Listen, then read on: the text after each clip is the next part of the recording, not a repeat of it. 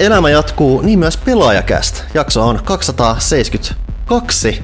Taas alkan tää numerisesti mietin tässä, että osaanko mä lausua näin isoja lukuja oikein. Mä oletan, että se meni oikein. Mä olen tosiaan Panu Saareno ja maaliskuu lähestyy loppuaan. Kaikki on jossain määrin, mä tiedän, Ville uusimmassa pelaajalehdessä itse asiassa totesi, että kaikki kuukaudet tässä tällä hetkellä tuntuu ihan samalta aikaa. Ja vuosi sitten mietittiin, että aika on vaan yksi ihme mustaklöntti tällä hetkellä ja tällä hetkellä se tuntuu vaan korist, koristuvan, korostuvan, korostuvan, se on se sana. Mitäs Ville? Kyllä. Mitäs meillä muuta?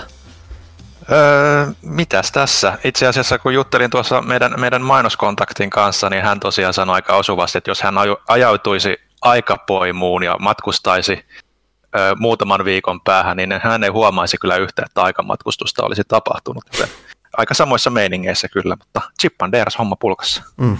Uh, Johanna Puustinen, kerro meille kaikki kukkakaalivinkseistä.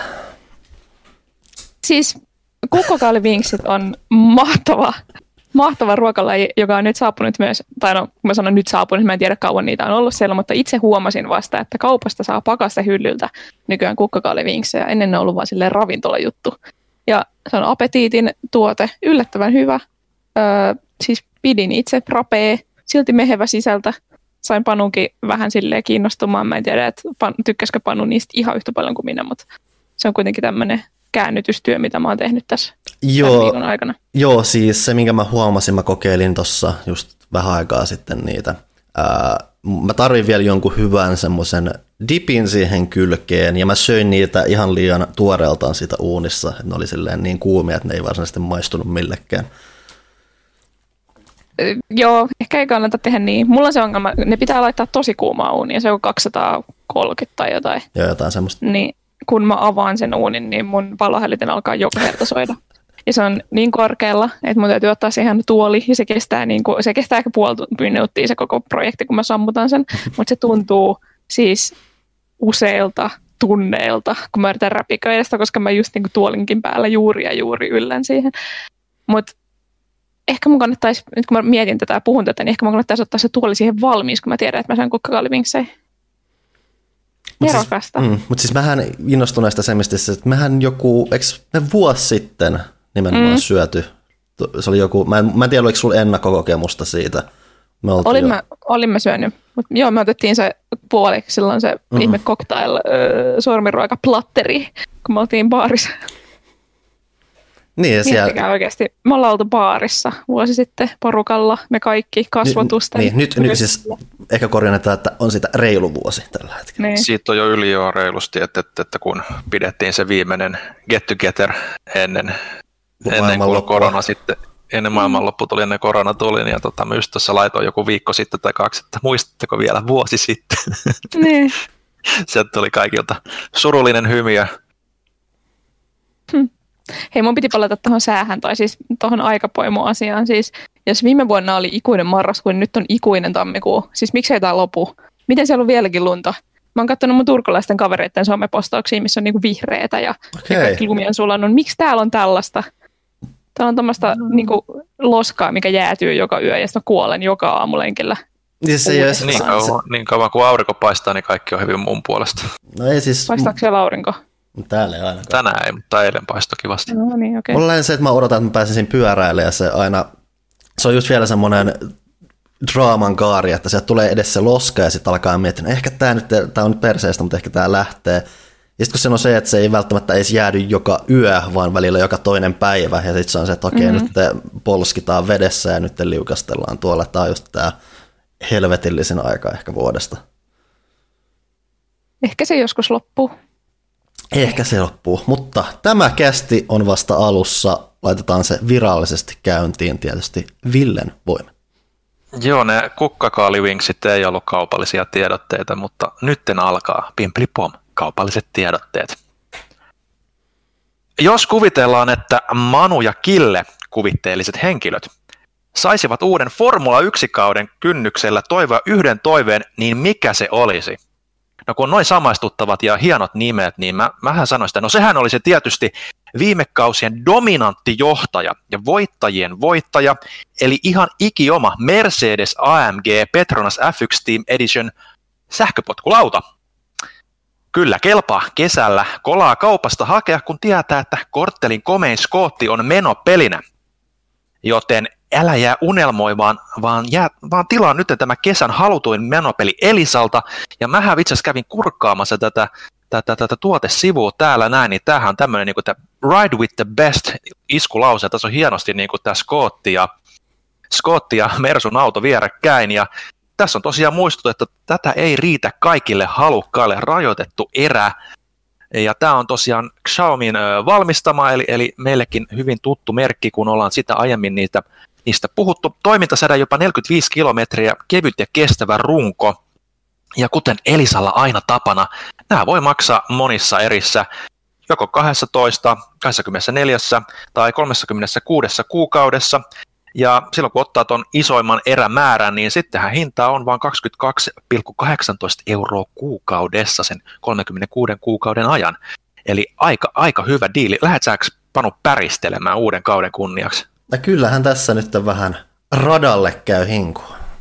Kyllä, ja radalle päästään ja päristelemään, kun suuntaa osoitteekseen elisa.fi. Ja Pimpeli Pom, kaupallinen tiedote päättyy tältä erää seuraavassa osiossa sitten taas pitää äänikurkkua ilmeisesti lämmitellä. Ah, tiissiä, tiissiä. Mm, en mä tiedä. Ääni, äänikurkku. versus joo. ruokakurkku. Tämä, tämä on mun niin kuin, siis ihmiset, jotka silleen tosi hyvin tuntee, mutta no yli, ei varmaan ylipäätään, jotka tuntee, mutta niin ne, ne, ei silti niin tajua, että mulla on tosi vaikeuksia välillä keksiä niin kuin, tai niin kuin saada oikeat sanat suun. Mm-hmm. Mä sanoin mm-hmm. vähän sinne päin. Mm-hmm. Ja sitten ihmiset suuttuu mulle, koska usein, koska mä en sano oikeita sanoja ja se ärsyttää mua. Sen takia mua aina ärsyttää kästissäkin välillä olla äänessä. Ei ne on enemmän hauskoja lähtökohtaisesti. Ellei sitten, kun ei tässä kuitenkaan mitään virallista jotain presentaatiota pidetä, missä pitää myydä jotain jollekin. Nyt me vaan ollaan niin. ja hengataan. Tai no ehkä me, ehkä me myydään jotain. Myydäänkö me Johanna jotain? Kyllä me myydään kuule kaikenlaisia tuotteita ja niitä on myös ostettu. Nimittäin kästin ystävät tulee täältä. Uh. Uh. Pelaajakästin bonusjakso, eikö bonuspaketin, tukipaketin. Miten tämä on näin vaikea tänään? Nyt tartuttiin sen. Pelaajakästin tukipaketin ovat itselleen lunastaneet nyt. Kästin ystävät. Samu Suonpää, Toni Heikkilä, Lostarot, Joonas Vierijärvi, Sakari Puntalo, Mikko Gronov, Erik Heikkinen, Tommi Svetlov ja Jaakko Lassila. Sen lisäksi meillä on sydänystäviä muutamia.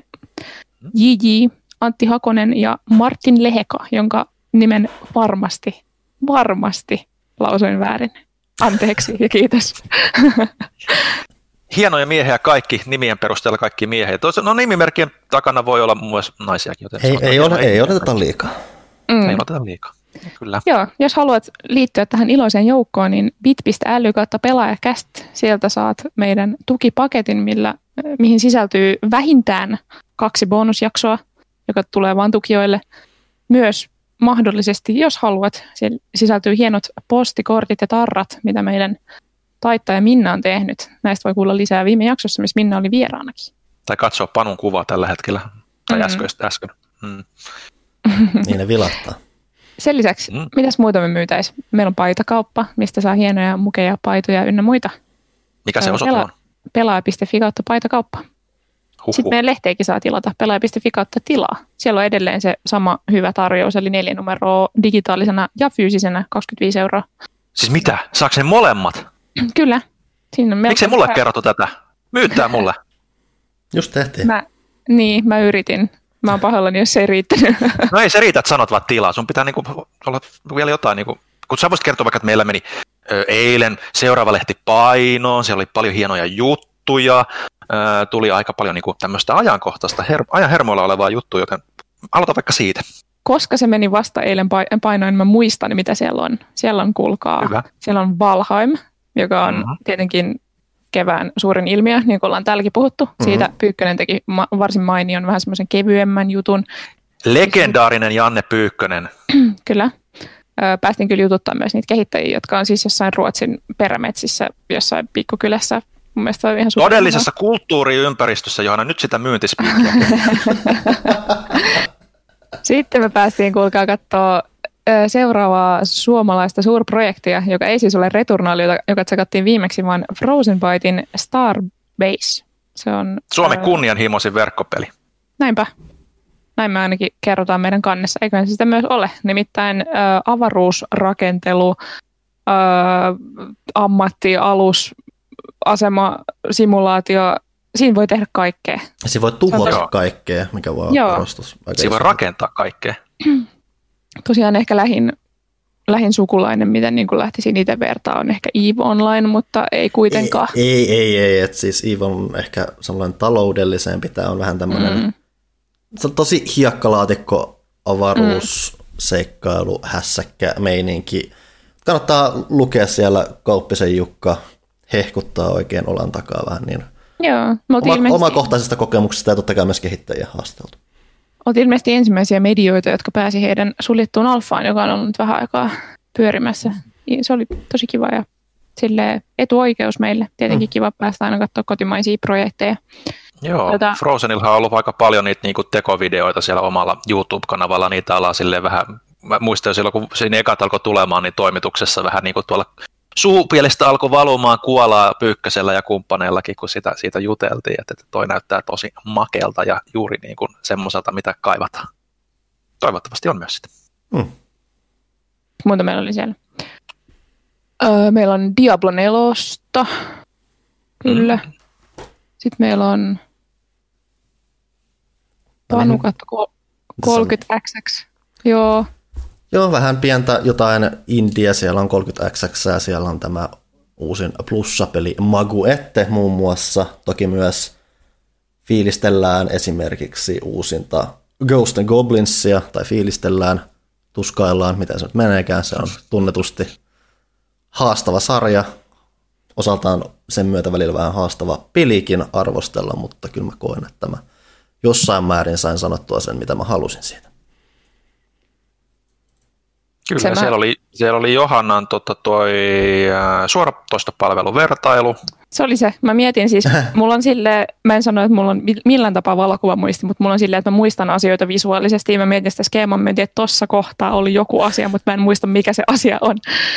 Ja se oli juuri se. Mä siis tota, katsoin uudelleen läpi kaikki Suomet, tai no en kaikkia, mutta siis suurimmat Suomessa öö, saatavilla olevat pelien suoratoistopalvelut, eli siis pilvipalvelut. Nimittäin me ollaan ne kaikki jossain vaiheessa sekattu, kun ne on tullut Suomeen, mutta niiden kanssa ollaan tultu aika paljon eteenpäin tässä ja tilanteet ovat muuttuneet ja teknologia on parantunut tai huonontunut.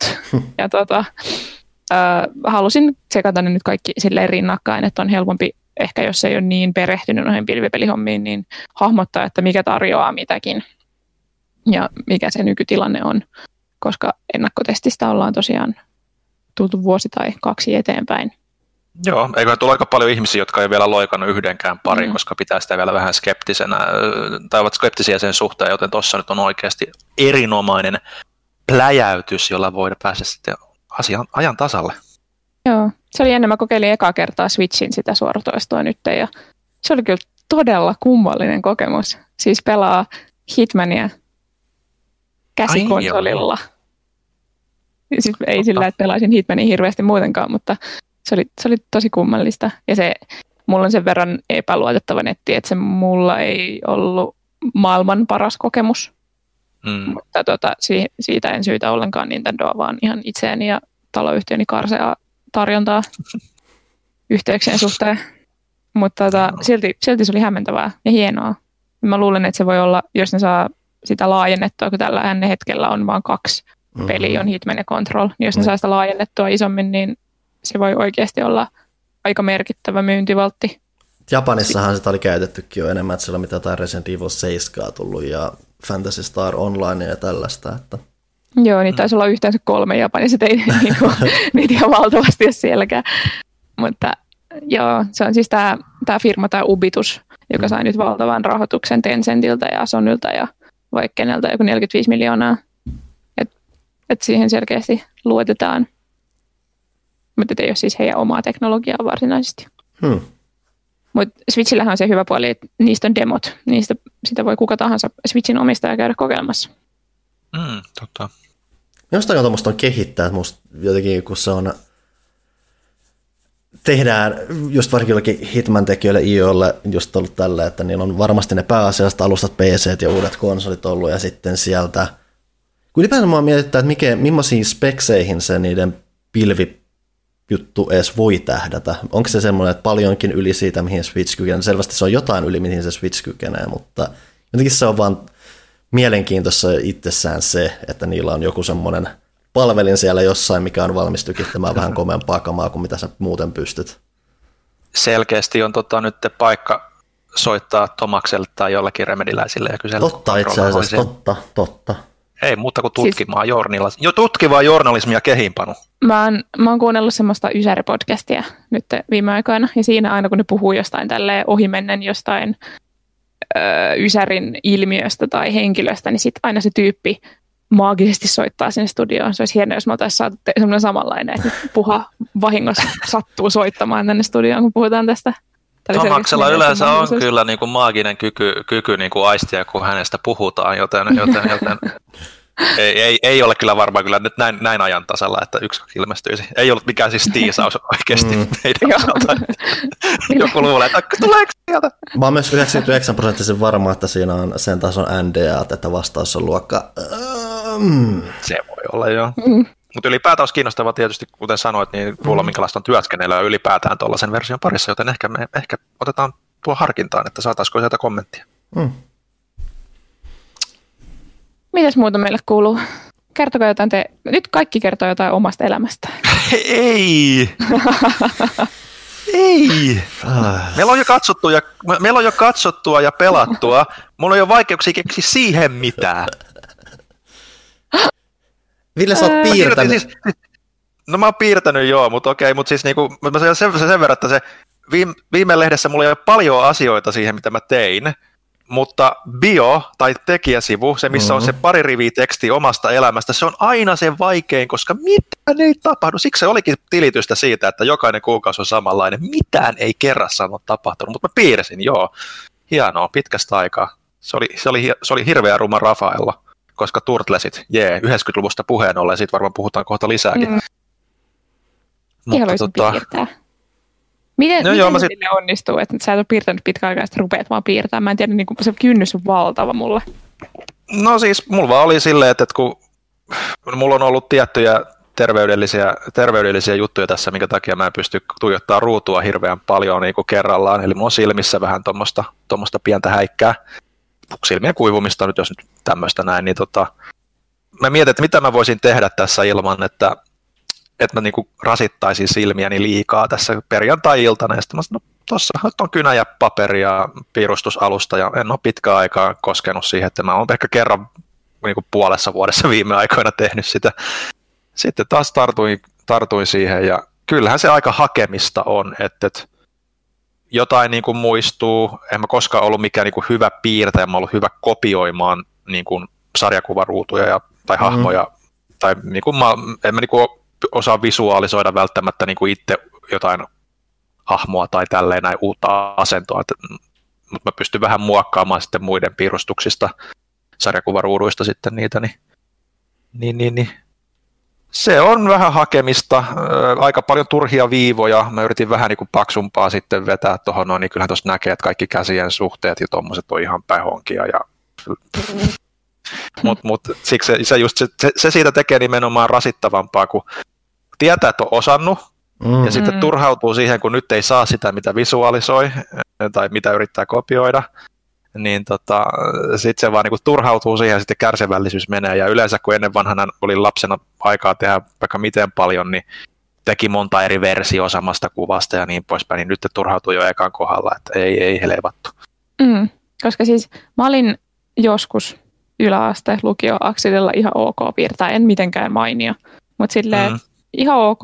Sitten mä menen välillä, kun mä käyn porukoitteluina, niin sieltä löytyy niinku edelleen niitä mun vanhoja piirustuksia sellaista kansiosta. Mä oon silleen, että miten? Että mä en, mm. ikinä, mä en ikinä saisi tätä aikaiseksi enää. Mua harmittaa, että se on semmoinen tavallaan katoava taito. No siis kaikki taidothan vaatii mm. ylläpitämistä, että eihän se siinä, to, toisaalta sanotaan sitä, että polkupyöräajamista ei, ei unohda sitten, kun sen on kerran oppinut, vai miten se san, sanonta menee. niin, Älä tota, tota, Joo, en mieti liikaa, mutta tota, kyllähän se, jos sä et ole ikinä oppinut ajaa polkupyörää, niin se on sitten vähän huono. Mm. mutta, tota, mutta kyllähän siinäkin menee hakemi, hakemisessa aina, että, että sitä vaan pitäisi niin kuin tehdä. Yllättävän mukavasti noit tietysti sitten, kun nyt te otti ton, niin vähän taas tekee mieli, mutta piirtää, mutta tota, ei, nyt on ollut jotenkin vaan semmoinen kooma, kooma ja nyt toi lehden painonpeno on stressannut aika paljon, vaikka ei siitä omalta osalta hirveästi ollutkaan. Ja, mm. öö, niin, niin, niin sitten on vaan jotenkin, kun työt on saanut tehtyä, niin on vaan koomannut sohvalla. Sohva koomausta, se on kahden viikon viimeisin isoin trendi. Ja sitten Samperin tuben tuijotus, ei helevattu siitä pääse eroon. Mutta onneksi se, se, se poiki johonkin, mistä me puhutaan katsottua tai ehkä se on kuunneltua osio. Poista se, poista se sovellus Ville sun puhelimelta. Tai mistä ikinä sitä katsotkaan. Ei, okei, okay, okei. Okay. Mä, siis, mä katson tubea ö, telkkarista. Okei. Okay. Ja mä huomasin yksi päivä, että tämä meni niin pahasti, että mä olin tuijottanut jo monta tuntia ihan niin kuin turhan päivästä sontaa. Sitten mä nyt mä kaipaan vaihtelua. Sitten mä kaivaan kännykkää ja rupesin katsoa tupea kännykällä. Sitten mä olisin, että ei helvattu, tämä on nyt se kohta mun elämässä, että nyt ollaan niinku se lowest of the low saavutettu. Nyt pitää tehdä asialle jotain, joten, joten Sul... nyt, mä, nyt mä teen sille jotain. Sulla meni tämä karanteeni sille yllättävän kauan tosi hyvin, että sä tiedätkö leivoit, teit kaikkea elämällä. Nyt sä vaan katsot tubea tunteja putkeen kahdella eri laitteella. Nyt sä oot niin kuin me mm. kaikki muut, Ville. Kyllä, kyllä. Se varmaan lähti siitä, kun, tai sit, sitten kun tuota oli tuo WandaVision, niin mä katsoin jonkun verran niitä, niitä analyysivideoita ja, ja, ja mitä nyt onkaan spekulaatioita ja reaktiovideoita, niin sitten se jotenkin jäi siitä päälle. Mm-hmm. Et, et, mm. ah, kato, täällä on Mandalorianin reaktiota, mites, mites kun tulee se, se kaveri tulee sieltä ja tämä kaveri tulee, niin mites muut siellä, kato, riamastuu tai itkee siellä innoissaan, niin ei helkkari. Ei, ei. Tämä menee itse asiassa vielä pidemmälle. Tämä menee siihen Nightwishiin. Sieltähän tämä alkoi. Damn you, Janne Pyykkönen. Mä kiroan sinut. No, okay. mitä muilla? Mä en halua olla näin paljon äänessä.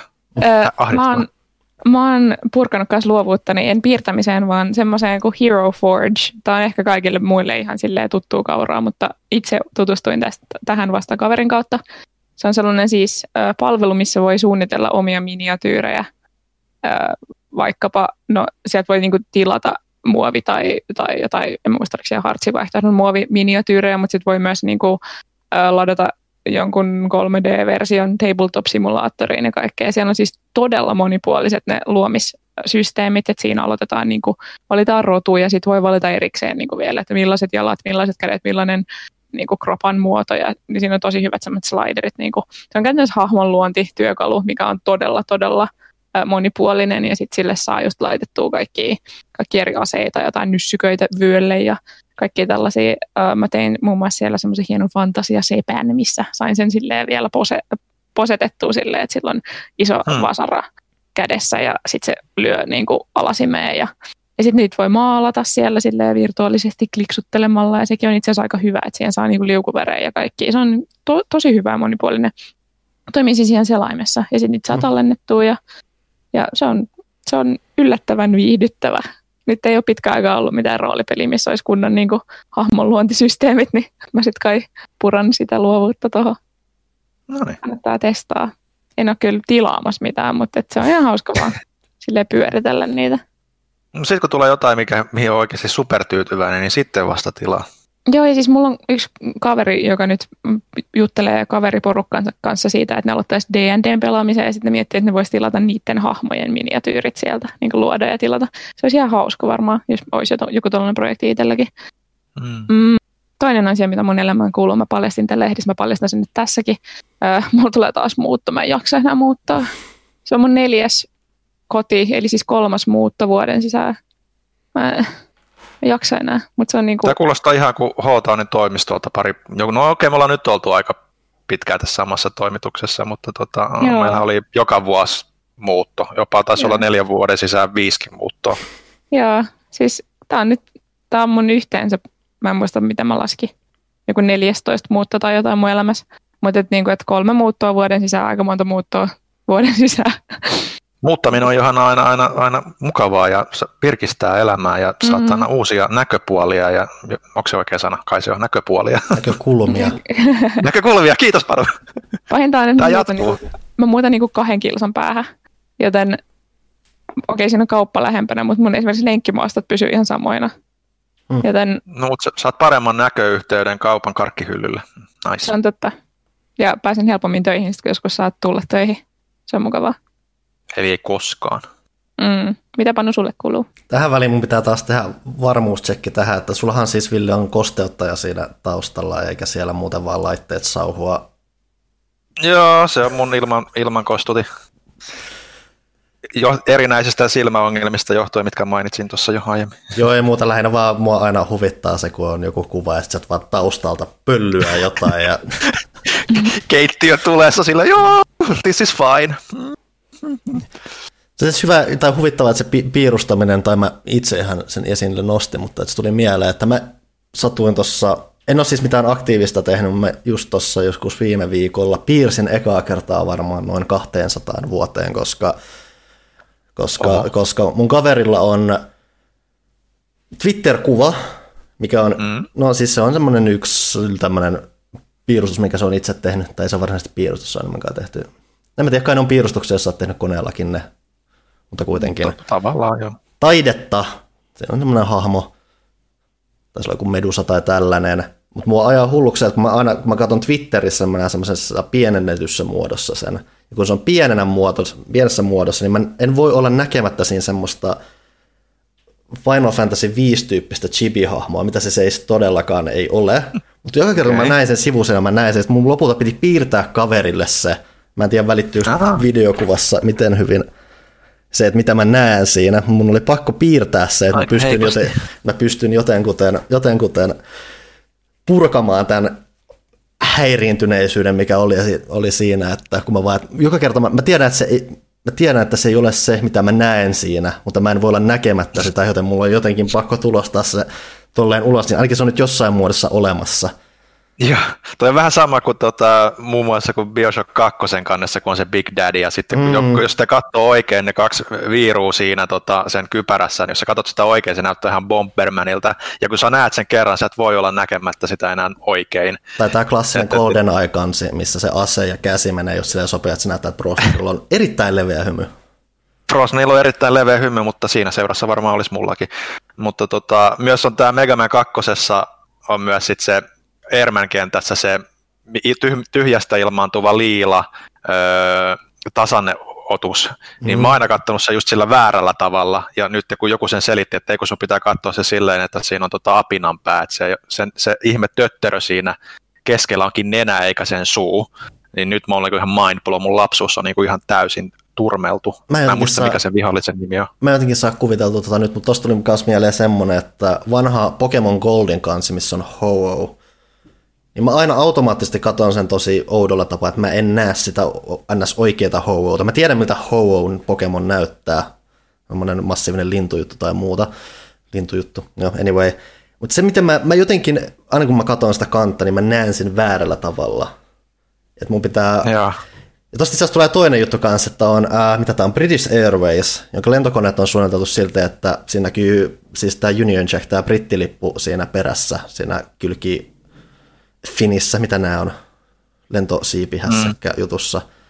Mutta mun pitää aina, mulla on, että joka kerta, kun mä, mä oon kuitenkin lentänyt aika paljon, mä oon lentänyt aika paljon brittejä, että mä oon nähnyt näitä paljon, mutta joka kerta, kun mä näen sen koneen, niin aamulla on pakko mielle saada mun aivot saada säädettyä sillä, että mä näen sen Union Jackin siinä. Koska oletuksena mä en näe sitä Union Jackia, koska se on tehty silleen oudosti, että sä näet vaan muutaman semmoisen viivan siinä, mikä on tavallaan semmoinen Joo. hienovarainen tarkoitettu ratkaisu, mutta kun mun pitää oikeasti tehdä paljon ajatustyötä ja keskittyä, että mä saan sen lipun näkymään siinä. Ja mä en, mm. se tuskin tavoiteltu lopputulos siinä. Ai siis joo, Venäs hetkinen. Niin Toi on, Näkyykö se? näkyy, näkyy. Eli siis äh, niin Mä oon nenä. nähnyt toi keskellä oleva, keskellä oleva tötterö, mä oon nähnyt, että se on sen suu. Joo, joo, joo. joo, joo. viiva. Joo, joo, nyt mä ta- tajun, mitä sä tarkoitat. Joo, siis on mä nähnyt täsmälleen samalta, en mäkään mitään apinaa tuossa aiemmin nähnyt. Tervetuloa radio-ohjelmaamme. Tervetuloa radio-ohjelmaan. Sama efekti myös on tota, Arkanahimissa Zelda Link of the Pastissä, että jeng- jengi on luullut, että se tonttumainen osa onkin se naama, mutta se on oikeasti vaan se, se kruunu. Mm. Mä koko mun lapsuuden, että Pokemonin Brokilla on kahdet kulmakarvat eikä silmiä ollenkaan. Et, joo, nice. näitä on. Joo, näitä Hei, on mitä, maailma, mitä maailmalla on tapahtunut? Keskeytyykö mä panon jonkun jutun nyt? Ei mulla ole mitään. Siis, siis, en, en, en, toi nimenomaan me vältettiin hyvin se, että mun ei tarvinnut sanoa, että en mä oon tehnyt yhtään mitään. Mä, tiedän, mä, mihin, mä en tiedä, mihin mun elämä on menossa ja mistä se on tulossa. Mennäänkö me sitten Turtleseihin? Turtlesien tiimoilta on tapahtunut jotain, te saatte kantaa tämän keskustelun kokonaan, koska Turtlesit oli mun isoveljen juttu, eikä mun juttu, kun mä olin pieni, joten mulla ei ole mitään kosketuspintaa tähän. Ville on ehkä sitä suurinta sukupolvea nimenomaan tähän spesifiseen Turtlesiin liittyen. Mulla on se, että mulla tuli, mm. että siis mä tavallaan on tullut maailmaan tämän kasariturtlesiin jälkeen. Mä kyllä aika laajalti kasvoin niiden parissa, koska sitten mä sain kaiken maailman videojuttuja ja muuta. Ja totta kai sitten kolikkopelihalleissa just pelas just jotain Turtles in Timesia. Ja itse asiassa mä tuossa meidän edellisessä bonuskästissä sivusin sitä, että pelasin myös tutustuin Turtles in Timeen myös tämmöisessä päivähoitopaikassa aikoinaan. Et se on ollut semmoinen, mikä on ripotellut aina sieltä täältä, että se on mulle kyllä tuttu, vaikka mä oon tavallaan vähän myöhempää aikaa siitä. Mutta anyway, Ville, mitä on tapahtumassa? Nyt on tapahtumassa se, että äh, mä en muista mikä tämä ranskalaisjulkaisijan nimi on, mutta Dotemu. kehittäjästudio on Dotemu, joo, mutta siis Tribute Games, joka, jossa on myös näitä äh, Scott Pilgrim vs. The Worldin tekijöitä, niin tota, tota, on tekemässä Teenage Mutant Ninja Turtles Shredder's Revenge-nimistä peliä. Mä päätin, että mä lausun kaikki englanninkieliset Mhm. mm-hmm. nimet nyt tällä niin englantilaisittain jatkossa. Mm-hmm. Niin tota, öö, se, se, se on niinku tällainen Konamin tyylinen Turtles-peli, ee, Okei, joka on ihan niinku just tälle 16-bittiseen tyyliin tehty. Toki niin kuin nykystandardit, että on oikeat nykyiset kuvasuhteet ja niin poispäin, ja pystytään tuomaan paljon enemmän vihollisia ruudulle ja näyttää superhyvältä, mutta, mutta myös se, että, että se on sen lisäksi, että se on nimenomaan niin kuin Turtles in Time-tyylinen öö, mätke, jos jopa siinä määrin, että sä voit heittää niitä jalkaklaanisotilaita sotilaita, tota, ruutua kohden, niin se on myös nimenomaan siihen piirrostyyliin. Ehkä vähän, vähän jonkun verran modernisoitu, mutta, mutta kuitenkin hyvin niin kuin se alkuperäisen tai siis ainakin sen kasari mm-hmm. Tota, tyyliin tehty, että, että on vähän semmoista pyöreyttä ja hauskuutta niissä hahmoissa. se hen, henki on jo olemassa. Että Vähän se, sitä koko juttua kuvastaa vähän se, että siinä on periaatteessa tuttu tunnari mukana, mutta sama henkilö ei laula sitä. Jos Mä taitaa olla Mike Patton vai kuka sitä laulaa. Mä, mä en muista jätkän nimeä, mutta että siinä on se, että siinä on tavoiteltu tämmöistä pientä henkeä, mutta pienillä twisteillä. Joo, että kyllähän siellä nyt on joku ollut sitä, niin kuin, että, että näyttää hyvältä, mutta on modernisoitu jo silleen, että April muka taistelee, kun aiemmin se oli vaan aina, aina tota, hädässä, niin no, hei, come on, totta kai kaikki, kaikki päivitetään semmoiseksi, että, että, että, että mä en tajua, mik- miksi jengi jaksaa siitä valittaa, että tehdään nykypäivänä vähän niin kuin modernimpaa tavaraa, että ei ole aina niin kuin niitä stereotypioita, mutta toisaalta joo, kyllä tietysti, mutta se on vaan peli, niin se ei ole vielä sarja, niin on, musta on ihan kiva, jos pääsee pelaamaan Aprililla ja mestari Tikulla, jos, tota, jos se, niin kuin se traileri vähän, niin kuin vähän vihjaa siihen suuntaan, että kun ne taistelee siinä kun Turtlesien kanssa, niin Luulisi ainakin, että, kuiten, niin, että kuitenkin tehdään lähtökohtaisesti ensisijaisesti konsoli PC-peliä, joten siellä todennäköisesti halutaan myös vähän jotain avattavaa ja muuta olla, niin tuommoiset bonushahmot kävis nimenomaan järkeä, että kuinka moni sitten aikoinaankin on jotain Turtles in Timea pelatessa miettinyt joskus, että niin, että olisi kiva, että joku tämä, mikä tämä on, Caseit ja muut sais Casey Jones. Casey Jones saisi messiin ja muuta. Että sekin on kuitenkin värikkäitä hahmoja moneen lähtöön, että se on muutenkin kuin Turtlesia. Että ne Turtlesit on kuitenkin vähän melkein palettisvappeja toisestaan paikoin. Että suun, No joo, siis siis visuaalisesti, visuaalisesti. visuaalisesti joo, ja siis niin kuin pelillisesti myös hän oli niin kuin niissä alkuperäisissä, mm. tai siis niin kuin niissä Konamin Turtles-peleissä. Ainoa ero, mikä niistä taisi olla hyvin pitkälti, oli se, että se aseen kantama ja tehokkuus vähän niin kuin vaihteli. Mutta tässä kun katsoo tätä Shredder's Revengein traileria, niin tota, kaikkien niin kuin jopa kävelyanimaatio, juoksuanimaatio on eri, että se oli niin kuin mun mielestä tosi semmoinen makea pieni yksityiskohta että, että ehkä siihen saadaan niin kuin se, sillä tavalla myös semmoista pientä niin kuin lisäpersoonallisuutta, mikä, mikä, mikä noista on, en, en se ole puuttunut, mutta mitä niihin on kaivannut. Että tietysti myös toi, että se on niin kuin pikseligrafiikkaa, niin se myös niin kuin toivon mukaan tuo siihen pelattavuuteen semmoista tietynlaista jämptiyttä, että onhan niin kuin esimerkiksi oliko se Ubisoft nimenomaan, joka teki sen Turtlesin Timing, se 3D-remake, ja siinähän se niin meni ihan pilalle sen takia, koska se 3D-mallien liikuttaminen ei ollut lähellekään niin hyvää, tai hy- tuntunut niin hyvältä, ja se myös niin kuin, se yksinkertainen 3D-grafiikka ei vaan näytä niin hyvältä kuin laadukas pikseligrafiikka, niin se vei siitä sitä meininkiä jo aika paljonkin, mutta siinä mielessä tämä nyt voisi olla aika nappiosuma.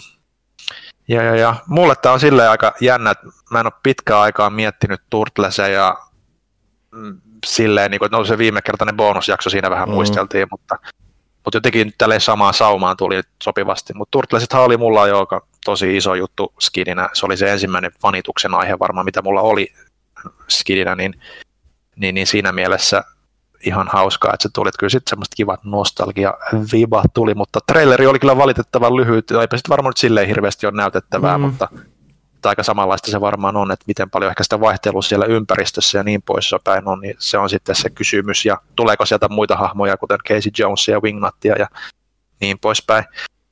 On jo ihan, ihan, ihan mielenkiintoista nähdä, ja joku mä muistan jo jossain meidän sivuston kommentissa joku kysyi, että kuka ihme oli Lehmis, Turtles-sarjakuvissa.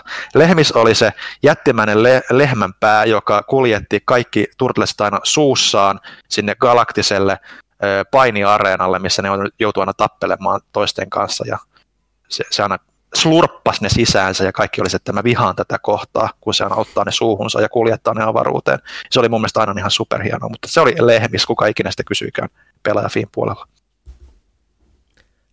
mun piti sanoa tähän jotain, että mä hämmennyin lehmiksestä. Niin jo, siis mä, mä, mietin, mä mietin myös sitä, että, niin kuin, että, että niin kuin sanoin, niin mulla ei ole mitään kokemusta Turtlesista, mutta se kuulostaa joltain ihan muulta kuin mitä mä luulin sen olevan. No siis Turtlesissahan käy vähän niin kuin just vaikka, no siis vai, niin kuin mitä sarjakuvissa ja jossain pidempiaikaisessa piirrossarjassa yleensä, että se lähtee sitten vähän lennokkaammaksi, koska mm. kun pitää keksiä lisää juttuja, niin sitten mennään mm. mihin liian X-ulottuvuuksiin ja muihin matkan varrella.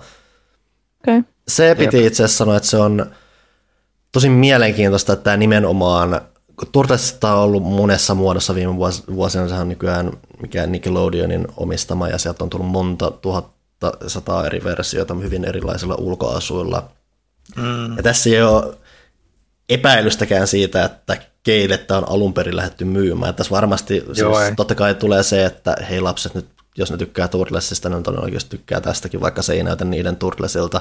Tässä nimenomaan on lähdetty nyt sinne, että vanhat äijät, jotka katto 80-luvulla Turtlesia, tämä on heidän Turtlesinsa, he eivät muuta Turtlesia koskaan katsokkaan. Ja, ja nimenomaan mm. se, että kun tästä puhutaan, niin sitä ei voi olla puhumatta sille, että se tyyli, että siis se keskeinen koko juttu tätä peliä on se, että tämä on nimenomaan Konami-tyylinen Turtles-peli.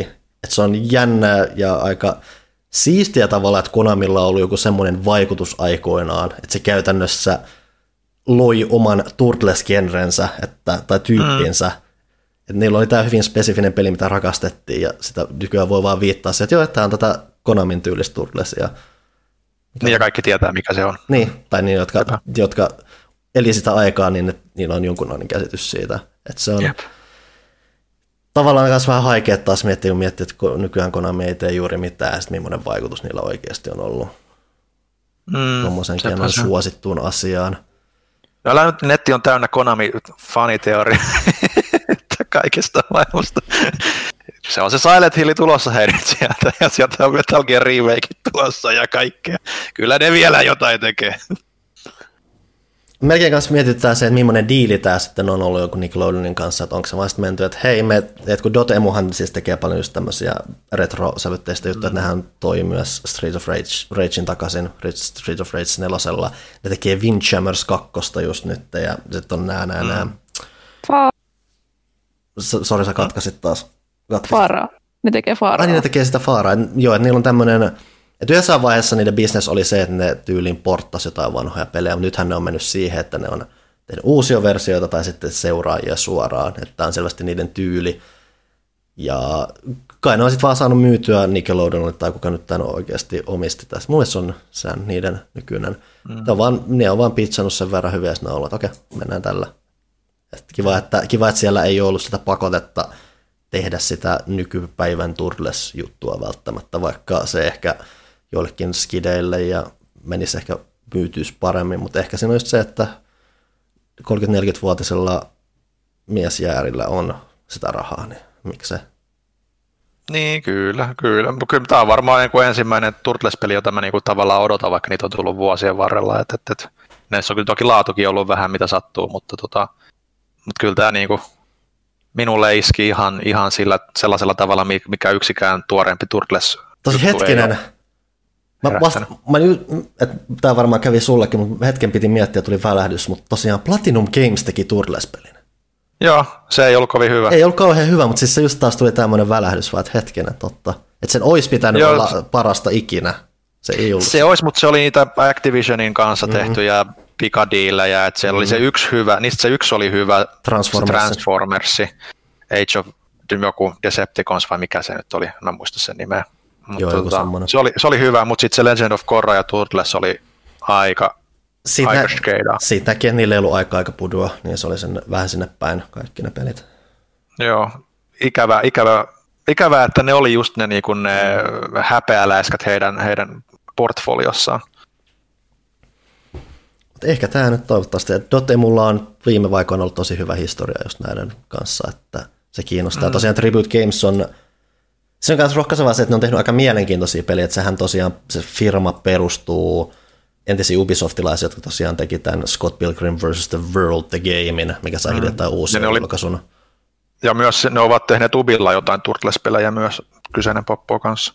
Okei, okay, no siitä mä en muista, mutta kuitenkin äh, tribuuttihan sitten on muutenkin, että niillä on ollut näitä flint hookkeja ja tämmöisiä, mitkä on kivoja tuommoisia pikselijuttuja, niissä on aina vähän ne omat twistinsä ja muuta, ne eivät ole aina onnistunut, mutta ne on semmoisia semmoisia yrittelijöitä, retroilijoita, että ne ei välttämättä aina liikaa luota siihen nostalgiaan tai muuta, että ne yrittää vähän ujuttaa kaikkea siistiä semmoisen retrofiiliksen oheen, että se tavallaan tekee tästä myös kans innostavan.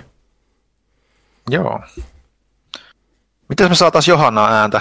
Vaihdetaanko aihetta? Mennään eteenpäin. Johanna, heitä meille jotain, mikä on sulle nyt viime aikoina ollut, en mä tiedä, tärkeää tai muuta, mistä sulla on sanottavaa, en mä tiedä. No, tämä on vähän kyseenalaista vielä, että onko se tärkeää mm. ja kiinnostavaa, mutta tota, olin katsomassa ennakkoon Life is Strange True Colors-peliä. en nähnyt vissiin yhtään sen enempää kuin mitä Squaren lähetyksessä sitten nähtiin muutama päivä myöhemmin, mutta mm. on siis uusi täysmittainen Life is Strange-peli on tulossa. Ei ole kylläkään kolmonen, mutta tota, periaatteessa kuitenkin. Ei ole järjestysnumeroitu. En tiedä, niin siis tulevatko se, jatkamaan sit, järjestysnumeroiden kanssa enää. No siis se, mitä mä ainakin mietin, että sehän, mitä tämä tähän asti on mennyt, oli alkuperäinen Life is Strange, mikä oli tämän Don't Nothing tekemä. Sitten mm. Before the Storm, mikä oli Deck 9, oliko se Deck 9 nimi? Joo, Deck, Joo, Deck 9 tekemä. Sitten oli Life is Strange 2, mikä oli taas Don't mm. Tekemä. Onko tässä nyt se, että nyt taas tulee Deck 9 peli, jolla on lisänimi, ja ehkä, niin. et, ja että onko sitten mahdollisuus, että Don, Don Not tekisi joskus vielä lisää Life is Strangea numer, päänumerointina niin. vai miten, vai, koska mua melkein, että silloin kun kuultiin vähän ennakkotietoa, että hei Life is Strange tulee, niin mun ensimmäinen kysymys oli se, että kuka sen tekee. Koska mua tavallaan kiinnostaa, että onko Not siirtynyt vähän niin kuin eteenpäin tästä sarjasta, koska ne on nyt alkanut tekemään niin paljon kaikkea muutakin. Toki vaihtelevaan menestykseen, mutta Sekin, se vaikuttaa, Vai... sanotaan, että se vaikuttaa studiolta, joka ehkä halusi jossain määrin myös siirtyä jo mm-hmm. eteenpäin tekemään enemmän muita niin. omia juttuja. Vaikea sanoa. Tosiaan Deck Nine eli se Before the Storm spin-off, tai no, pro, prologi, esiosa se taisi olla mm. tota, sen tekijältä. Se oli ihan ok peli, siinä näkyy vähän se, että se jäi, se tarina oli pidempi kuin mitä sille oli tilaa. Ja sitten mm. se se lopetettiin sille nopeasti tunnissa loppujen lopuksi silleen, että okei, meillä on näin paljon kaikkea ja öö, me pitäisi saada nyt pakettiin, mitä me nyt tehdään. Öö, no ehkä tämä päähahmo voisi pyörtyä ja sitten kun se herää, niin kaikki asiat on ratkaisseet itse itsensä. Se oli kirjaimellisesti noin. Öö, niin tota, ja siihen asti se oli ollut ihan hyvä. Se oli vähän hämmentävää, että selkeästi niin loppuaika. Mutta nytten ei ole mitään episodimallin tota, rajoituksia tai mitään, nimittäin tämä tulee siis täysin yhtenä pelinä ulos syyskuussa.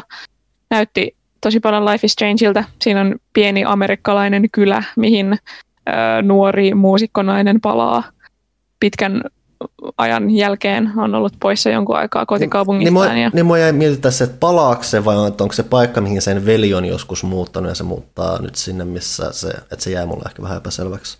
Mä sain jotenkin semmoisen käsityksen, että se on niinku sen lapsuuden maisemat, mutta voi olla, että mä oon väärässä. Mutta oleellista on lähinnä se, että se on ollut pitkään erossa veljestään ja se muuttaa samoille seudulle veljensä kanssa. Kyllä, ja sitten veli kuolee ja sitten sanotaan, että se on onnettomuus, mutta ilmeisesti se ei olekaan. Ja sitten tämä nuori nainen lähtee selvittämään, että mikä tilanne ja mitä, mitä sen velille oikeasti tapahtuu ja mitä salaisuuksia tämä kaupunki pitää sisällään. Ja tota, niin kuin Life is Strangein kuuluu, niin siinä on taas yliluonnollisuuksia mukana. Ja tällä kertaa se voima on se, että tämä nainen pystyy näkemään muiden tunteet yliluonnollisella empatiakyvyllään sellaisina värillisinä auroina. Sitten se pystyy ilmeisesti manipuloimaan niitä tunteita. Mä en kyllä sanoisi, että se on mikään supervoima. Jos mä sanon pahasti Villelle nyt, niin se tulee varmaan paha mieli. Uh, Mutta sitten se pystyy myös imemään itseensä muiden näitä auroja ja tunteita. Mä en tiedä, että miten se tulee niin kuin, toimimaan esimerkiksi pulman ratkaisun suhteen. Mun on vaikea nähdä, että se voisi olla niin kuin pelimekaanisesti yhtä mielenkiintoinen kuin se alkuperäisen mm-hmm. Life is Strange.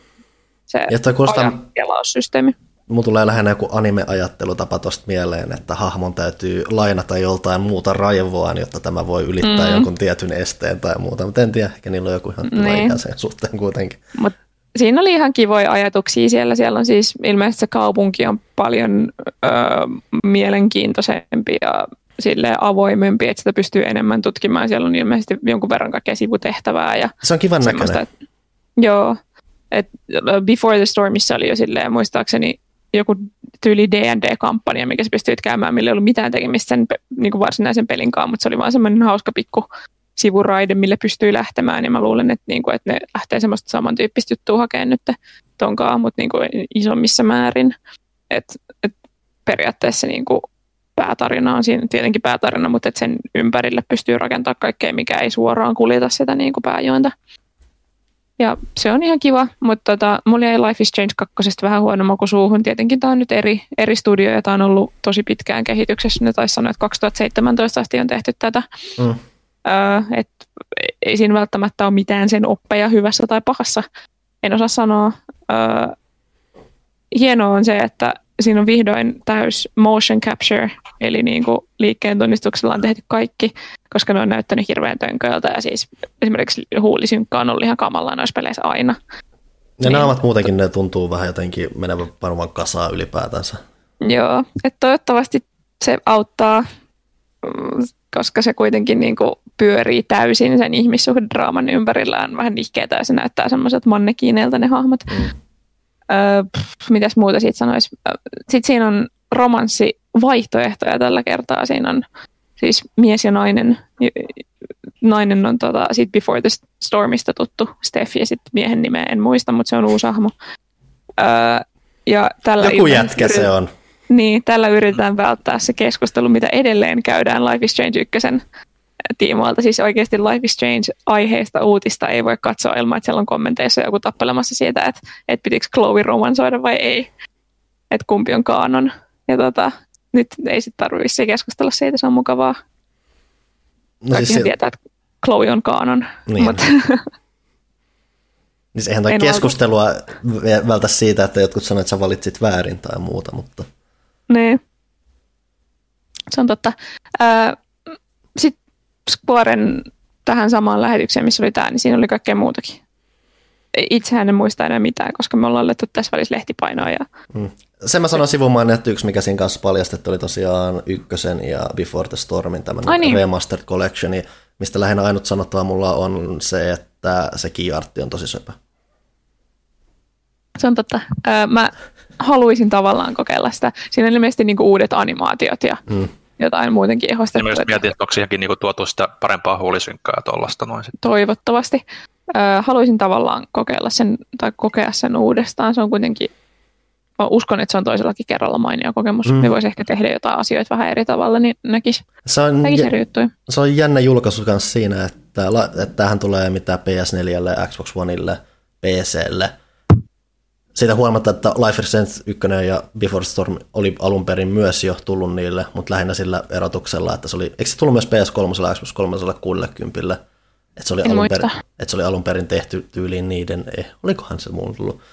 Muist, no anyway, että siis kuitenkin jännä, että nähdään remasteri ns. samalla alustalla. Mm-hmm. Toki se on, mm-hmm. kuulostaa tavallaan, että aika on mennyt tai muuta, että siellä on voitu tehdä töitä ja toivottavasti se, se näkyykin siinä, mutta lähinnä jännä huomata, että tuommoistakin tapahtuu. Mm. Mitäs muuta siellä oli? Siellä oli, se oli itse asiassa aika, aika mä jotenkin jo toivoin, että vaikka ne sanoi etukäteen, että se tulee olemaan Life is Strange painotteinen, niin jotenkin toivoin, että se olisi ollut jotain vähän enemmänkin, mutta kyllä nyt se Project Afiasta, nyt se sai nimen ja, ja, ja, ja näytti vähän pelikuvaa siitä, mutta aika vähän sen, ettei sitten oikein sano mitään otetta. Joo, että se, mä, mikä mun pitää sanoa, että mä en yhtään, että siis se miten nämä julkistetaan, että siis tosiaan nämä paljastettiin tämmöisessä Square Presents verkkolähetyksessä, mikä oli itse hämmentävän pitkä. Uh, Mutta siis jo alusta alkaen ne aika hyvin tykitti silleen, että hei tässä on mitä me kerrotaan, ja siinä oli luokkaa just Life is Strange, Marvel's Avengers, mm. Outriders, että siinä jo, kun sä luit sitä listaa, niin sä mietit, että okei, että tätä katsotaan Life is Strangein takia, ja kaikki muu on Joo. että hei, tässä on uusi traileri tästä, tai, mutta tässä ei ole kauheasti mitään. Et sen myötä mä olin itse asiassa vähän yllättynyt siitä, että ne lopetti sillä Project Athialla. Ää, harmittava juttu on se, että mm, mulla tuli enemmän vaan epäilyksiä siitä pelistä. Se on tosiaan nykyään Forspoken niminen. Ää, se on tämän mm. Luminous Productionsin tekemä, joka ei varsinaisesti tähän mennessä ole tehnyt omaa peliä. Että nehän on, on vähän sääntä, että siis nehän, niiden keskeinen juttu on se, että ne on teknologiaa studio enemmänkin ollut, ne hä- hääräs, ne, ne, käytännössä niiden tunnetuin teos on tämä, mikä Agnes Philosophy tai mikä tämä, Mm, se, sekin on varmaan joku kymmenen vuoden takainen teknologiademo tästä alkaa vaiheessa. olla kohta pikkuhiljaa. Et ne sitten jonkun verran vaikutti vähän sitten sen myötä Final Fantasy 15 taustalla ja teki jotain stadiakäännöstä siitä tai muuta. Tämä on varsin mm. niiden oma kuitenkin pelinsä.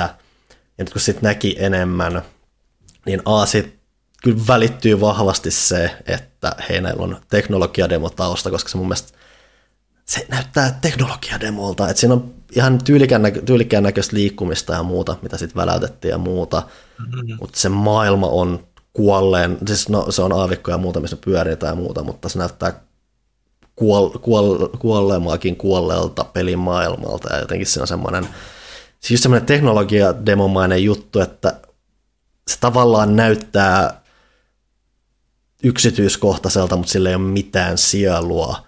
Ja sitten tämä kaikki pelko, mitä kohtaan se loppu jo periaatteessa antoi, niin sitähän me pohjustettiin sillä, että näytetään tämä ensimmäinen välipätkä siitä, Mm, minkä keskeinen dialogipätkä on luokkaa It's a motherfucking dragon. Niin kuin ensimmäinen asia, Joo. luotu asia, mitä sä nostat tässä esille, on tollanen, ilman että sä tiedät siitä maailmasta, ilman että sä tiedät niistä mahmoista mitään, ja että sulla on luotu kuitenkin sillä ekalla tiissillä vähän semmoinen jonkunnäköinen kuva siitä, että sit, et, ja mä veikkaan, että ainakaan mulle toi dialogin pätkä ei ollut ihan semmoista, mitä mä, sen tyylinen, mitä mä olisin odottanut tuolta peliltä.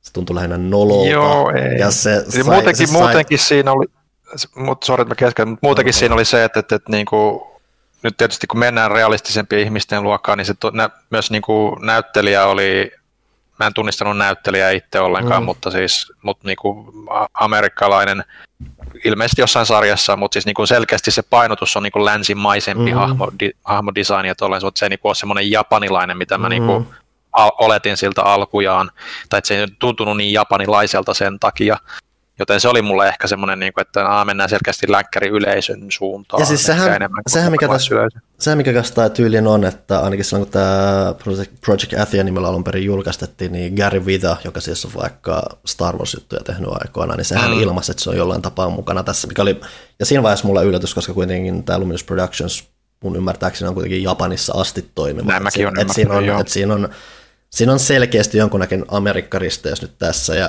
tällä hetkellä, kun se on muodostu, tullut esiin sitten vahviten jos sillä, että siellä on dialogia luokkaa It's a motherfucking dragon, niin kyllä vähän niskakarvat nousee toistaiseksi pystyyn, että mikä, mikä, mikä tämä oikeasti on lopulta. Mm. Milloin se piti tulla? Ei se nyt ihan tämän En- vuoden, ensi ei vuonna. se varmaan ensi vuodenkaan. Mun mielestä nimenomaan itse asiassa, nyt kun sä sanoit, niin se trailerissa puhuttiin 2022. Että se voi tarkoittaa mitä tahansa Squaren tuntien. Kyllä Joo, ja siis me eletään myös maailmassa, missä mikään ei ole enää varmaa, ja kaikki pelit jo oletuksena, mistä puhutaan tällä hetkellä, on käytännössä hyppäämässä ensi vuodelle ihan siinä toivossa, että ehkä meillä on jotain, ehkä kaikki on paremmin. Joo, ja ottaa huomioon, miten vähän ne loppupeleissä näytti sitä, niin mm-hmm. kertoo myös sitä, että se on tosi ei niillä ole näytettävää todennäköisesti siitä vielä, että toivon mukaan just se ympäristön mm. kuolleisuus tai se mitä sanoit, niin se ehkä pääsee niin kuin vielä vuosien varrella kehittymään tässä. mä, en, mä en oikeasti henkilökohtaisesti usko, että se tulee ensi vuoden puolella. Joo, että se melkein toivo on se, että ne itsekin tiedostaa, että hei, tämä on hyvin vaiheessa, mutta meillä on nyt tämmöinen presentaatio, meidän pitää tunkea jotain, että meillä on joku peruste se, että me voidaan tehdä, niin mm. niin tässä on nyt tämmöistä ollut lojumassa. Mutta joo, ei... Olisi ei... voinut näyttää, voisi voinut näyttää lisää Juffieta. FF, FF7 remakeista. No siis nehän julkaisi samo, vähän tässä myöhemmin pidennetyn trailerin siitä yhdestä trailerista, mikä julkisti. Että se olisi periaatteessa monille varmaan riittänytkin, koska hei, se niin. ihmiset on ihan mehuna, mehuna siitä, että mutta jo tällä hetkellä Squaren uuden sukupolven projekteista Final Fantasy 16 on kyllä ehdottomasti nyt se, mikä on mulla noussut huomattavasti ylemmäksi kiinnostavuustasoltaan. Mm. Ja ihan se kehittäjät, se kehittäjät teki paljon just, sit just se, että toi vaan vaikuttaa tosi oudolta sekaristeytykseltä asioita, mitkä ei toistaiseksi puhuttele millään tavalla. Mm, sepä just. Ja toivottavasti nyt tietysti palaset loksahtaa ja, mm. ja, ja niin poispäin. Sitä on nykyään melkein niin kuin vähän turhan pessimistinen itse melkein vähän kaikkea mm. kohtaa ennen kuin sitten to, toteaa, että tämä on omasta mielestä parasta ikinä ja sen jälkeen sen on mm-hmm. muidenkin mielestä oltava parasta ikinä. Joten, joten, joten varauksella suhtaudun kyllä, mutta, mutta yritän pitää optimistisen öö, mielen. Toisaalta kun katsoo just miten paljon niin kuin, just nämä Squaren länkkäriprojektit mm. niin on ollut, niin, niin ei se nyt, no Tomb Raiderit oli ihan, ihan ok kanssa. Marvel, Marveli Avengers ei ollut ihan niin ok ilmeisesti, vaikka nyt yrittää pelastaa sitä. Niin itse, asiassa, tota... siitäkin puheen ollen, kun siinä näytettiin näitä, että tulee tämä uusi Hawkeye siihen peliin, niin taas se mm. pelikuva, mitä katsoo, se vaan näyttää, siis sen pelin koko tyyli ja henki on vaan, että se kaikki on tosi väsynyttä. Ja meillä mm. saitilla, oliko se nyt teräskäsin tai joku kerran mainitsi siitä, että kun se vaan katsoo sitä perusarttia, niin ne kaikki näyttää siltä, että ne on sille ihan lopussa. Mm. Ja Joo. Se, se, on vaan jotenkin, se on jotenkin väsymystä peli. Mistä kertoo myös osittain se, että okei, okay, Hawkeilla on ehkä faninsa ja muuta, mutta nämä avas pelinsä lisäsisältösetin sillä, ne tuo kaksi haukan silmähahmoa siihen. Tätä Panu, sä oot meistä eniten niin kuin sille ajan tasalla uutisissa ja tollasissa, niin onko siitä jotain pelaajadataa? että miten sillä menee tällä hetkellä, koska mä en voi kuvitella, että sillä menee kauhean hyvin. Siis se, eikö ne myöntänyt, Ville itse asiassa taisi kirjoittaa tai sivuttaa siitä jotain, että sehän nehän myönsi, että se on vähän flopannut, tai edes vähän, vaan että se on. Joo, että et, et, toi Next Gen Pushihan nyt on sitten niillä se seuraava, mitä ne, mitä ne niinku yrittää saada sen elvytetty, että siksi varmaan ne nyt puskikin tota Hawkeye-meininkiä siihen. Mm.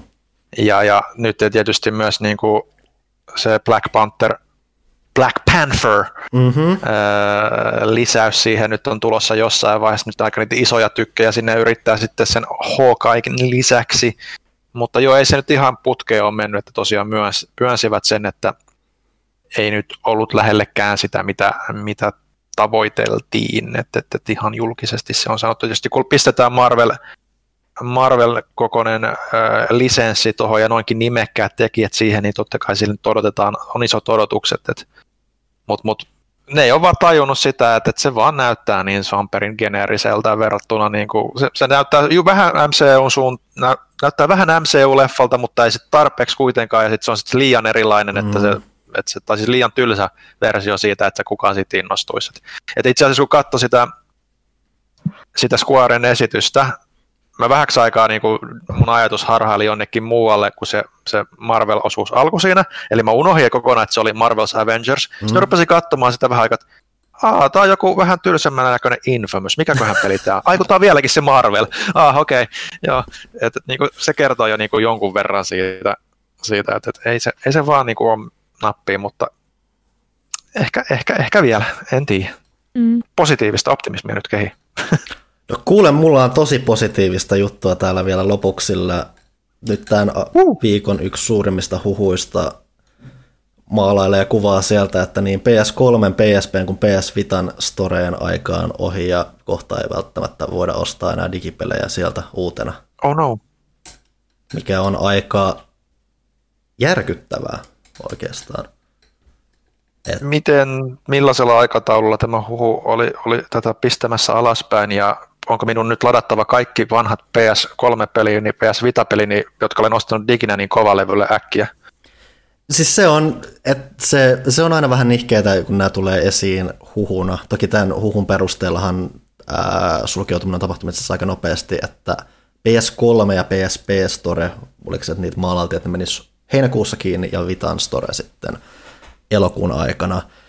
Ja sitten vaan se, siinä on vaan se, että on sitten sanottu, että Sonin virallinen ilmoitus tulisi joskus tässä maaliskuun lopulla, mutta sitten koska tämä tulee huhun kautta, niin jos tämä pitää paikkansa, niin aika paljon isoja kysymyksiä on vielä vastaamatta, tai varmistuksia, että isoinhan on se, että hei, että jos nämä nyt sulkeutuu, niin se mitä huhu sanoo, että sitten kun nämä sulkeutuu, niin sä et voi ostaa uusia pelejä. Mutta mitä mm. nyt ei vielä tiedetä, ja luulisi, että ne nyt herran on aika löytäisi edes jonkun ratkaisun tähän, että sä voisit ladata sun jo ostamia pelejä uudelleen. Mutta sitä ei toistaiseksi mm. ole tietää tällä hetkellä, nyt on se suurin pelkoasetelma vaan se, että hei, nämä kauppapaikat on menossa pois, ja varsinkin kun miettii sitä, että miten, mit, et, että että olkootkin, että PS3 on vanha laite ja PSP on vanha laite tai muuta, mutta melkein keskeisin, mikä on pitänyt PSP ja PS3 pinnalla, on se, että se on paljon vanhaa klassista PS1-kamaa, mitä sä et voi helposti mm. saada tänä päivänä. Että se on paljon vanhia hyviä japanilaisia roolipelejä tai muuta. Plus sitten on vielä Vita-tapaus, meillä on paljon ihan käteviä indie-pelejä, joita on niin julkaistukin ihan vasta hiljattain. Joo. Et se on tosi, siitä, sitä kautta nostanut tosi paljon niskakarvoja pystyä, että jos tämä nyt on tapahtumassa, ja sitten tavallaan se merkkejähän on jonkun verran ollut ilmassa, että nähän teki mm. tätä verkkosait, tai siis PlayStation Toren selain-version uudistusta, missä aika kylmästi torpattiin näitä sivuun ja muuta, että se on, merkit on ollut ilmassa, mutta se on aika kyl, kylmän oloinen setti, jos se nyt on oikeasti tapahtumassa, ja just sitten ei näytä varsinkaan Microsoftin rinnalla hyvältä, että Microsoft on taas pitänyt jonkun verran lippua korkealle tuommoisen tietynlaisen pelin pysyvyyden kannalta, että hei siellä on, sä voit, niin. pelaa, sä voit pelaa Xbox Seriesillä alkuperäisen, muutamia, et totta kai sä voi kaikkia pelata, mutta sä voit pelata mm. aika paljon aika isoja Xbox, ensimmäisen alkuperäisen Xboxin pelejä Xbox Seriesillä, jos sä haluat. Et se on tällä Joo. hetkellä hyvin erilainen tarina kuin mitä Sony on rakentanut. Ja se on oh. harmittavaa ja vähän, että kun tämä huhu tuli, niin mullakin tuli silleen, että, niin, että uskallanko mä ostaa PS jotain ja miten se, mm mitä tämä, mikä, niin, tämä, mikä, mikä, on, mikä on kaikki tulevaisuuden kanta tai muuta. Toki, että Sonic yrittää nyt PS4 ja PS5 yhdistää, että ehkä niillä on enemmän se jatkuvuus tulevaisuudessa, mutta se on iso ehkä. Et iso, mm. ei, ylipäätään tämä koko juttu on tällä hetkellä, että siinä on paljon isoa ehkä, ei tiedetä. Ja nyt olettaisin ainakin, että se joku uudelleen alu, siis olettaisin, toivoisin ja muuta, että se uudelleen lataaminen jäisi koska ei ne voi, koska jos ne riistää sulta sen kaiken, ja sitten kyllä nousisi aika isokin halo, tai luulisi aina. Se todennäköisesti on. Se... Nyt, kun, nyt kun miettii, lähtee vertaamaan, että nehän nyt aika pitkälti myös maailmalla on ö, pistänyt sen PlayStationin video- ja elokuvavuokrauksen alas, mm. niin siellä on edelleen softa kuitenkin, että jos sä pystyt katsoa niitä, niitä sun jo lataamia, sä pystyt lataamaan ne jo vielä uudelleen käsittääkseni. Et kuvittelisi sen valossa, että ne mm. tajuu sen, että se on tärkeää, että saadaan ladattua. Toisaalta myös, no PlayStation 5 ei pyöritä PS3-pelejä levylläkään, mutta olisiko siinä sitten, mä yritän nyt tässä optimismin kautta lähteä tätä näitä. Toivottavasti nyt edes sitten tämä olisi niin merkki siitä, että PS3 latauspelit voisi tulla sitten PS5 ja PS4 storeen sitten, että, että Tuskin, mutta tämän, tässä vaiheessa on ihan vain arvaus muiden joukossa, mutta tota, se olisi toivoisin, niiden, että taisi se lähestymiskulma. Se olisi niiden omalle digibisnekselle ihan tosi haitallista tehdä tuommoinen muuvi, niin kuin, että niin kuin myö, käytännössä demonstroida suoraan, että meidän tuki mm. näille teidän digiostoksille on hyvin rajallinen. Mm. Ei se vaan ei se, se ole mitenkään se, niin, se, on, se, se, ei voi mennä niin. Ei. Ne vaan pyyhkäsisi sen. Et tällä hetkellä siis se, mikä valmistautuu tällä hetkellä sitten on, että – ehkä nyt kannattaa sitten katsoa, että onko siellä storessa jotain, mitä sä haluat varmistaa, että sulla on pääsy jatkossa, että mm. varsinkin ne... Kuvittelisi kyllä, että se virallinen ilmoitus tulee sen verran hyvissä ajoissa sitten, että jos siinä on jotain tuommoista, että ladatkaa nyt äkkiä kaikki, niin jengi ehtii tehdä sen. I don't know, mm. mutta siis kuvittelisi, että ei, ei, se niin paljon voi ampua itsensä jalkaa, mm. tai ehkä voi, mutta, mutta, mutta, mutta toivotaan, että ei. Katsotaan, mihin menee. Joo, että vält niin, että toki, että sen verran aikaan sentään ainakin toi huki antaa, että tässä nyt ei tarvitse välttämättä alkaa panikkiostoksille menemään tai muuta, mm. mutta kannattaa olla varuillaan asian suhteen. Joo. Mites, onko tuosta, mä tiedän, tuota ei ollut kässärissä, mutta onko tuosta PSVRn tota, uudesta tulemisesta mitään mietteitä ihmisillä? Uh, keskeisin mulla on lähinnä se, että se, mitä tosiaan nyt paljastettiin, että jo vähän aikaa sitten Sony vahvisti, että hei, PS5 tosiaan saa VR-laitteensa, ei tänä vuonna, koska me nyt vielä väännetään tästä, joten me ei paljasta tästä visiiriäkään, läslää. Mm. Mutta sitten vähän itse asiassa yllätti ja sitten näytti nämä uudet PlayStation 5 VRn ohjaimet, tosiaan laitteellahan siis ei ole vielä virallista nimeä, että mm. se kertoo myös siitä, miten varhaisessa vaiheessa liikutaan. Kyllä. Mutta ne paljasti tosiaan nyt nämä uudet ohjaimet, ja jos tosiaan nyt haetaan Sonilta jotain positiivisempaa tässä vaiheessa, niin ää, se an, maalaa aika lupaavaa kuvaa PS5 VR-tulevaisuudesta mm-hmm. siinä, että PS4 VR niin yllättävän ok-laite, kun se monin puolin olikin, että se, mm. oli, se oli ennen, siis se ajo asiansa ja se oli kilpailijansa nähden huomattavasti edullisempi vaihtoehto, joten siihen nähden se oli tosi jees, niin siinä on kuitenkin, että siihen tehtiin paljon kompromisseja. Yksi isompia näistä oli se, että Sony totesi, että ei meillä on nämä PS3 Move-ohjaimet, voitaisiin me näillä tehdä jotain. Ja toi Älä nyt Sony niitä vasta, niitä, niillä kehitetty se ihan koko vempaan ainakin niiden omien sanojensa mukaan, että ilman niitä koko laitet visiiriä ei olisi olemassa. Siis sehän, mutta siis sehän se, että se koko visiiri syntyy käytännössä hyvin vahvasti vanhan teknologian. Jo hyvin, mm-hmm. siis totta kai vanha teknologia aina vaikuttaa taustalla, mutta hyvin vanhan te- jo kuluttajakäytössä olleen teknologian päälle, niin nythän nämä uudet ohjaimet, ne muistuttaa enemmän noita muita oikeasti PCllä VR, olevia VR-laitteita. Oculus mm. Touch tuli mieleen, mm. ne Oculus Touch-ohjaimet, kun se on semmoinen häkkyrä sun käden ympärillä mm. tavallaan.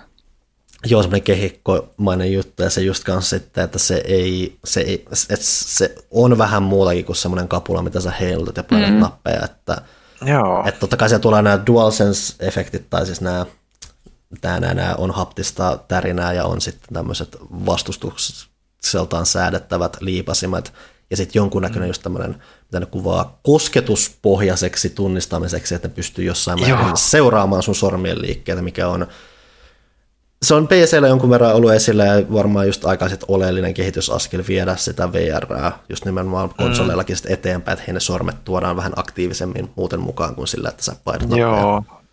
Se oli tosi epämääräisesti, me jouduin niin kysy, juttelemaankin teidän kanssa siitä, että miten te tulkkasitte sen. Mm. että, että se, siinä luki, että siinä virallisessa blogikirjoituksessa, että se tunnistaa sun sormesi ilman, että se kosket niihin, tai ilman, että ilman, sun ollaan kosketuksissa mm pinnoilla, tai ilman, että painat pintoja. Without pressing niin. oli se.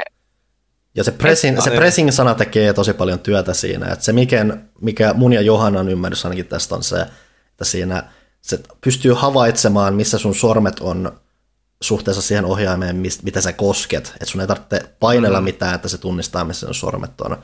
Mutta se ei välttämättä ole sitä, että jos vaikka osoitat tyhjään ilmaan jonnekin, niin se ei välttämättä tiedosta, että sun sormi on siellä tyhjässä mm. ilmassa jossain, että sen pitää kai olla jotain pintaa vasten, ja se siitä mm. havaitsee ehkä. Tai sitten on selittänyt vaan teknologiansa todella huonosti, ja vielä on, ollaan hämmennyksessä siitä, että miten tämä toimii, mutta hei. Niin, mä maalailin itse henkilökohtaisesti paljon, paljon futuristisempaa kuvaa, että se tunnistaa sun sormen liikkeet siinä kehikon ympärilläkin sen, mutta, et, et, et, mutta se oli jo tosi vähän ehkä mun englannin kielen taito on tosiaan, ja ymmärtä, luettu ymmärtäminen välillä on vähän mitä on. Muistatteko sen, mikä se Leap jotain, missä oli semmoinen kamera ja sitten sun kädet, sulla ei ollut niinku ohjainta ollenkaan. Aa.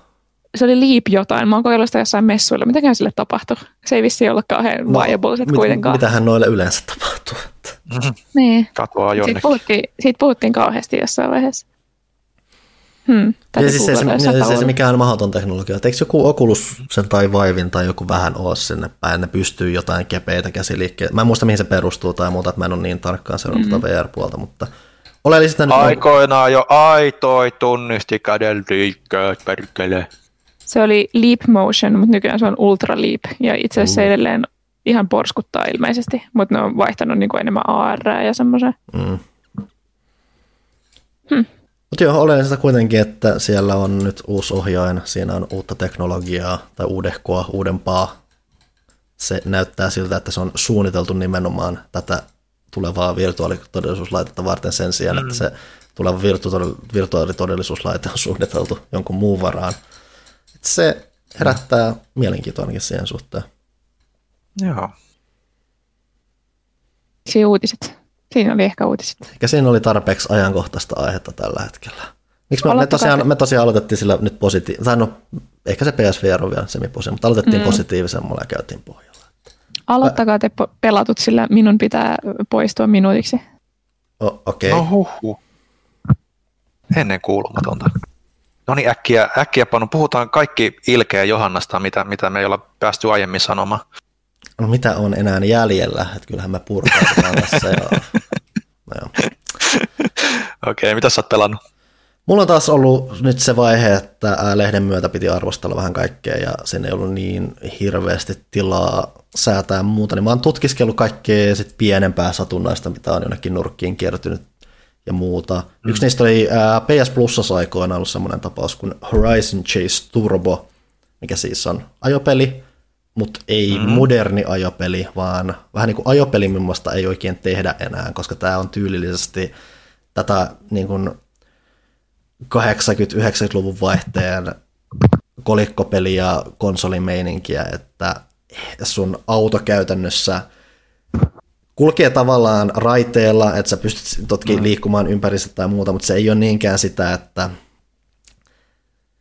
sä et varsinaisesti, sun on lopulta hyvin rajattu kontrolli, kontrolli siitä, miten se auto menee, että se tuntuu vähän, että kun se kulkisi semmoisessa pseudo 3D-maailmassa, että se on että melkein kuin 2D-peliä pelaisi, mutta totta kai se on sitten tuotu, tuotu moderniksi ja se on jännä sitä kautta, että kun se on lähestymistavaltaan hyvin erilainen, sitä pelaa hyvin eri tavalla kuin jotain perinteistä autopeliä. Kun siinä ei varsinaisesti ajata pihalle, tai jos sä ajat pihalle, niin se lähinnä johtaa siihen, että sä törmäät johonkin tolppaan ja se sut takaisin ja se menee aikaa siinä. Mm. Että se kaikki, kaikki, mitä sä teet, perustuu siihen, että sä ohitat mahdollisimman tehokkaasti sun kilpakumppanit ja sitten keräät jotain tokeneita ja samaa, että saat jotain bonuspisteitä ja sitten sitä kautta parempaa aikaa ja ajotat turbos oikein. Se on enemmän semmoinen melkein väistelypeli, että sä mm, mennään paljon... Kuulostaa mennään just niiltä ikivanhoilta PC-autokaahailulta tietyllä tavalla. Että just, että se on keskeisin taas se, että sä löydät oikeat ajolinjat, ja oikealla ajolinjalla sä voit monet mutkatkin käytännössä vetää täysiä, kun sä lähestyt sitä oikein. Et joskus pitää vähän hidastaa, että se, että se ei valu sieltä tai muuta, että se on hyvin yksinkertaista hupia, mutta tämä, tämä just tuo sen fiiliksen aika hyvin siihen, että se on, sä painat pari nappulaa siinä ja se on enemmän sitä väistelyä. Se, eihän se mikään pitkä ja loputtomasti kestävä ja loputtomasti jaksava, jaksettava peli on, mutta se on hauska tommonen blast from the past, mikä periaatteessa toimii vielä tänä päivänä. että kun niitä ei ole liikaa pelattu tai muuta, niin se on ollut hauska, hauska peli tutustua. Tosiaan Johannalle mainitaan myös, pelataan, pelasin Horizon Chase Turboa. Se oli kiva semmoinen löytyy sieltä PS Plusasta, mikä on napannut joskus, että jos yhtään, uh-huh. just semmoinen äh, tuntuu siltä, että kaipaa just jotain Super Hangongia tai, tai, tai, tai, tai, tai herra Jumala, miten mä, aut, aut, mikä tämä Segan Ferrari-peli on, miten mä, miten voi tulla... No nyt kun tämmönen... kysyt, niin tuli täys blankki itselläkin mieleen. Siis herra Jumala, ei voi tulla, nyt on kyllä häpeää kaikille, ei herra jestas. Super Hangonia mä muistan, mutta en siis... God damn it. Siis sulla on tytsykin siinä vieressä ja se on ihan fiiliksissään, kun sä ajelet siellä ja hyvä musa se on, soi. Ja... ja se on Jakusassa. Ja... niin, siis tää on ihan hirveetä. Kauheeta. Ei ole koskaan tapahtunut elämässä mitään Miksi se, on mikki toimi? Outrun. Outrun, kiitos. Out. Niin, kiitos. Muistin, että se oli joku out juttu, mutta sitten vaan, että ihan hirveät lyö. Mutta siinä hengessä tehty peli, että sä käytännössä kuljet rataa, että Outrunnissa on siis periaatteessa se, että sähän ajat yhtä jatkuvaa tietä ja se menee eteenpäin. Tuossa on ihan ratoja, jossa on kierroksia, kyllä sitä on, että sä tuut ykkösenä siellä. Mutta se on jo sitten, että sä väistelet ja sä tutkit ne mutkat parhaalla tavalla ja se on vähän just sitä uudelleenpeluarvoakin sitten, että sä vedät vähän silleen, että no mä pääsin kolmen parhaan joukkueen ja sitten sä löydät sen käytännössä täydellisen tavan ajaa se, että ne on Et se on just ajopeli, jossa on käytännössä kenttiä, ja sä voit läpäistä ne kentät Mm. täydellisellä tavalla, kun sä löydät sen tietynlaisen. Se, että siinä ei ole hir- niin No. paljon muuttujia, vaan että se on asia, missä sä voit käytännössä tulla täydelliseksi. Ja se on hauskana erilainen tapa pelata ajopeliä. Mm. Joo. Ähm. No Outranista, kun nyt tuli Jakusa siltä, niin mä nyt sen verran sanon tähän väliin Jakusasta, että kaivoin lompakostani kuvetta ja ostin PS5-version Jakusa Like Dragonista. Pelasin sitä boxilla, Oldgen boxilla aiemmin, mutta ostin sen sitten PS5 ja mä pääsin sitä nyt alkuun alkuun siinä vaiheessa, kun sä pääst oikeasti tutkimaan sitä, sitä, sitä Yokohamaa mm. Kunnolla. Eli aika pitkälti siinä kohdassa, missä mä olin jo ennen kuin mä, tota, Mm. missä mä olin tota Xbox-versiossakin, mutta nyt mä ollaan ole siinä pisteessä, että, että mä pääsen pelaamaan sitä niin kuin uusin silmiin. Ja kyllä se, niin kuin se Next Gen päivitys siinä niin kuin, varmaan boksilla jengi on jo sitä niin kuin päässyt testailemaankin, mutta niin kuin, nyt kun itse pääsi niin kuin PS5, niin on se nyt silleen tosi mukavaa, että se rullaa tosi sulavasti. että mä, mua aina niin kuin häiritse, häirinyt vanhoissa peleissä, kun sä käännät kameraa, sit, ka, kameraa, niin se ympäristö menee aina vähän suttuseksi, niin mm. nyt on Mm. tavallaan hienoa, että se, niin kuin se ympäristö ei mene sellaiseksi puuraksi, aina kun sä käännät kameraa, vaan oikeasti on näyttää siltä, että hei mä voisin melkein jopa koskettaa noita välkkyviä neonvaloja tuolla noin. Et, et se on ollut kyllähän makea elämän laadun parannus siinä, että et, et, nyt se alkaa pääsemään sitten vauhtiin ja, ja, ja jotenkin nyt kun oli sen alun pelas uudestaan, niin pääsi kerrottua niitä tiettyjä asioita uudestaan ja tuntuu tosi sympaattiselta se Ishiban hahmona, mm. Tai Ichiban, miten lausutakaan japaniksi, niin tota, tota, vaikuttaa tosi symppikseltä. Jotenkin tuli sellainen niinku, sielujen sympatia sitä kohtaan, että, että mukavasti rakennetaan ajan kanssa sitä hahmoa ja, mm. Ja, ja niitä muita hahmoja siinä ympärillä, niin nyt on taas hinku pelata sitä vähän, vähän pidemmälle sitten lisää sen, sen myötä.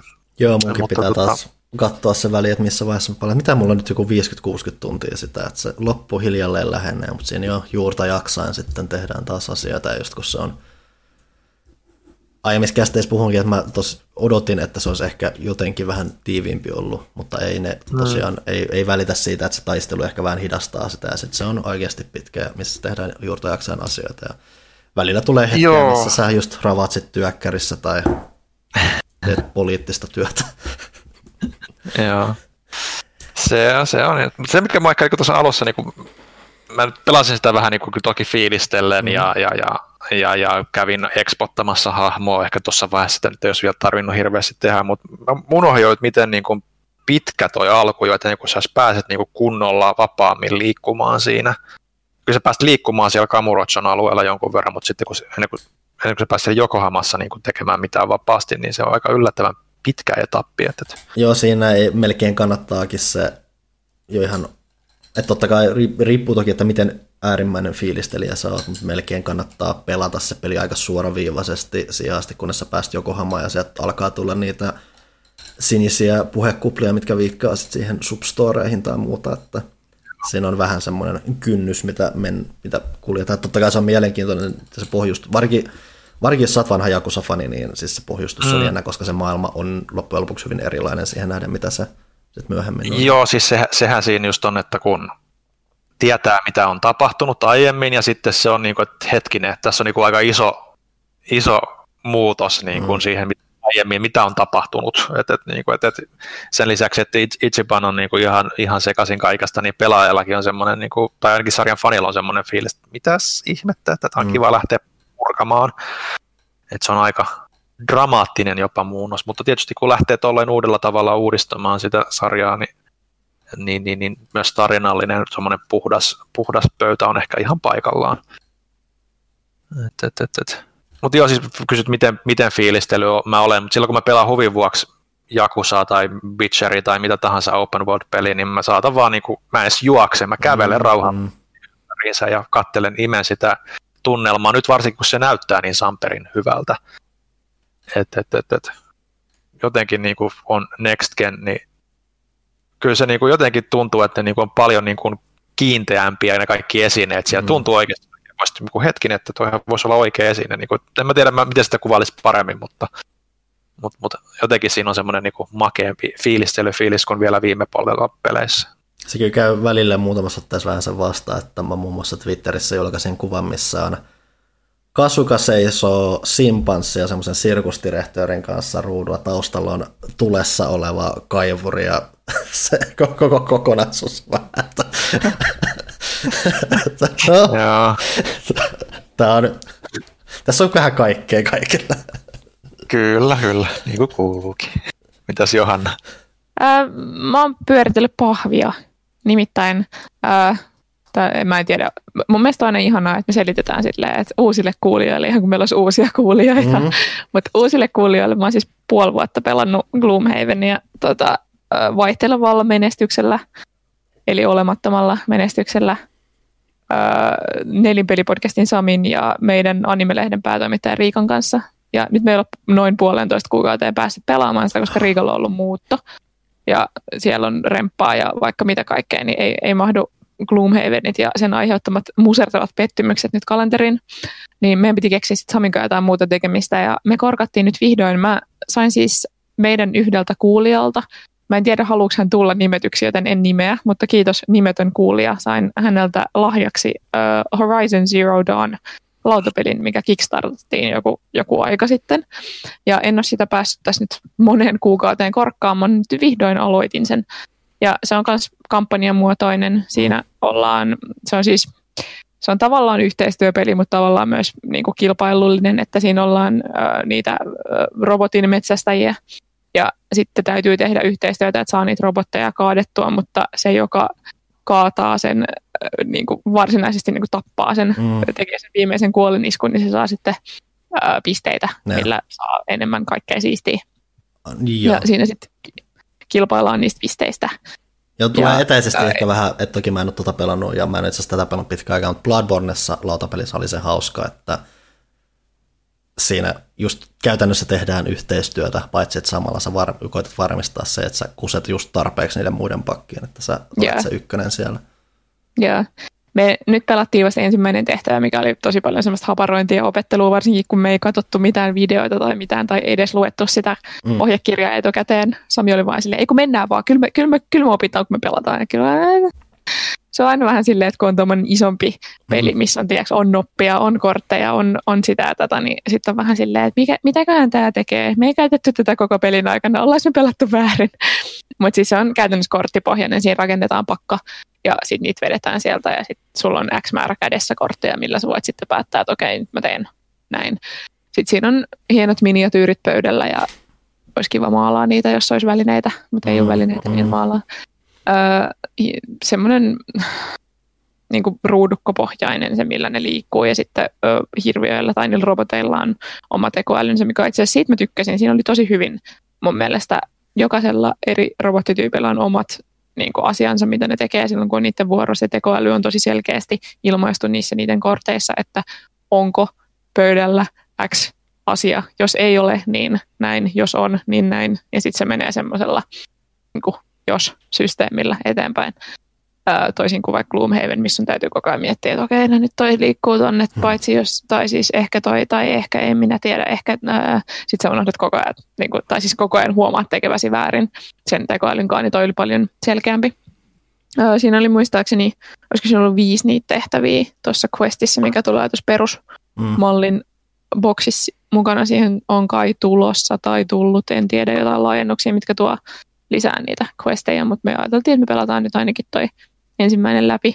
Tosiaan oli sen verran semmoista harjoittelua, että ei päästy oikein siihen niin toisen kampittamisen makuun, että se oli enemmän sellaista, että voiko mä tehdä näin ja mm. mitä, mitä, mitä nyt tapahtuu ja ai mä saan jotain pisteitä, mitä nämä on, mitä näillä tehdään.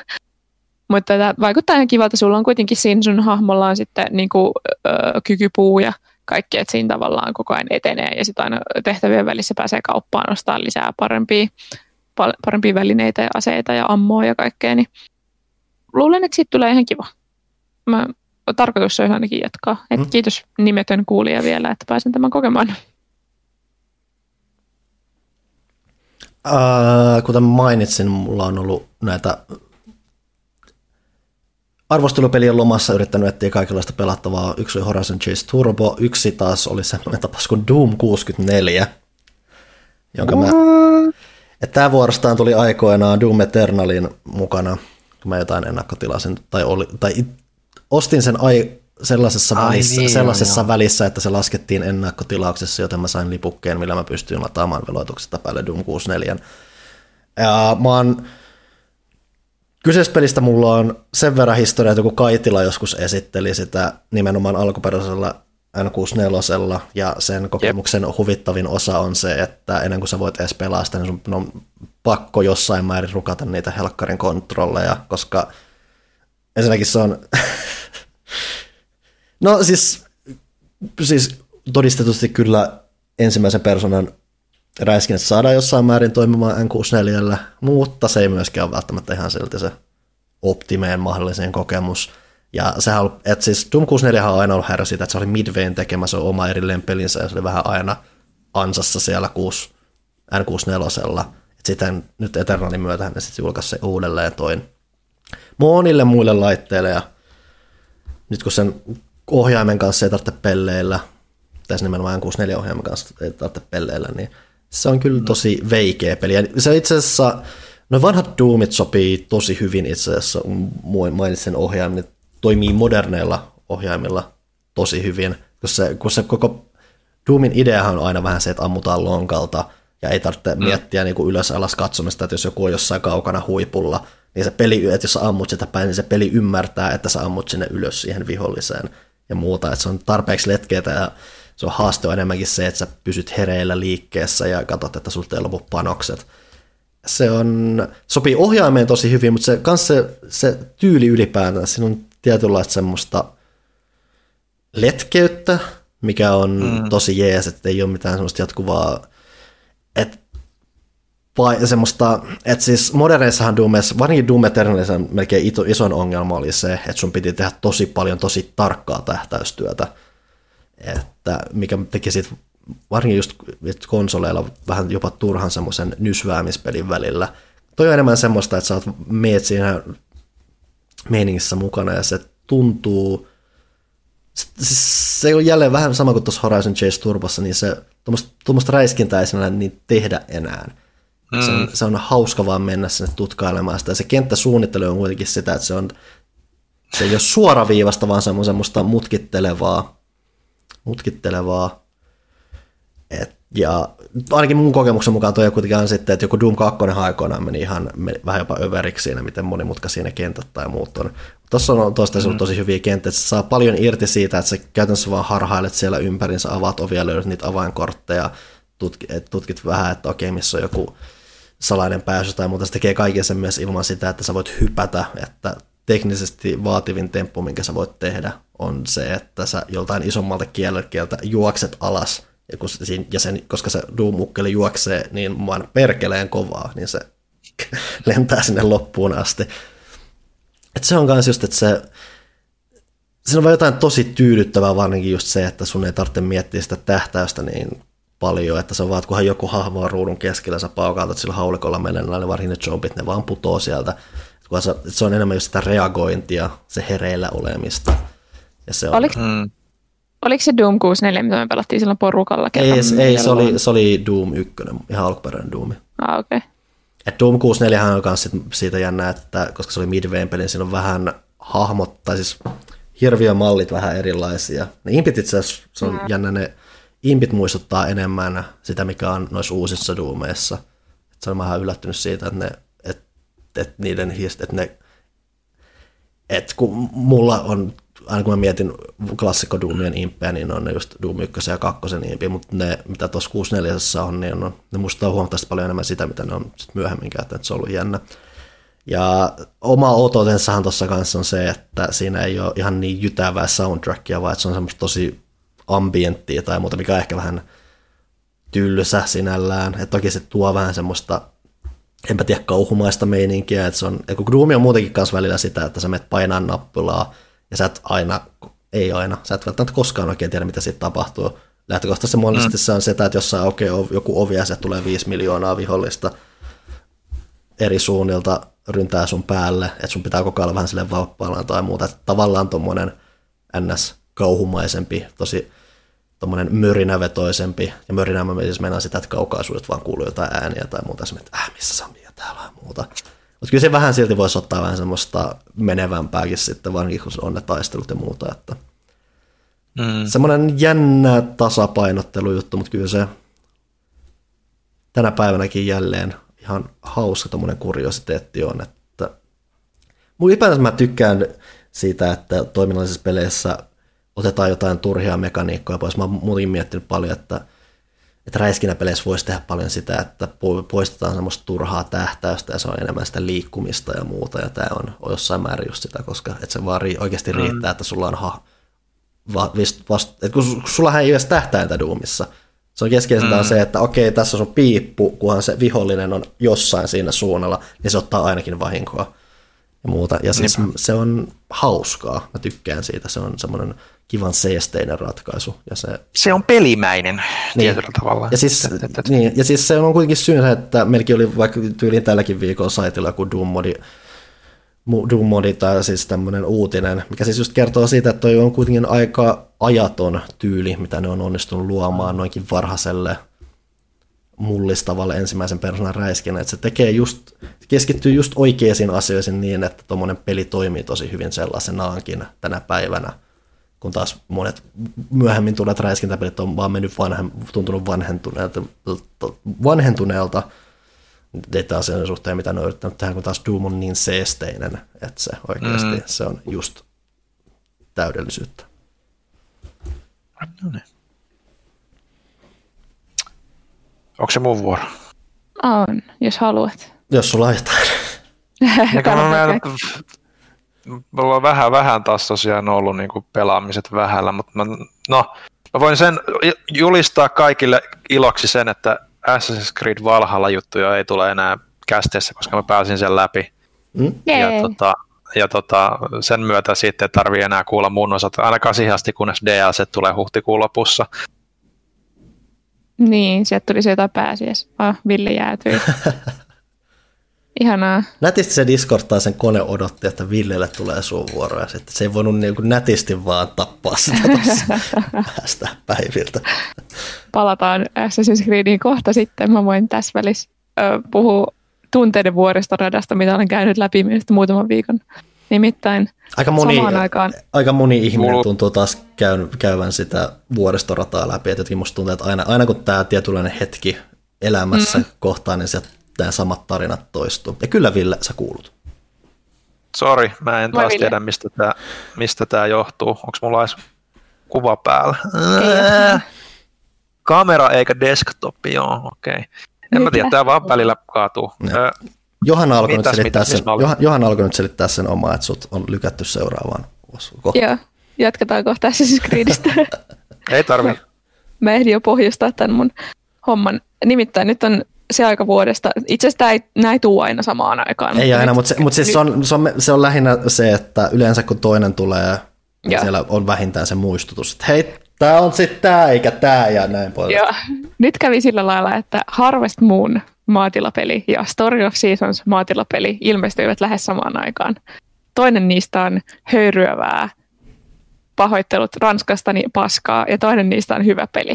Mutta kun siitä on nyt seitsemän vuotta, kun siis Harvest Moonin lokalisoijat, länsijulkaisijat varastivat sen nimen ja rupesivat tekemään omia pelejään Harvest Moon nimellä niin, että oikean Harvest Moonin japanilaiset kehittäjät joutuivat keksimään uuden nimen ja lanseeraamaan periaatteessa uuden sarjan, vaikka se on sitä samaa vanhaa.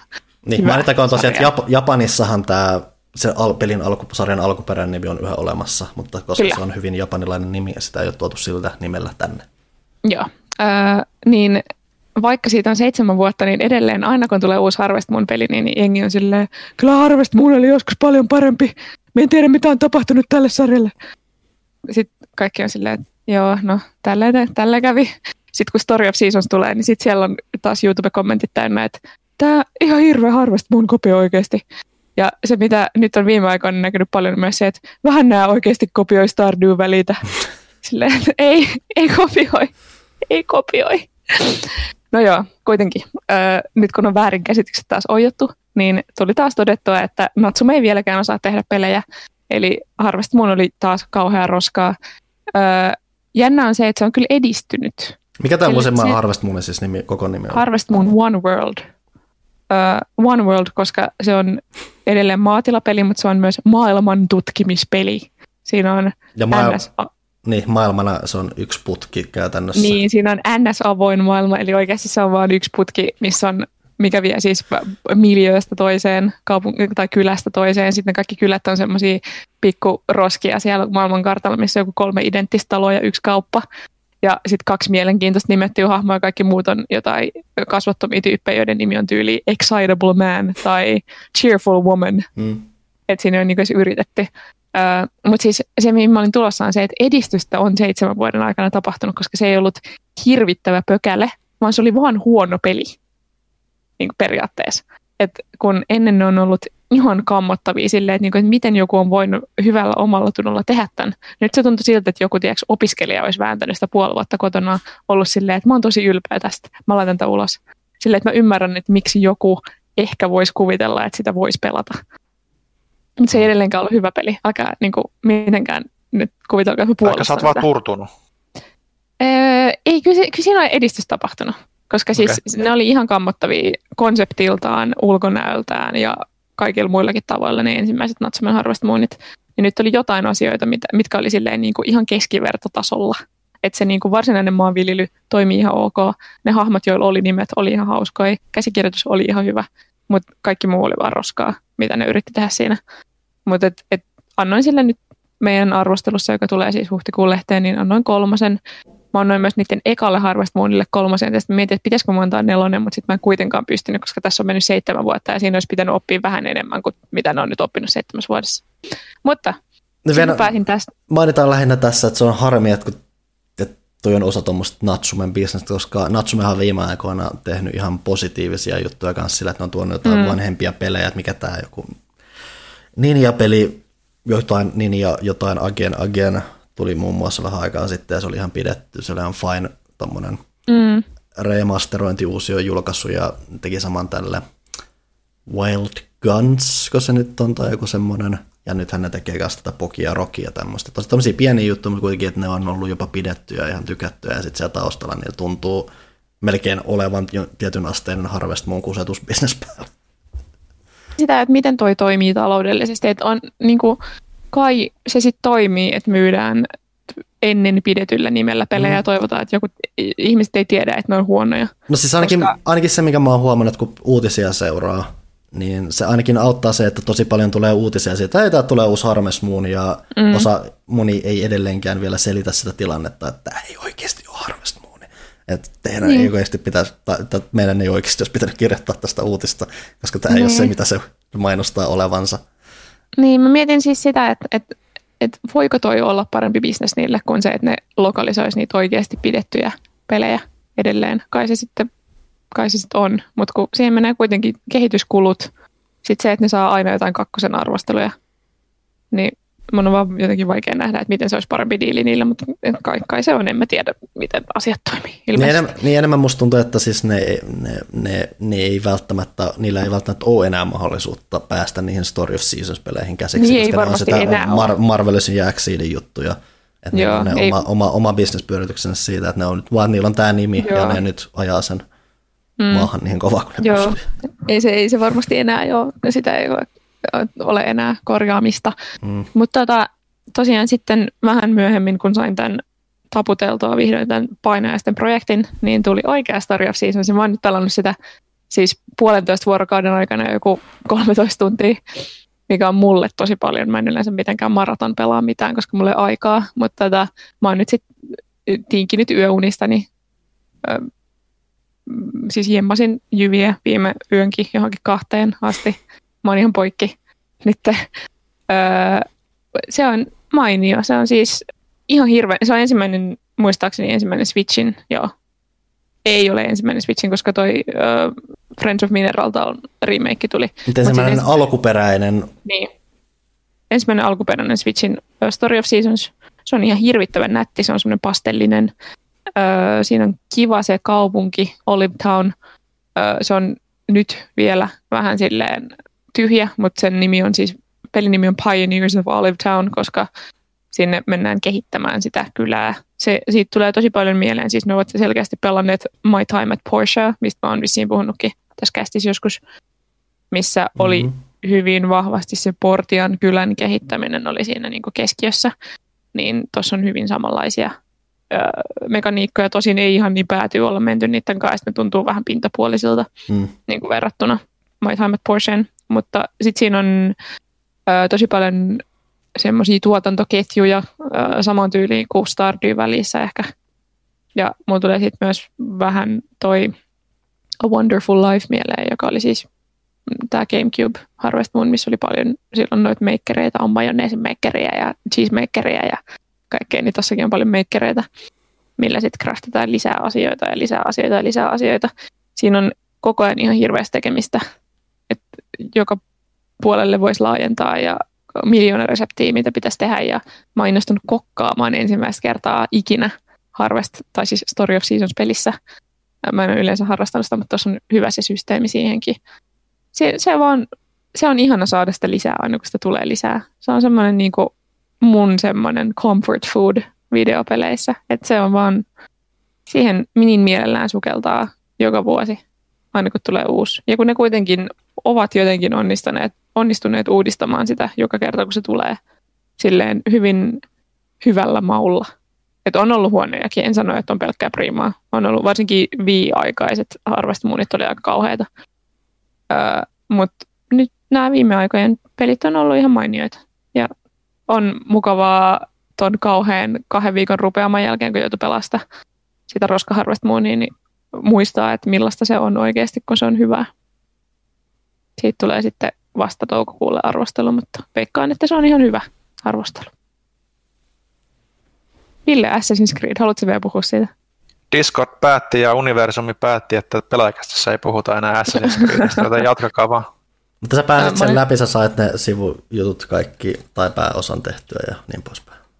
Joo, siis kaikki tehtävät tuli nyt tehtyä, mitä kartalla tuli vastaan, paitsi ne ehkä ne, ne, ne, ne, ne world eventit, mitkä nyt on niitä ihan minimi, mm. minimaalisia, mm. mutta, mutta tota, kaikki ne animus anomalyt, mitkä vähän sen niin kuin taustottaa, mitä siellä tapahtuu ja miten se vähän sitoo niitä siihen nykyaikaan, niin ne tuli sieltä kerätty. Eli mä tarinallisesti kaiken oleellisen olen nyt nähnyt ja, ja, ja, ja, ja täytyy nyt sanoa, että oli se ihan mielenkiintoinen lopetus. Toki, toki se peli niin teki Odysseut, mä unohdin, että Odysseu teki ihan saman, että se ei tule lopputekstejä, vaan se vaan jatkuu, jatkuu, mm. jatkuu, joten sulle ei tule semmoista fiilistä, että mm. tämä peli on läpi. että et siinä vähän aikaa oli sillä, että hetkinen, tässäkö tämä nyt oli? Eli varoituksen sana niille kaikille, joilla se on vielä kesken, niin se sitten kun se tuntuu, että se tarina saavuttaa semmoisen tietyn pisteen, että jaha, jaha, niin tota, se on sitten actual – The Ending, paitsi olet tietysti tehnyt niitä kaikki sivujuttuja siellä, siellä, siellä toisessa isossa maailmassa, mikä, mikä, minne päästään niiden happo, happotrippejän kautta, niin, tota, niin, niin, niin, ne kyllä kaikki nivoutuu yhteen. Ja mä oon itse asiassa aika y- jotenkin niin kuin yllättynyt, että miten paljon mun kiinnostaa, mitä siinä tulee tapahtumaan seuraavaksi. Se varmaan on iso pettymys niin kuin, niin kuin yleensä, mutta, mutta mutta jotenkin se, että miten se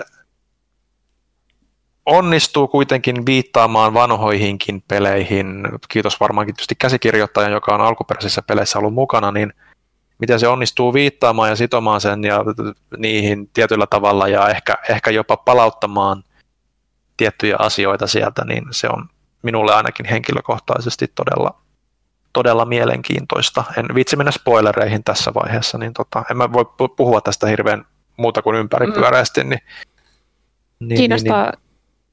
tai siis kutkuttaa nyt se, kun siihen on tulossa Irkku DLC ja sitten tota, jotain pääsiäismeininkejä niin kuin silleen tavallaan palvelumaisesti niin kuin Animal Crossing henkeen, että sun kylässä on yhtäkkiä pääsiäinen. Mun mielestä on niin omituista, että Assassin's Creedin tyyliseen peliin tulee jotain tuollaista.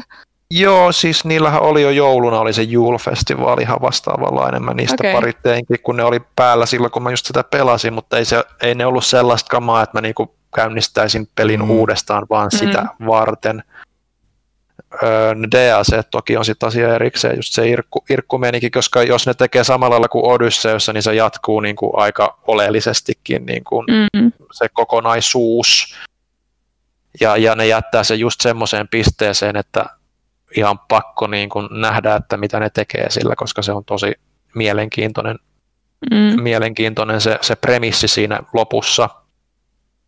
Öö, vähän, vähän ehkä, vähän niin kuin tuossa Odysseussa ne tavallaan tiputti pallon, pallon niin kuin niiden, niissä DLCissä, mitä ne teki sillä, mitä ne, mitä ne niin kuin lähti rakentamaan niihin DLCihin, niin siinä sen, sen päätarinan lopussa. Mutta jotenkin mulla on niin kuin näihin kirjoittajiin isompi luotto, että, että mä ainakin hiffannut, mikä niin kuin niitä ihmisiä, tai ainakin minua kiinnostaa siinä nykyaikameningissäkin, mitä taas nämä Odysseyn kirjoittajat ei välttämättä ihan hiffannut. Ja, ja, ja. Eivor, Eivor on mun mielestä niin loppuun kohden vaan se hahmo paranee, että, että se on vähän semmoinen jees-hahmo siinä kaiken kaikkiaan ja, ja, ja tekee mitä käsketään, mutta se kasvaa hahmona kyllä ihan niin kuin mukavasti siinä loppuun kohden. Että, että, ja varsinkin nyt just, että mikä se lopputvisti siinä on, niin se tuo siihen vähän ihan erilaisen kulman niin kuin myös, että mitä ne tekee jatkossa. Niin, niin, niin, niin. Mielenkiinto on, että kyllä nyt varmaan tulee tällä kertaa pelattua DLC suht saman tien kuin Odysseyn kohdalla oli se, että äh, onko se pakko. Ja sitten tuli pelattua vasta vuosien päästä. Mutta joo, ei, ei, ei. Discordin, Discordin ja universumin päättämällä tavalla, niin Ei puhuta, tässä, niin, ensimmäinen. tässä kästissä ei puhuttu sanallakaan Assassin's Creedistä. niin, niin, Samperi saitte kuitenkin huijattua minut. Ää, mun random pelipoimintoista löytyi myös semmoinen tapaus kuin Tesla Force. Et me ei, ei Oho. olla hirveästi puheltu tamperilaisen Tentonsin peleistä. Ehkä osin siksi, että se tekee paljon semmoista, pukkaa paljon pieniä pelejä ulos tahtiin välillä, mikä huimaa ehkä osittain päätä, mutta lähtökohtaisesti se mun ymmärrys on kuitenkin ollut se, että ne teki ihan semmoista siihen nähden, varsinkin siihen nähden, miten nopeasti ne pukkaa välille uusia pelejä ulos, niin siellä on ihan semmoinen laatu mukana, että oikein on tommonen twin stick shooter roguelike hässäkkä, mm. eli ammutaan ör- tai ei örkkeenä enemmän tämmöisiä kosmisia Lovecraft-pahiksia.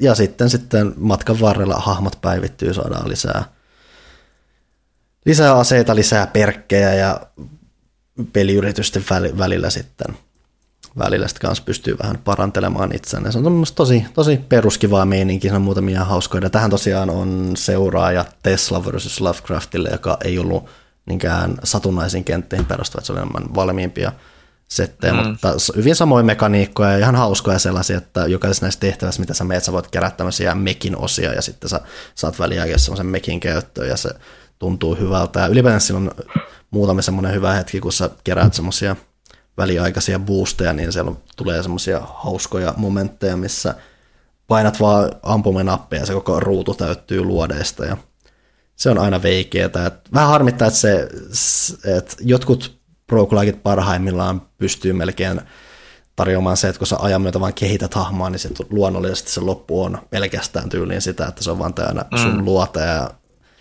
ja se tuntuu hyvältä, että tuossa on enemmän semmoisia väliaikaisia juttuja, mutta silti semmoinen tosi kiva just nimenomaan välipeli taas, että mitähän muuta mä oon joskus näet pelannut. Mitä nämä, kun nämä on, nämä Teslat on ollut niiden nyt se suurin, Mm, suurin menestys. Joku, se oli vähän tympeämpi se joku vähän semmoinen Angry Birds-klooni, minkä ne joskus teki, mutta nämä tekee paljon teoksia. Itse asiassa sehän, sehän, mistä nämä on tänä päivänäkin varmaan ehkä tuuluisin, on tämä Crimson Land, mikä mm. itse tuli myös just PS5 siitä on, että se on mikä varmaan 20 vuotta vanha PC-peli nykyään ja muuta, että ne, se on, et, mut niiden peleissä näkyy vähän se perintö aina siinä, että Crimson Landhän oli kans käytännössä twin stick shooter, eli kuljetaan toisella tatilla ja toisella ammutaan, tai koska se oli PCllä, mm. niin vastilla liikutaan ja räiskitään ympäri. Semmoinen tietynlainen perin, perintö siitä, ja se, se näkyy näissä myöhemmissä peleissä, se on semmoista pikku, kivaa pikku, pikkukivaa, että ne ei ole selvästikään mitenkään hirveän isolla budjetilla tehty, mutta siellä on kaikkea pientä kokeilua. Ne kyllä nimenomaan kanssa kokeilu vähän erilaisia, että nythän niillä on ollut kans just jotain. joo. Se oli se, sitä, se aina, mitä mä oon niillä vähän testaili, oli se Jytke. Joo, se, se on kanssa, mä en muista mikä siinä, se oot joku poliisi ja Mä en muista, oliko siellä jotain satunnaiselementtejä sitten tai muuta, mutta... Taisi olla jo.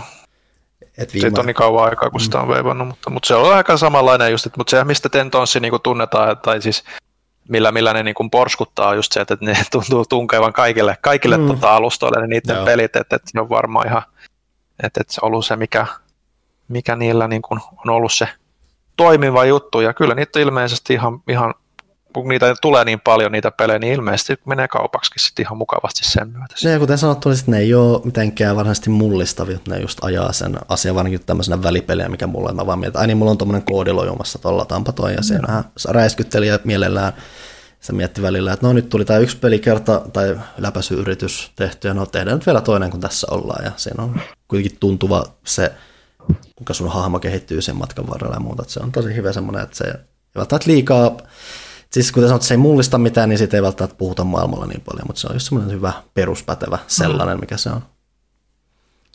Peli sen sijaan, mistä on puhuttu vähän enemmän, tämä ei nyt ei mikään valhaimin tapainen suurmenestystapaus ole, mutta silti oma indie-menestyksensä myös on, se on siis Loop Hero, myynyt mm. hiljattain, ainakin se mitä puoli miljoonaa kappaletta, ja ihan syystä ainakin laadun puolesta. Sehän on tosi, Mä en tiedä, tiedättekö tästä muuta kuin, että te olette tietysti meidän arvostelun tsekannut.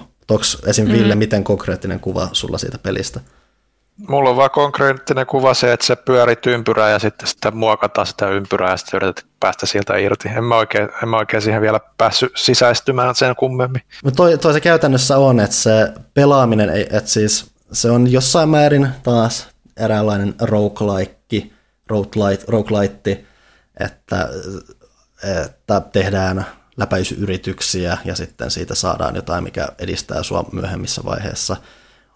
Mutta se on just se, että se on tavallaan tosi passiivinen peli, olematta kuitenkaan sitten mikään klikkeri tai muuta, missä sä... Mm. Mä, mä mietin tässä päässäni, että niinku mulla tulee siitä loopista kaikista eniten mieleen niinku idle-pelit mm. tavallaan. Että niinku, et, et sä odotat, että asioita tapahtuu ja sitten niillä asioiden tapahtumisen hedelmillä sä sitten rakennat seuraavaa yritystä tai niin kuin silleen, että, että tavallaan se etenee passiivisesti tietyllä tavalla. Mm, että siinä on jo sen passiivinen, mutta se on hyvin aktiivinen. Siinä tapahtuu just sen verran, että sä oot kuitenkin aktiivinen mm. siinä. Että tosiaan perusidea on se, että no koko homma ideahan on se, että maailma on tuhoutunut käytännössä silleen, että se on vaan vaipunut semmoiseen tyhjöön, mutta sitten on tämmöinen yksi sankari, joka kulkee vaan semmoista ympyrää.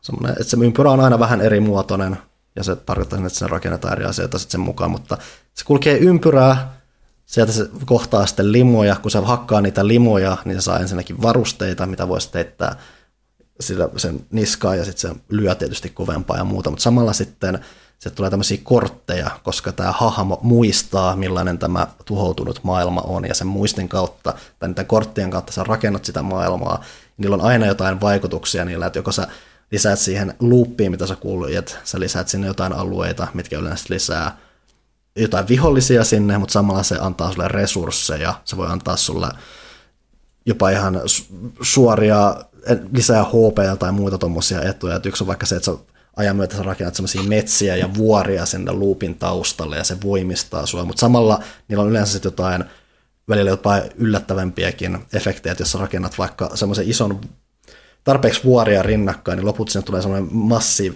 ne muodostaa semmoinen massiivisemman isomman vuoren, mikä antaa taas bonuksia, mutta samassa tarkoittaa, että se alkaa pyöriä harpujoita ympäriinsä.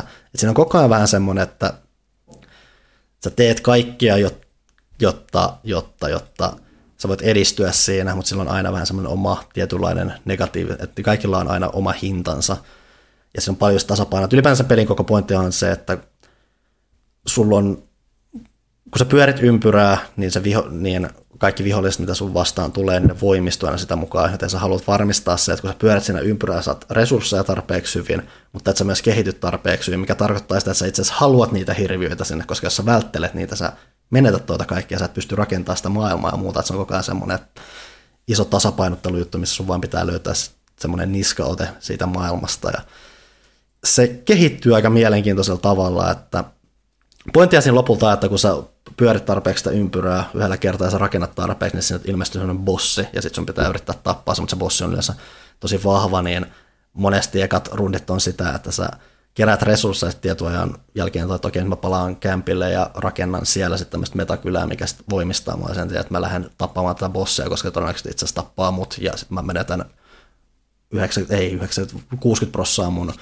resursseista, mitä mä oon kerännyt. Mutta se, ja siis ainakin toista, mä oon nyt joku varmaan viisi tuntia tai muuta pelannut en ei välttämättä tässä niin kauan piessy eka bossin mm. siinä. Siinä on ihan jännä se kehitys, mitä siinä tapahtuu. Että se on aluksi tuntuu, kun lähdet pelaamaan sitä, niin se on ihan jännittävä, jos semmoinen, että okei, tässä tapahtuu ihan kivasti, just tarpeeksi kivasti kaikkea, että mä koen mm. olevani aktiivinen ja muuta.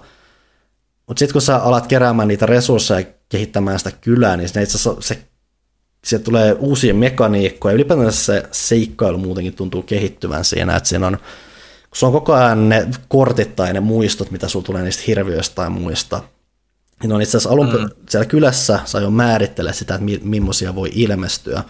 Ja niitä voi olla vain tietyn verran, niin kun sä rakennat lisää, niin sä voit laittaa lisää kortteja, ja sä laitat, vaihdat niiden korttien paikkaan, niin se seikkailu tuntuu semmoiselta oudolta edistykseltä, koska aluksi sä meet tämmöistä ihme, ihme metiköiden ja hautausmaiden ja vampyyrilinnojen ohi.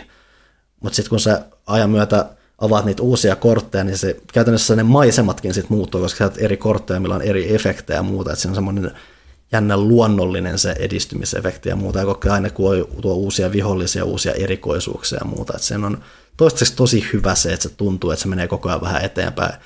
Just se, että siinä vaiheessa, että sä voit laittaa kyliä sinne, kun sä laitat laittaa kyliä sinne, sä voit saada questeja, mikä tarkoittaa okay. sitä, että sä tapat jotain tiettyjä vihollisia, mistä saa lisää palkintoja, ja myös sitten questien myötä sä voit yhtäkkiä alkaa keräämään leveleitä, mikä tuo sulle sitten semmoisia etuja, mikä on niinku asia, mikä ei varmaan ekan tunnin aikana tule sulle ollenkaan vastaan. Että siellä vaan alkaa tulemaan erilaisia lisämekaniikoja, mutta että sä saat lisää noita hahmoluokkia ja muuta. Että se, toistaiseksi se on ollut semmoinen hyvä antamisen tahti. Että siinä välillä pelottaa mm. vähän se, että okei, että vähän nyt pitää grindata, että mä saan jotain lisää rakennettua tänne kyllä ja lisää näitä etuja. Mutta siinä on aina sitten se, että kun sä saat jotain uutta, niin siinä tulee se pakolle. No pakko mun nyt ottaa vielä yksi uusi pelikerta, että mä näen, miten tämä muuttaa tätä pelaamista ja muuta. Että siinä on semmoinen just semmoinen hyvä koukuttaa. Mä ylipäänsä kanssa tykkään sit vaan siitä. Mulla jotenkin jo pelkästään se, että mä voin aktiivisesti vaihdella sen hahmojen varusteita koko ajan vaan vahvemmiksi ja vahvemmiksi. Sieltä se tulee, ja sekä ei ole pelkästään sitä, että okei, nyt se lyö kovempaa, vaan sun pitää välillä tasapainotella, että jossain varusteessa on tämmöistä vampirismia, millä sun hyökkäykset imee kanssa vastustajan elinvoimaa, tai sitten se on, että sä muuten vaan parannet johonkin tiettyä aikaa, mutta sitten välillä pitää miettiä, että okei, haluanko mä, että mä isken nopeampaa, tai nopeampaa tahtia, mm-hmm. tai mun defense on parempi tai muuta. Se on semmoisia hauskoja pieniä aktiivisia tasapainotteluja koko ajan. Sen myötä se on ainakin toistaiseksi vienyt tosi hyvin messissä ja siinä on just nimenomaan, että peliksi, jos, jonka nimi on Loop Hero, niin se loopi on toistaiseksi aika hyvä. Okei. Okay. Ymmärrän, menee että... paljon, menee paljon niin kuin monimutkaisemmaksi kuin voisi aluksi kuvitellakaan.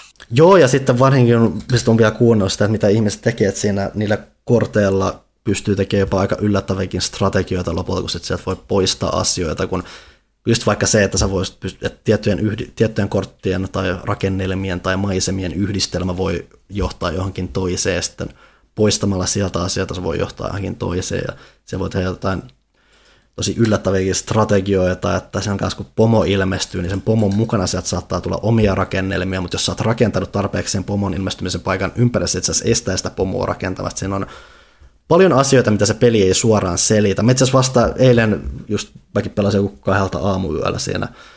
Mä vaan niin kliksuttelin menemään siinä ja sitten mä huomasin, että okei, mä itse asiassa sen lisäksi mä rakennan tätä kylää, niin nämä mun valmiiksi rakentavat jutut, niitä voi upgradeata ja muuta. Ja se peli ei selitä sitä ollenkaan, mä vaan löysin sen sieltä, että siellä on paljon semmoista mm. Osa on asioita, mitä sen pitäisi ehkä selittää, mutta osa on myös semmoisia mielenkiintoisia nyansseja, että ai mä en edes miettinyt, että mä voin tehdä noin, mutta on itse asiassa aika siisti tuommoinen ketjureaktiojuttu. Että siinä on paljon tosi semmoiseksi pienen ja yksinkertaiseen pakettiin, että sehän näyttää semmoiselta vanhan mallin tällaiset PC-peliltä. Ja siinä on tosiaan se, että sä et, kun ne kaikki taistelut ja se liikkuminen ja muuta, sä et suoranaisesti vaikuta siihen, että kun se tulee taistelu, mm. sä katselet, kun se lyöt ja välissä sitten kirjoit, että lyö nyt tuohon heikompaa ensin, kun se kuolee kohta ja älä. Mutta siis se, että se on enemmän sitä, että sä vaikutat siinä taustalla, mutta se tausta-aktiivi vaikuttaminen on silti toistaiseksi ollut ainakin vielä sen verran jännää, että se ei ole haitannut, että sä et, sä et varsinaisesti itse ole se sankari, sä oot enemmän se taustavaikuttaja. Okei. Okay. No niin. mun täytyy aloittaa semmoisella korkealla ää äänellä, että mun mikrofoni tai että mä puhun, mä en kestä tätä enää, mun täytyy hankkia oikeasti uusi. Öö, niin, olen mm. jatkanut vielä sitten tästä viimeiseksi, otan, nostan tähän näin, olen jatkanut Souls-vibojen etsimistä. Mä itse asiassa kirjoitin uudelleen pääkkärinkin siitä, että mä oon aika varma, tiedän, miksi mitkään Souls-pelit ei niin nappaa nyt Demon's Soulsin jälkeen. Mm. Mutta tota, ö, nyt mä kokeilin Niohia, koska siitä tuli remasteroitu versio. Mm. Ja nappasin sen PS5. Ja tota, ö, sehän onkin maistunut ihan hyvin. Mulla ei ollut hirveästi aikaa pelata sitä, että mä oon vasta mm. niin kuin ekalla alueella oikeastaan, mutta et kun mä oon pelannut, pelasin Demon's Soulsia ja pelasin Bloodbornen hyvin nopealla hahmolla, mm. ö, missä niin kuin se pointti on se, että mä pystyn jatkamaan pitkään pitkiä komboja mahdollisimman nopeasti molemmilla käsillä hirveästi naamaan, niin toiko siinä on se mm, key pulse-systeemi, mm. että mä pystyn oikein, oikein ajoitetulla R1 painalluksella saamaan staminaa itselleni lisää takaisin mm. ja jatkamaan sitä mun komboa tavallaan mm. sillä tavalla. Öö, ja sitten siinä on muutenkin se, niin kun, se hahmon liikkuvuus ja se, se tempo yleensäkin on niin kun, tosi paljon nopeampi kuin siis, vaikka Dark Soulsissa, mitä mä oon myös yrittänyt nyt pelata. Se on monin paikoin Arcade Souls monelta suunnitteluratkaisultaan, että se Joo. tuo semmoista joko välillä virtaviivasta ja välillä vaan sitten tuo vähän semmoista lisäaktiivisuutta joihinkin. Joo, mä oon hirveästi nauttinut siitä, koska se sopii tosi hyvin mun pelityyliin. Mä en osaa yhtään sanoa, että jos se olisi pelannut jollain semmoisella hirveällä mörserillä, mm. se, olisi se, se olisi niin kuin se sun juttu, että sä oot hidas, mutta tappava. Siis niin, kyllähän tossakin, py- että toimisiko se siihen? Kyllähän, kyllähän tossakin periaatteessa on niitä hitaampia vaihtoehtoja. Kyllähän se, sehän on enemmän sitten vaan se vähän erilainen se hallinnointi, että sitten mm. eihän se tarkoita, että sun tarvitsee koko ajan hyökätä aktiivisesti, koska se kiipuus sehän vaikuttaa kyllä siihen, että sulla on kiino myös väistää sieltä ja siirtyä mm. sivuun ja muuta. Että...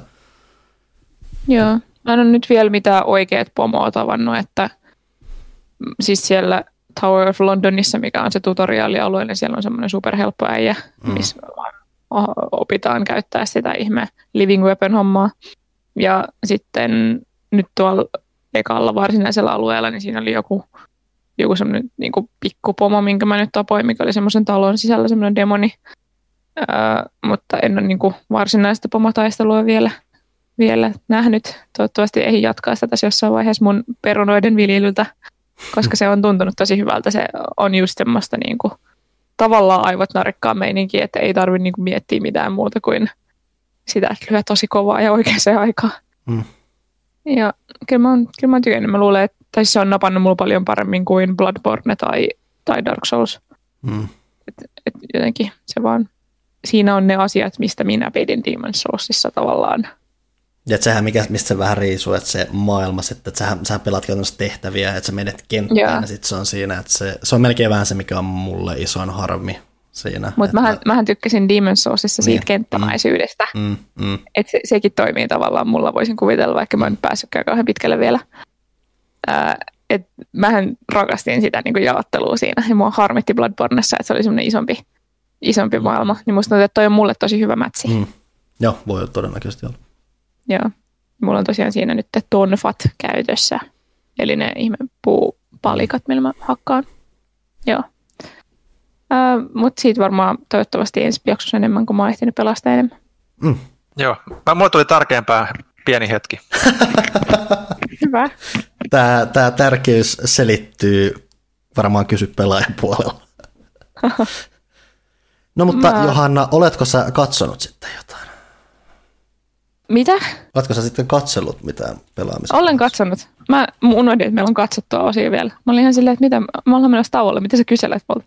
Mutta tota, joo, on mä vähän katsonut. Mä oon nimittäin nyt ihan loppusuoralla mun Office-projektissa. Samat aiheet, kesät, talvet oikeasti, mutta tota, en, en pääse aloittaa mitään uusia projekteja. Mä oon mm. nyt puolessa välissä ysi kautta. Mä oon päässyt siitä kohdasta yli, kun se menee oudoksi. Eli spoilers, mutta Michael lähtee kauden lopulla. Ja nyt niin kuin tässä ollaan puolitoista kautta oltu silleen, että tämä hei vielä ihan hyvä tämä sarja, vaikka meillä ei ole meidän päähenkilöä. ja se on ihan ok. Kasikausi oli vähän heikko mun mielestä. Siinä se Robert California, joka oli se niiden toimari, niin ei niin kuin tavallaan yhtään toiminut. Mun mielestä se vähän toimitti samaa roolia kuin mm. kuin Michael, se ei mun mielestä niin kuin sopinut siihen. Ja sitten mua on häirinnyt nyt tässä viimeisillä kausilla se, että mm, ne hahmot on tosi epätasaisia, että ne on vähän niin kuin sitä, mitä ne kirjoittajat tarvii, että ne on, mm. että ne tekee tosi semmoisia luonteeseensa sopimattomia asioita ja jotenkin ne ei tunnu omilta itseeltään tosi usein. Mutta kyllä mä nyt niin tietenkin mulla on enää joku 15 jaksoa jäljellä, että aion kyllä lusia sen loppuun ja toivon, että kaikki saa onnelliset loput ja, ja Dwight ja Angela pääsee naimisiin ja, ja se voisikin Dwightin, en tiedä onko se, mutta toivon, että se on ja kaikkea tällaista. Se on ollut ihan kiva. Mä oon iloinen, että mä katsoin sen, koska siinä on koko ajan tulee niitä aha-elämyksiä, niitä silleen, että aha, tää on tästä. Mm, mm, et, et, et, mä en ole niinku tiennyt, että toi, toikin läppä on tästä. Öö, Mut en, en tiedä, mitä mä katson Officesta. Ah. En tiedä, mitä katson ton jälkeen, mutta tuo oli tämmöinen niin kuin useita kuukausia kestänyt yleissivistyssekunti, joka on tulossa nyt loppuunsa. Onko sä yhtään, onko sä yhtään tietoinen siitä Space Force-jutusta, mikä on tavallaan senhän kanssa, tämä, mikä Steve Carroll vai mikä tämän jätkän nimi oli, niin sehän uh, on siis siinä on... ja sitä, sitähän on verrattu jossain määrin siihen, toki myös sillä erotuksella, että Space Force ei noin yleisesti ole ollut niin kehuttu. Mä, mä jopa mm-hmm. katsoin sen. Se oli ihan, sen katsoi. Olen mä tietoinen siitä, mutta en mä sille, ei, ei ollut semmoinen, että pitää katsoa tuo. Ehkä, mm. mä, ehkä mä kokeilen. Oletko niin, Panu jatkanut Parksin kattomista? Ei, mä en ole nyt yhtään päätynyt siihen, että mulla on ollut enemmän se, että mä oon nyt päässyt taas enemmän leffojen katselun makuun – ei sinällään nyt tullut katsottu mitään hirveän oleellista, mitä tässä voi mainita. Että mä, hyvin, no sano vaan. Mä huomasin, että sä oot kattonut sen, uh, onko se About Time? Joo. Se, se aikamatkustuselokuva, mm. Minkä mäkin katsoin joku aika sitten. Joo, siis, siis mähän on nähnyt, mähän näin About Time ekaa kertaa joku pari vuotta sitten. Ah, okay. ja, ja, mutta siis sen on, että mä melkein siis katoin sen uudemman kerran vähän perustan sille, koska mä olin äärimmäisen häkeltynyt ja yllättynyt siitä, miten paljon mä pidin siitä silloin, kun mä ekaa mm-hmm. kertaa sanoin, törmäsin siihen. Mulla on se, että mä tykkään paljon romanttisista elokuvista. Tossa oli lähinnä se, että mä tykkään Rachel McAdamsista. Uh, tossa oli se, että mulla oli vaan jotain, mä mietin, että no vois nyt jotain katsoa, mutta niin tai jotain aikamatkailutta, koska mä vihaan aikamatkailua hyvin paljon elokuvissa. Se on niin monesti tosi turhauttavaa ja mm semmoisen kerros, mistä mä en tykkää, mutta siis toi, tuossa on toi leffa. No, kivat sulle sinne sitten. Niin. Eli tää... Panu on väärässä ja minä oikeassa.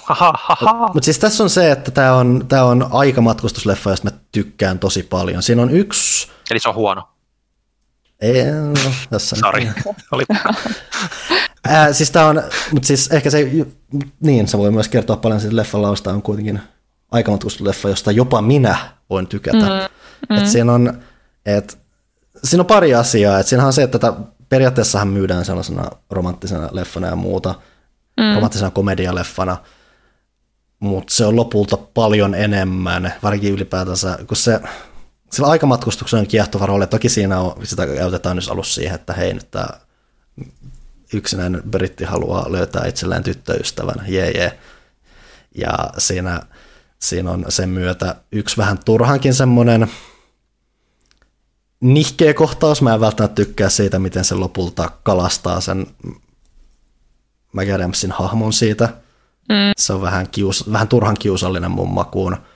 Sitä, mm. Mutta sitä onneksi se edeltää sentään se, että se niiden se se, se, se sokkotreffi juttu, se on niinku söpöintä ikinä, se on ihan... Se on, se on ihan, niinku aitoa. Se on, siis, se on tärkeää, että se ei ole silleen, että se tapaa jonkun ihan random tyypin, että se päättää, tiedätkö, että okei, toi nainen on kuuma, joten mm. päätän, päätän jo, iskeä sen. Joo, siis se, pe, se, vähän, se vähän hyvittää sitä, sitä niin. että se menee semmoiseksi kriiviksi, koska se on oikeasti söpöintä ikinä se niiden mm. kohtaaminen. Niin. Mutta se keskenähän siinä on sitten se, että lopultahan se on enemmän leffa sen päähenkilön ja sen isän suhteesta mm. ja siitä, miten se sitä rakennetaan, just sen tosi vähän jopa hölmön tuommoisen aikamatkustusjutun kautta, mutta kun ne saa siitä semmoisen yllättävän tunteellisen latauksen ja semmoinen kuitenkin tunteellisen silleen, että sun tulee tosi hyvä mieli siitä, että siinä, on paljon, siinä käsitellään lopulta paljon menetystä ja muuta. Siitä huolimatta on tosi tämmöinen, että sul, näillä hahmoilla just on valta kaikkea ja siis se, se varsinkin se loppufiilis, mikä siinä leffassa tulee, se on tosi hyvä. Just se, Itkin kauheasti taas. mm.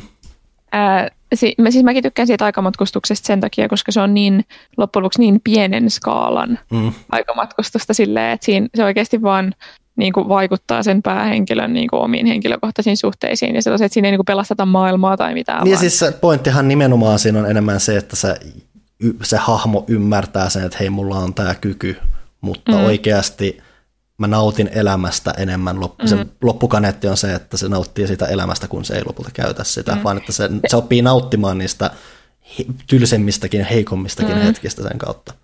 se, mistä mä tykkäsin, oli se, että siinä todella poikkeuksellisesti näytetään onnellinen perhe ja pariskunta, joka jumaloi toisiaan silleen, niin kuin, silleen arkisesti, Mm. koska no, tosi monesti romanttisissa komedioissa on silleen, että, joo, että nyt heille tulee suuria ongelmia ja sitten tämä mies voittaa suuren eleen kautta tämän naisen itselleen ja, ja sitten se on jotenkin niin, kuin niin raskas ja semmoinen kulunut Mm. kaava, että noi, noi vaan niin kuin rakastaa toisiaan tosi paljon, ne haluaa olla yhdessä ja ne haluaa rakentaa sitä elämää. Mun mielestä se on jotenkin niin ihanaa. Ja esimerkiksi se kosintakohtaus siinä, kun se on niin kuin, kun sä oot tottunut romanttisissa komedioissa siihen, että ne on aina sellaisia, että tiiäks, pikkulinnut lentää ja torpe, to, torpeedot soi siis. Kyllä. Trumpetit soi. Tämä ei olekaan mun ongelma siis puhtaasti, tämä vähän sinne päin olevien sanojen valitseminen. trumpetit soi. Ja silleen, että se on tosi iso juttu. Ja sitten tuossa se olikin semmoinen niin hyvin inhimillinen, että se oli, enemmän mm. se lähti hakemaan sitä niin kuin isoa elettä siinä, että se huomasi, että se ei tarvittu eikä haluttu. Ja sitten se kosiminen on ylipäätänsä sitä, että tämä kosittava, se on puolunessa. Se, vo- voidaanko me tehdä Joo. tämä joskus, mutta nyt, nyt, ei, nyt on vähän huono Joo. hetki. Ja, ja se, se, oli jotenkin niin. Se on tosi i- inhimillinen ja Joo. semmoinen niin kuin aito leffa. Mm. Mä tykkäsin siitä. Se oli, mä, mä siis törmäsin siihen ihan sattumalta Netflixissä ja nappasin sen siitä katso, katsottavaksi, mitä mä en siis ikinä tee. Mä en koskaan katso leffoja yksin. Mm. Et se oli niin kuin todella poikkeuksellista. Ja olen iloinen, että katsoin, koska se oli, se oli tosi hyvä. Se on, siis se on, mä olen suuri hyvän mielen elokuvien ystävä. Se on nimenomaan, mm. se on tosi hyvän mielen leffa.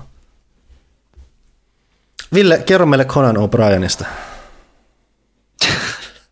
Mitä siitä voi kertoa? Kaikkihan, kaikkihan sen tuntee. Mitä, mitä mä sitten lisäilemään? Mä tavallaan itse asiassa kiinnostaa Ää... sun kanta, koska mulla on kanssa se vaihe, jolloin mä periaatteessa seurasin Conania tosi paljon ja sitten se jotenkin vain katosi mun elämästäni.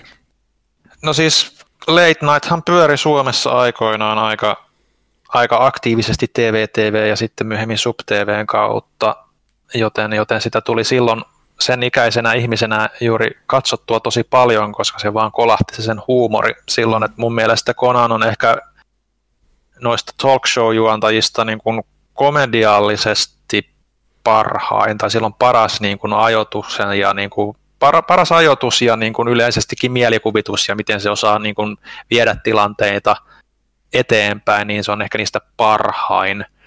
Mutta sen jälkeen, kun se tosiaan se lakkasi ne kokonaisten jaksojen pyöriminen täällä Suomenkin suunnalla sitten, kun meni sinne Mä pyörikö Tonight Show jaksot Suomessa silloin, kun se sitä pari vuotta veti? Mä en muista, mutta sen jälkeen, kun se kuitenkin mutta sen jälkeen, kun tuli tämä Team Coco-meininki ja sitten se meni sinne TBSlle, niin sen jälkeen mä oon ollut aika pitkälti niiden muutaman minuutin mittaisten YouTube-videoiden varassa, jotka ei sitten oikeastaan ikinä niin kuin täytä sitä tarvetta, mm. että haluaa katsoa Konania, niin ei se nyt muutaman minuutin pätkät haastatteluista ja tollasista oikein, oikein tota, ole tyydyttänyt, mutta nyt, nyt Konanilla on, kun tässä korona-aikana, niin ainakin nyt osu silmään, että se on niin ruvennut julkaisemaan myös niitä pidempiä haastattelut kokonaisuuksia, että, että, tai jos muistii, että, että miten niin kuin hyvä haastattelija se on ja miten hyvin se osaa viedä sitä keskustelua eteenpäin, vaikka se niin kuin vie sen hyvin usein niin kuin itseensä, mutta, mm-hmm. mutta vieraat on yleensä aina siinä vaiheessa sen verran tuttuja hänelle, ja että, että, että se niin kuin tietää, että se on okei.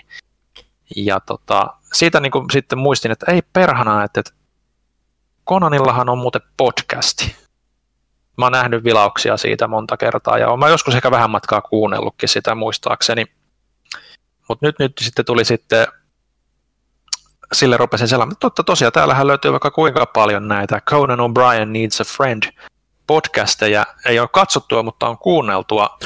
Ja on tullut kuunneltua aika paljonkin niitä nyt tässä näitä joku 5-6 jaksoa on tullut, tullut tapitettua tai kuunneltua kaiken muun arkisen lomassa ja siellä on kyllä aika paljon niin kuin hyvää, hyvää kamaa. Et, et siinä alku, mä olen vähän niin kuin, ihan niin kuin kronologisesti al, alkupäästä niitä niin kuin kuuntelemaan, että siellä on ensimmäisenä just Will Ferrell ja, ja, ja sitten siellä on Kirsten Belly ja, mm. ja, ja Bill Burry, jotka, jotka kaikki niin kuin on ilmeisesti suht niin kuin tuttuja Conanille, että se pointtihan siinä on, että se etsii sitä itselleen ystävää, koska hänellä ei ole ystäviä ja, ja, ja hän nyt on pyytänyt näitä juttuja, joiden, tyyppejä, joiden kanssa hän tulee toimeen niin kuin haastattelutilanteissa, niin nyt lähdetään hieromaan tätä ystävyyttä ja sitä kautta sitten myös niin kuin menee paljon henkilökohtaisemmalle tasolle, kun ne, mitkä nämä tämmöiset niin kuin talk show-ohjelmien haastattelut menee, että et ne on yleensä tunnin mittaisia. Ja, ja sieltä on kyllä niin kuin, just korostuu se, että miten hyvä haastattelija ennen kaikkea Conan on. Että vaikka mä tykkään niistä niin kuin, vaikka mä tykkään tosi paljon niistä sketseistä ja tollasista, mitä se teki Late Nightissa ja nyt nykyään vähän harvemmin siellä Team Cocoon puolella, niin, niin, niin kun vertaa esimerkiksi, mä katson aika paljon myös Colbertia ja Trevor mm. Noahia ja äh, Kimmeliä ja Fallonia ja, ja mikä tämä nyt on tämä, joka vetää Late Nightia, Seth, Seth Meyers, niin, niin kyllä niin kuin Conan on puhtaasti niin kuin komediallisesti parhain parhain noista, että muut menee liian paljon sillä politiikkaa edellä, vaikka sekin on ihan hauskaa ja, ja, ja, niin poispäin, että kun, silloin kun tör, törkitään tarpeeksi kaikkia puolia, mutta, mutta Conan niin kuin pitää sen keskustelun niissä ihmisissä paljon paremmin ja, ja, ja, ja vaikka niin kuin joku olisi mainostamassakin jotain, niin se onnistuu vetämään sen niin kuin tosi överiksi ja hauskaksi. Että, että, että se on ollut semmoinen, mikä niin kuin on ollut ihan ihan tota, mielenkiintoinen setti, mutta en mä tiedä oikein, mitä siitä niin kuin varsinaisesti voi puhua enempää. Et, et, et, ö, siellä on ollut hyviä ja huonoja jaksoja, että et se ehkä mikä mä oon yllättänyt, että et, et, et, et toi, toi, toi, toi. Et se yleensä on ollut melkein jopa kiinnostavampia kuin ollut sellaisia ihmisiä, joita ei itse tuntenut. Mm. Että et, et, et on ollut vähemmän niitä semmoisia oman tutkaan päätyneitä ihmisiä, niin niistä on melkein jopa saanut enemmän irti. Et, mutta ehkä parhaat kuitenkin silti on ne vanhat SNL-ajan tyypit, jotka just, just Ferrellit ja vastaavat, että joiden kanssa niin kuin Conanillakin on paljon historiaa sen oman SNL ja Simpson aikakautensa myötä, niin siellä on paljon hyvää semmoista muistelua ja, ja, ja Lornen, Lornen haukkumista ja tai vitsailua hänen kustannuksellaan. Ja, eli SNL on tämän pää, pää Jehu Lorne Michaelsin kustannuksella mennään, mitä aina Dana Carvey ja Mike Myersitkin niin kuin aina kaikki monet niiden niin kuin nämä imitaatiot pohjautuu hänet muun muassa Dr. Evil Austin Powersistahan on kuuluisasti Lorne Michaelsin imitaatio, jonka Dana Carvey teki, mutta sitten Mike Myers sitten vähän niin kuin, en tiedä onko se parasti itselleen on, on oikea termi, mutta he ovat päässeet siitä ilmeisesti jotenkin yhteisymmärrykseen niin tota, sehän Howard Sterninkin jaksossa siitä kävi isot keskustelut aikoinaan. Mutta, tota, mutta ne on ollut niin kuin ihan hyvä. Että pääsee niin kuin vähän, siinä on vähän samaa henkeä kuin joskus Huttunen puhui tuosta, ja mitä mäkin katsoin, oli toi Seinfeldin se auto ja kahvia mm. ja mitä on kaikki, mikä sen nimi on nyt, kaaroja, kahvia ja kuppiloita, vai mikä sen nimi? Niin. Comedians in Cars Getting Coffee. Niin, just joku semmoinen, niin, niin sitä mäkin katsoin. Niin se on vähän samaa henkeä, mutta paljon niin kuin tietyllä tavalla rennompi meininki, koska se on puhtaasti se keskustelu. Mm. Ja tavallaan ehkä nyt pääsin itsekin podcastien makuun, mutta perhana mun on kyllä sanottava kaveri, että kyllä se tunti riittää podcastia, en mä jaksaisi kuunnella, en mä jaksaisi kuunnella niin kuin pidempään. Et, et, et ehkä kaksi jaksoa, ja kaksi jaksoa jaksoin kuunnella niin kuin silleen, toisen kohdalla jo alkoi niin kuin mielenkiinto hapuilla, että, että vaikka olisi kuinka niin kuin kiinnostava. Mutta tässä, mutta tässä, onkin, tässä onkin kyse vain jostain Conan O'Brienista. Että... Niin, se on vain yksi, en mä tiedä on se tietysti aika karismaat, karismaton tyyppi meihin verrattuna esimerkiksi. Mm, mutta, tota. mm. mutta joo, en mä tiedä oikein mitä siitä sen enempää. Mm. On hieno mies. Mennäänkö me nyt siihen aiheeseen? Mihin aiheeseen? Siihen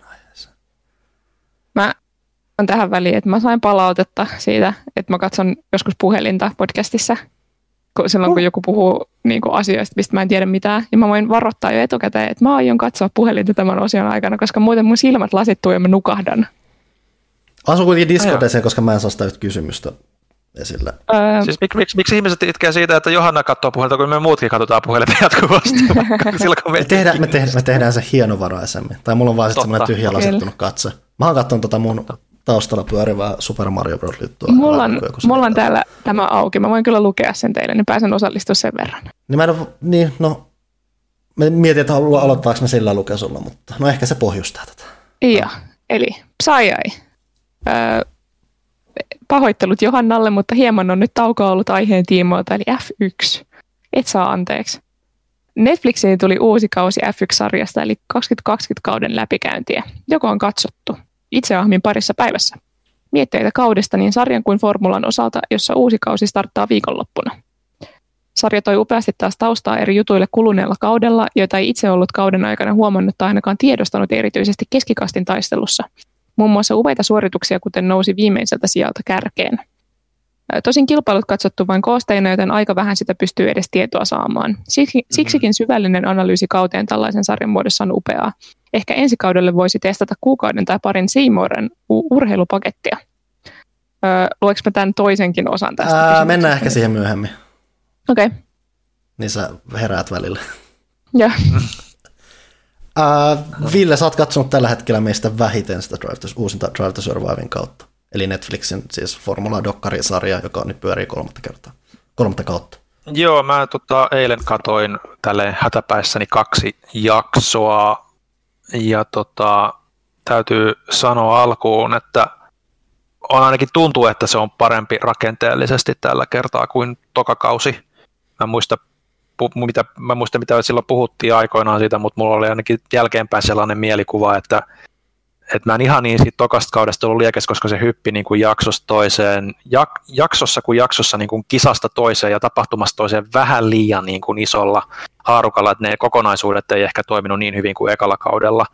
Mutta ainakin tässä kahdessa ekassa jaksossa just se, että on ensimmäinen osakilpailu ja talvitestit vielä siinä innossa, että kausi päästään ajamaan ja sitten kuinka kausi pistetään pakettiin koronan myötä niin kuin jo, tai ennenaikaisesti niin kuin keskeytetään ennen kuin se pääsee alkamaankaan, ja, ja sitten se, että kun kausi varsinaisesti pääsee alkamaan siinä toisessa jaksossa, niin mun mielestä se niin kuin oli paljon selkeämpi ja helpommin seurattava ja, ja, ja, ja fiksumpi, fiksumpi kokonaisuus siinä mielessä. Ja mitä mä katsoin niin tuossa niitä tulevien jaksojen kuvauksia, niin ne aika pitkälti just, niin kuin tuntuu keskittyvän niihin asioihin, jotka oli ne isot puheenaiheet ää, kauden aikana.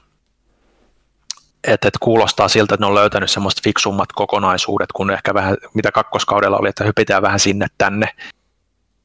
Että et, et, et katsotaan sitten, miten niiden osalta tota, se sitten tulee toteutumaan, mutta mä olen, kyllä mä niinku tykkäsin paljon enemmän tosiaan nyt tästä kahdesta ekasta jaksosta, että, että toki nyt oli selkeästi semmoinen eri, erikoinen tilanne siinä niissä kummassakin jaksossa koronan takia, että, että sekin teki siitä jo mielenkiintoisen, että, että oli täysin jotain, mitä jo aiemmin ihan Fykkösissä nähty ja siihen onnistuttiin niin kuin pureutumaan ihan mukavasti. Mutta tota, joo, en mä oikein tiedä, sä oot kattonut vähän enemmän, niin tota, miltä se niin kuin vaikuttaa? Mä tosiaan katsoin sen jossain kolmessa päivässä kaikki setit siitä. Ää, ja mitä se nyt ainakin sanoo, musta tuntuu, että se kyllä siinä puolessa välissä alkaa tekemään taas sitä, että se hyppii hyvin paljon. Että siinä on, että sehän mitä tämä on varsinkin kakkoskaudesta alkaen tehnyt, että se keskittyy nimenomaan näihin tiettyihin tarinan kaariin, mikä johtaa siihen, että esimerkiksi tiettyyn kisaan saatetaan palata useammassa jaksossa vähän eri näkökulmasta ja muuta. Siinä on paljon varsinkin mm. sellaista.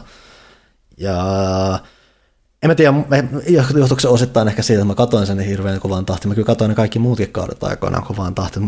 Tässä on, mulle se tuntui tavallaan nyt vähän rutinoituneelta ja silleen, että mä aloin miettimään, että kelleköhän tätä nykyään tällä hetkellä lopulta tehdään, koska se mun mielestä kulkee vähän semmoista outoa väliä, missä se, no se miten se editoidaan ja leikataan muita, että jos sä tiedät vähänkään noista tapahtumista, tai formulan säännöistä mitään, niin se on välillä hyvin tuskaisaa katsoa, miten ne rakentaa sitä draamaa tai muuta, koska siellä tapahtuu mm. asioita järjestyksessä, mikä ei ole mahdollista. On esimerkiksi yksi kohta, missä käsitellään vaikka tätä Albonin ää, ekassa kisassa ollutta Hamilton-kohtaamista, kun se pyörähtää, niin siinä näkyy mm. kohta, missä Christian Horner puhuu mukamassa kesken kisan Albonille, mitä ei siis tapahdu formulassa, koska formulakuski ei kesken kisan saa olla muuhun yhteydessä kuin omaan kisainsinöörinsä. Se on jotain mm. tuommoista kaikkea pientä, mutta sitten siellä on myös sitten, ja siis toi on tavallaan jos ymmärrettävää siinä osin, että rakennetaan draamaa ja muuta, ja varsinkin, että jos yritetään tutustuttaa nimenomaan lähteä niitä ihmisiä kosiskelemaan, joita, jotka ei ole niin tuttuja siellä, mutta sitten siellä kerrotaan tosi ohimenevästi myös välillä jopa aika kriittisiä asioita, että esimerkiksi tämä Vettelin siirtyminen Aston Martinille, niin Aston mm. Martin heitetään vaan niin kuin nimenä pari kertaa siellä, sille ei pohjusteta mitenkään sitä, että niin tämä on sitten tämä Racing Point jatkossa ja muuta, että se tulee mm. tosi silleen oudosti, ja siis mä tiedän mistä ne puhuu, mä voin kuvitella, että ihmiset, jotka ei tiedä, on vähän silleen, että niin mistä tämä Aston Martin nyt tänne tuli, että siis ei tämmöistä ole aiemmin mainittu niin. missään.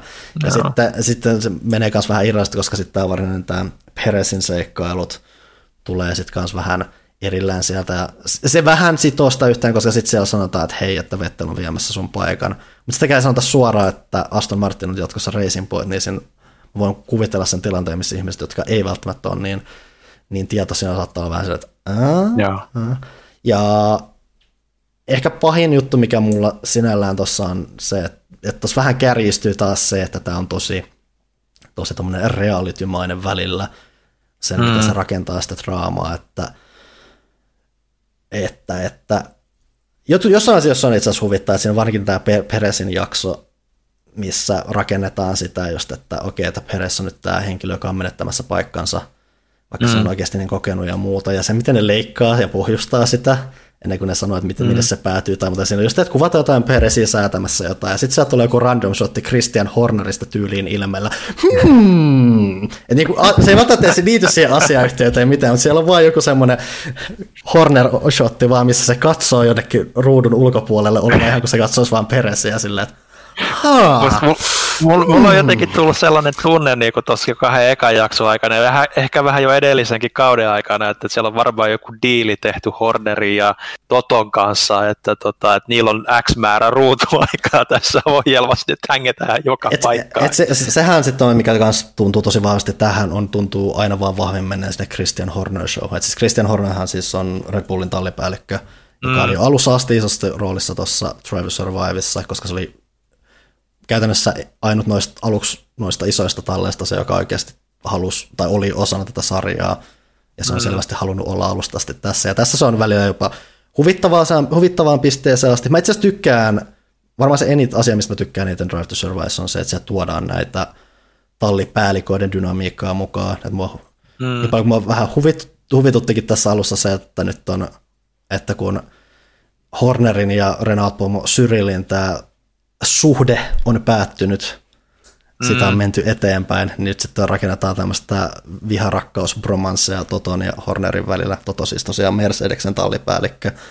Ja mä tykkään, siitä, mä tykkään siitä, että, ne, että siellä on vähän semmoista niiden välistä välillä skismaa, välillä sitten semmoista, että varsinkin itse asiassa siitä mä tykkään paljon, kun, mä en tiedä oliko se kakkosjaksossa, kun nämä puhuu tästä Dassista, ja sitten Joo. Horner ja Toto on menossa tänne juttelemaan asiasta – niin siinä on, se on yllättävän jopa rehellinen osa just tuolle Drive to Survivelle, että, siinä on, että ne, ei, että ne ei rakentanut sen ympärille mitään draamaa. Siinä käsitellään just nimenomaan sitä, että hetken, että nämä kaksi jätkää tulee enemmän kuin hyvin toimeen. Ne itse asiassa mm. ihailee toistensa työtä aika paljon. Ja sitten se vaan tuodaan sieltä, ja sitten siinä on vain just se, että kun Horner, eli Red Bull oli valittanut tästä Mercedeksen DAS-järjestelmästä, mm että hei, että onko tämä nyt ihan laillista, miten tämä on. Niin siellä vaan puhuu, että hornaliset vaan puhuu, niin meidän oli vähän pakko tehdä tämä, että me nyt saadaan selviä, miten nämä jutut menee. Mutta ihan helvetin monen innovaatio, aika helkkarin siisti, että teet tämmöistä. Mä tykkään, niin. se oli se aspekti, mistä mä tykkään ehkä eniten, että se just, siinä ei rakennettu mitään draamaa siinä ympärillä, se oli vaan yllättävän rehellinen.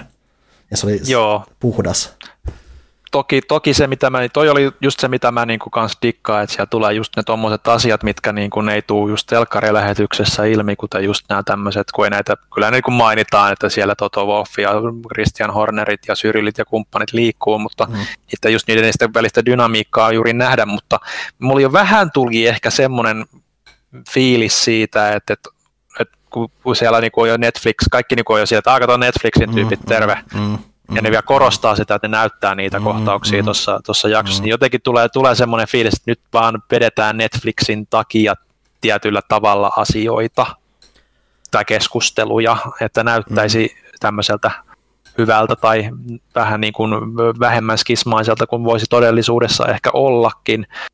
en tiedä pitääkö paikkaansa, mutta kyllä varmaan mä itse ainakin siinä vaiheessa, kun olisi jo pari kautta ta- takana, niin varmaan vähän miettisi jo, että hetkinen, että miltä tämä tulee näyttämään. Ja varsinkin, kun se on niin isosti sen Hornerin ympärillä mm. nyt ollut kanssa, ja, ja Totokin nyt on selkeästi isommassa roolissa. Niin, mutta joo, hyvä, hyvässähän suhteessahan ne on, ja, ja mä luulen, että siellä kaikki niin kuin, se mikä niin kuin just, että fanit, formulafanit kai aina välttämättä tajuvat, että just tommoset, että tutkitaan ja protestoidaan asioista, niin se usein jo, on jo just semmoisista asioista, että, että siellä on epätietoisuus muista, että muilla, että onko tämä edes sallittua, ja sitä ennen, kaik- ja en, ennen, ennen, kautta, ennen kautta edes niin kuin päästy niin kuin periaatteessa niin kuin tutkimaan tarkemmin tai, hyväksy, tai on se hyväksytty tiettyyn pisteeseen asti, mutta sitten kun muut pääsee katsomaan, että onko tämä niin kuin laillinen, niin se on pakko käydä se prosessi läpi, että ne pystyy niin kuin toteamaan, että mikä tämä juttu on, pystytäänkö mekin niin kuin tekemään tätä jatkossa. Se, se ja, just, ja, ja, iso juttu siellä on se, että hetkinen, voidaanko me tehdä näin?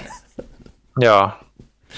Et, et varsinkin sitten, kun siinä oli se pinkit, ferra, äh, pinkit mersut niin kuin just se Racing Pointin kanssa, että, että, onko tämä niin sallittu. Sitä itse asiassa olisi voinut puhuda vähän enemmänkin siinä jaksossa, Sitä, jaksossa. Mä en tiedä, palataanko siihen. Siihen palataan, ja siinä, siinähän sitten vähän näytetään jopa siinä skismat, siinähän on tämän Otmarin, Otmarin, joka siis on Racing Pointin tallipäällikkö, ja Syrilin mm. kanssa. Siinähän sitten on vähän kanssa semmoista ei, ei niin ystävällistä vaihdosta yhdessä kohtaa. Mä muista Syril huutelee sen perään yhdessä vaiheessa jotain härskiä tai muuta. Että... Joo. Mutta sitten siinä on... Mut, joo, siis.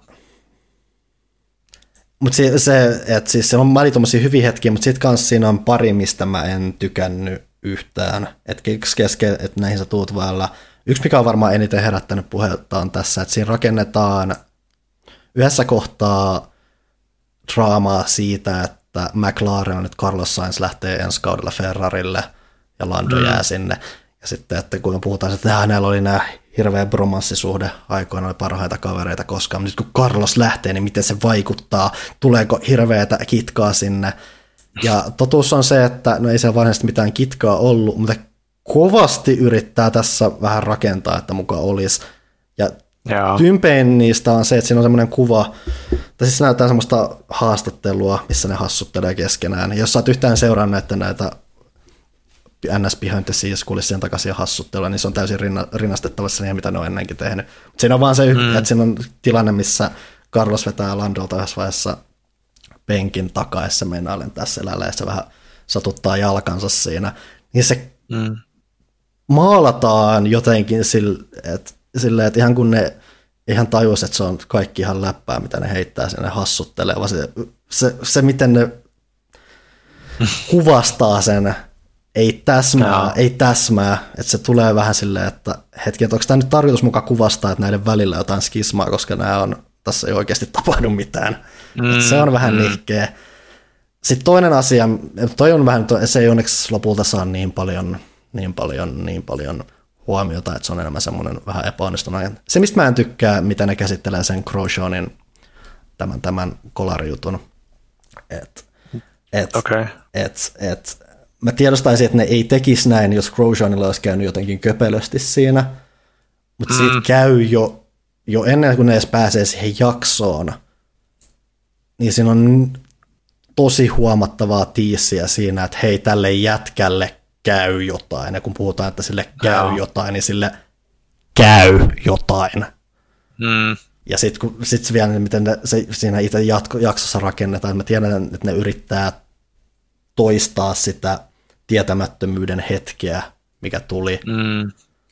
Tosiaan niille, en mä tiedä miten, mitkä ihmiset tässä vaiheessa kuuntelevat, ketkä ei tiedä, ää, viime formulakauden lopussa oli kolari, joka oikeasti, siis se näyttää siltä, että se on Hollywood-leffa. Se näyttää siltä, että joku Hollywood-tuottaja olisi ottanut sen ja todennut, Jep. että vähän, li, no niin, vähän lisää tulta, nice, nyt se on just, se on just oikein. Että se, on, se, on, se on niin överin näköinen, että se ei näytä oikealta. Koska Jep. siis se tilanne, mitä tapahtuu, että se siis törmää, törmää kovassa vauhdissa seinään, auto hajoaa kahtia etupää, Jep. missä se kuski on ja aidan sisään. Koska se auto hajoaa kahtia, bensa lentää ilmaan, koska siinä on kaiken maailman kitkaa ja muuta mm. lentää siellä, niin se syttyy tuleen, ja se miten se syttyy tuleen, siis se käytännössä näyttää siltä, että se auto räjähtää. Ja se, Jep. ja se kuvakulmavari, mitä siinä on, mitä näkyy siinä, että sieltä tulee auto, ja sitten yhtäkkiä vaan tulee semmoinen hemmetinmoinen tuliaalto. Ja siis, mm-hmm. siis se on, siis se, on, se oli oikeasti ihan yksi pelottavimpia hetkiä, niin kuin mitä on, koska siis se on vaan niin, se, kun se ei näytä aidolta. Mm. Koska se, Siinä oli jo koko ajan pelko poserossa, että ei helvetti, että nytkö, nytkö, nytkö kuoli, kuoli tota, ja mä, niin, ja mä ymmärrän jälleen draaman kautta muuta, että rakennetaan sitä. Siinä oli, siinähän oli iso hetki sitä, että ei tiedetä, että onko se kunnossa. Että, siinä, että odotetaan mm. ja sitten se lopulta nousee itse omin voimien sieltä tulimeren keskeltä ja juoksee pois. Mm. Mutta se, miten ne pitkittää... Tai se autetaan sieltä. Se, no, siis, no siis sehän nousee itse, mutta se autetaan sen aidan yli lähinnä sitä, että sehän muuten tulee ja. aika hyvin sieltä itse ulos. Mutta joo, se miten ne pitkittää sitä ja maalailee sitä semmoista, että ohi, kävikö tässä nyt oikeasti jotain tai muuta, mm. se on vähän mautonta. Et jälleen mä tiedostan se, että jos sillä olisi käynyt jotain, ne ei olisi tehnyt sitä, koska viime vuonna haljan tämä F2-kuskin kuolema, ja siihen, siihen suoraan meni sitten siihen, että joo, että tämä muuten kävi näin.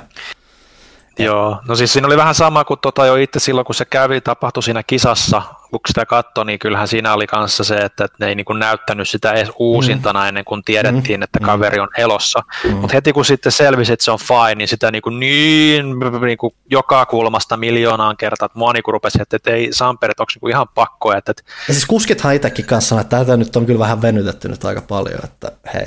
Joo, että, että, että, että mun mielestä se oli tosi mautonta jo silloin niin kuin siinä itse kisassa, että mä niin kuin mietin jo sitten etukäteen, että no jaksaks mä katsoa sitä jaksoa, että, että on tosi niin kuin inhottava, inhottava asia ylipäätään niin kuin mehustella toisen, mm. niin kuin, että onnettomuudella. Et, et, et, et. Mutta, mutta se on tietysti aina kaikessa tämmöisessä, että draamaa pitää tehdä ja niin poispäin, mutta tota, olisi, voinut, olisi voinut kyllä niin kuin vähän niin kuin hienovaraisemminkin sen käydä läpi, että, että onneksi nyt Grosjean on siis kunnossa ja niin poispäin, kai ne kädet on parantumaan päin ja, mm. ja mitkä sillä palo siinä ja niin poispäin, mutta se, se mikä niin kuin oli ehkä, mä, mä taisin itse asiassa nähdä, se, siinä taisi olla siinä alkupuoliskolla, tai just siinä kahdessa ekasjaksossa taisi olla se joku lyhyt Joo, niin kuin, joku tulossa. review siitä, niin just se, että miten se, niin kuin se suojaa, tai siis se halo, eli mm. se suojakehä, miten se suojaa sitä, niin kuin sitä autoa, niin se niin kuin tuli, niin kuin, se taisi olla ihan vaan tietokoneanimaatio, että se ei ollut niin kuin live-kuva, että se oli tietokoneanimaatio, että se näytti, miten se tilanne niin kuin eteni hidastettuna. Mm. Niin se oli kyllä makea nähdä, että miten se, niin kuin se suojakehä oikeasti oli se iso pelastaja siinä, että jos sitä ei olisi ollut, niin silloin se lähtenyt pää irti siinä kaiteeseen osuessa. Että et, et, mutta toisaalta se myös se oli se, mikä katkaisi sen auton sitten. Tai siis autohan on suunniteltu katkeamaan sillä tavalla, jos jotain tuollaista käy, mutta ei ehkä ihan tuossa voimassa ja tuossa niin kuin, tuossa tuolla tavalla, niin tota, joo, mielenkiintoista tavallaan niin kuin nähdä, miten ne sen sitten käsittelee, mutta ikävää kuulla, että ne tekee sen just tuolla tavalla. Mm, toki se jakso, tai no niin, sitten on vielä muutamia semmoisia, että, että lopulta vaikka siinä käsitellään alussa tätä, että hei nyt on covid-pandemia ja muuta, niin mm. lopulta menee tosi piiloon siinä. Jopa siinä, määrin, jopa siinä määrin, että Hylkenbergistähän ei mainita sanallakaan mitään. No, no siitä mä olin just kysymässä, että oliko siitä joku jakso, kun ei ja, näkynyt kuvauksissa. Ää, ja sen myötä Peresin, Peresin tartunnasta ei puhuta millään muotoa mitään, Länssin tartunnasta ei puhuta millään muotoa mitään. Ketäs ainut syy, miksi Hamiltonin tartunnasta puhutaan, on se, että ne ei voinut kertoa Peresin voittotarinaa ilman sitä, että Rosol oli Mercedesin ratissa. Ja sekin oli tommonen, että ai mitä, oh, Mersulla uuskuski, koska Hamilton on poissa. Okei. Okay. Et ras, ra, rasol... Joo, mä vähän mietin, Joo. mä mietin myös sitä, että miten paljon tuossa on vaikuttanut se, että, että on ollut just ne koronarajoitukset, ei ole ihan pystynyt kuvaamaan kaikkea, ne ei ole saanut matskua kaikesta, mitä, on mm. pitänyt, mitä olisi tarvinnut niin kuin oleellisesti kaiken kertomiseen. Mutta jo parhaat asiat on semmoisia pikkujuttuja, joista mä, mä, mä, tavallaan on tosi sen puolella, että se on vähän semmoinen Christian Horner show, että mua jopa, jopa vähän just semmoiseen huvittavaan pisteeseen asti, että just se, että on tämä Peres juttu. Sitten on myös tämä, että jos puhutaan, kun Ricardo siirtyy McLarenille, Mm. Niin, ja siinä on vain yksi ihan satunnainen kohta, missä Horner yhtäkkiä vaan heiluttaa Ricardolle silloin tämä, tämä, tämä, tämä, tämä Red Bullin tämä doktor, mikä Marko siinä messissä. Että hei, tuu juttelee ja muuta. Sitten just silleen, että, mm. että siinä tulee semmoinen kuva, että aha, Horner on nyt vaan tässä kaikkialla, se on koko ajan jossain. Sillä on kaikille jotain sanottavaa koko ajan. Se on varmaan aika... Nyt on kuullut, että mä oon ihan varma siitä, että sillä on joku sopimus, että se pitää näkyy X prosenttia siinä, siinä ohjelmassa, se tekee niitä tilanteita. Aivan varmasti, ja se kyllä siis se selvästi nauttii siitä ja muuta. Ja siinä on muutamia kanssa ihan, ihan hyviä semmoisia, että siinä on yksi kohta, missä Horner ja Vettel juttelee keskenään, se on itse asiassa aika mielenkiintoinen, tosi lyhyt, jotta semmoinen mielenkiintoinen Joo. tausta just kanssa siitä, että kun sehän, mitä, sehän mikä kanssa tuossa taustalla on, että Horner antoi kakkoskaudella varin kuvan siitä, että sitä ei kiinnosta Vettelit ja Ricardot enää yhtään, koska se ei aja sillä, mutta mm. antaa vähän semmoisen en mä tiedä, inhimillisemmän kuvan. Toki kysymys kuuluu, onko se miten totta tai muuta, mutta mä ainakin tykkäsin siitä lähestymistavasta enemmän, että se vuoro vaikuttaa enemmän ihmisten kanssa. Ja sitten se yksi poiminta vielä tässä Crosso-jaksossa on yksi hy- hyvä tai yllättävä asia, ainakin se, että ihan yhtäkkiä randomisti siellä alkaa soimaan Mass Effectin Galaxy Mapin biisi joku kolme sekuntia. Uh. kun se vaan pärähtää sen että mit, oh, okei. Okay. se vaan vähän sama kuin se, sama se, kuin se MGS3 tiimi soi kaikissa maailman selviytymissä ja ihmedokumenteissa. Mm. Mutta joo, että siis se on et edelleen hyvin draamavetosta, hyvin semmoista. Kyllä se on, että siellä on muutamia tosi kivoja välähdyksiä, että joo, mutta välillä edelleen miettii sitä, että, aa, että joku kiva, kiva suorempi dokkari olisi välillä jees, ja tossakin näkee kanssa just, että ne ei saa tuohon kymmenen jaksoon mahdutettua aina kaikkea ja muuta, ja se, niitä pitää jo selvästi ennakkoon suunnitella, mitä ne käsittelee ja muuta. Mutta. Sepä se. Tuossa niin tavallaan se ehkä, mikä, mikä mulla niin kuin alku, loppukaneetti alkukaneettina tässä ehkä just sitten tuon kahden jakson perusteena on, että, että, että tavallaan ne niin kuin myös tietynlaista hyvää itseironiaa tuossa editointi tai tuossa niin kuin kun tietää, miten niin kuin kausi menee kuitenkin, niin nyt mm-hmm. jotenkin vielä niin kuin huvittavaa se Hornerin ja miten se korostaa sitä, että no nyt, niin kuin, nyt me tehdään kaikki hyvin ja, ja, ja versuja päästään vähän haastamaan ja niin pois päästä ennen kuin ne niin kuin rupeaa paljastumaan se karu totuus, niin siellä on just mm-hmm. niin tietty, tiettyjä kommentteja hyvin poimittu, ainakin niissä kahdessa ekassa jaksossa, kun tietää, että miten asiat tulee vedevään, niin, niin kuin silleen, että, että hoho, tiedättepäs nyt, että minäpä tiedän jotain, mitä sinä et mm. vielä tässä vaiheessa tiedä. Mm. Suomalaista, on myös, niin, suomalaista on myös ihan mielenkiintoista, että siinä on käytännössä Bottakselle omistettu jakso. Toki se tarinan kaari on vähän mitä on. Mutta ihan kiva, että sitä pääsee sen myötä sarjassa suomalainen tervi Munasilleen tulee myös siellä esillä, eli mm. Torille. Ää, Raikkasella on myös hyvin pikainen rooli yhdessä jaksossa. Onko se yhtä pikainen kuin se viime kauden on se ehkä kaksi sekuntia pidempi. No niin, loistava. Sehän riittää. Mutta joo, mikä se kysymys sitten oli sitten se kakkoskysymys? Tuota, tuota, tuota, tuota. missä me ollaan täällä? Entä onko mietteitä tulevaan kauteen, joka taitaa olla viimeinen nykyisillä säännöillä? Joko vihdoin Mercedes saa kunnolla kilpailua esimerkiksi Red Bullilta tai kenties voisiko Ferrari nousta kuopastaan? McLaren puolestaan teki vahvan loppukauden, joten mielenkiintoista nähdä, mihin pystyvät nyt, kun Renaultin moottorit vaihtuvat Mercedeksen voimanlähteisiin. Entä Sumin poika Haasilla? Voidaanko odottaa jotain? Racing Point vaihtui myös Aston Martiniksi, joten tuleekohan sieltäkin lisää muskeleita keskikastiin, joka hätyytteli jo viime kaudella välillä kärkeä usealta taholta? Onko sulla Johanna mitään käsitystä, mitä sä just luet? Ei. Mä mietin, että varmaan Renault lausutaan Renault oikeasti, mutta... Se, Renault! Renault. Joo, ei, ei sano mitään. Noin varmaan jotain talleja. En mä tiedä, kuka on Sumi. No niin, sehän on jo. Tiedätkö, että tämä Sumi on junior Sumi? No, joo. Mutta siis sinähän sanottiin, että eikö se osannut Schumacherin poikaa? Joo.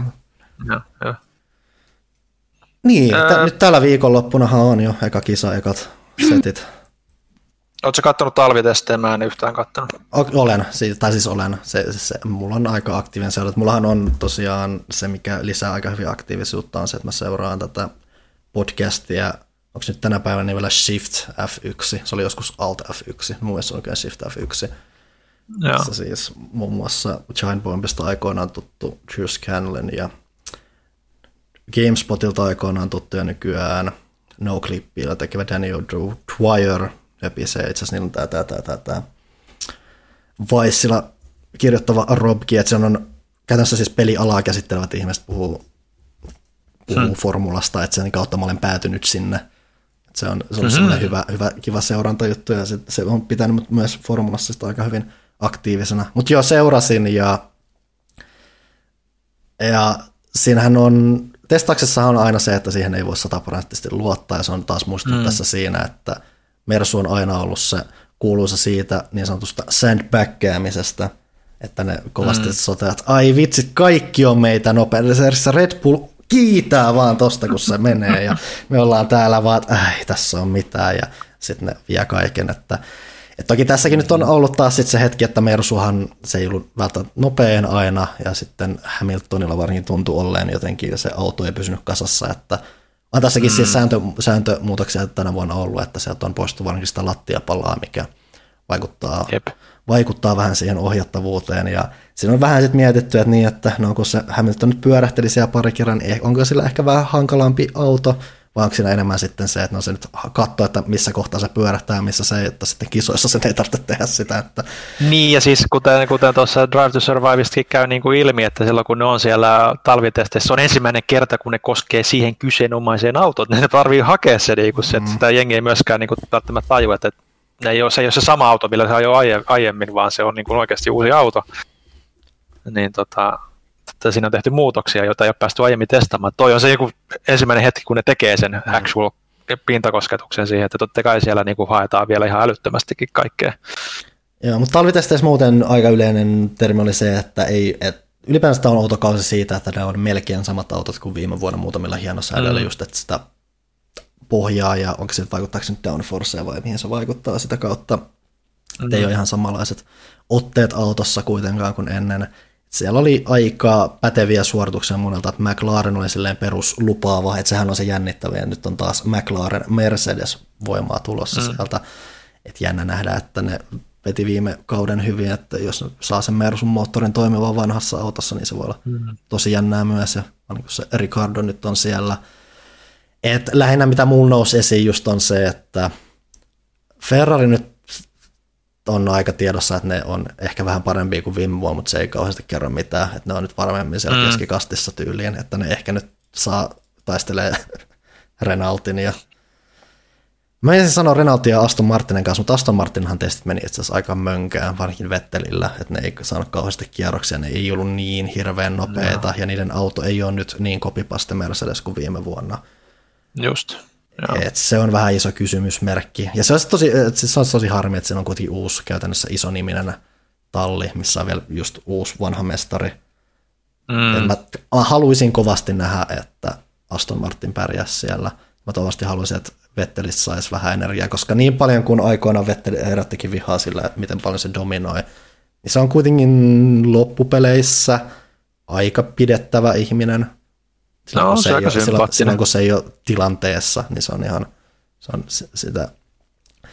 Et itse asiassa siitäkin on Drive to Surviveissa aika, kun se siinä käsitellään sitä, että se lähtee Ferrarilta, niin siellä on aina hetki, missä se toteaa vaan, että hei mä lähden vuoden lopussa, nyt mä voisin aukoa vähän päätä. Ja se on, se on, se on aika huvittava hetki. Okei, okay, sitä odotellessa. Ää, Sitä joo, et siis se on just, että mitä isommat sitten on, että että Red Bull vaikutti vakuuttavalta nytten testeissä, että mikä on siitä erotus viime vuoteen, että viime vuonna tähän haikaanhan se, ne oli nimenomaan ne, jotka itse asiassa pyörähteli aika paljon, ja auto näytti mm. ja muuta, mutta nyt se on ollut vakuuttavia sen myötä toiveet nyt herää ainakin siitä, että ne saa jonkun haasteen sille Mersulle heitettyä siellä.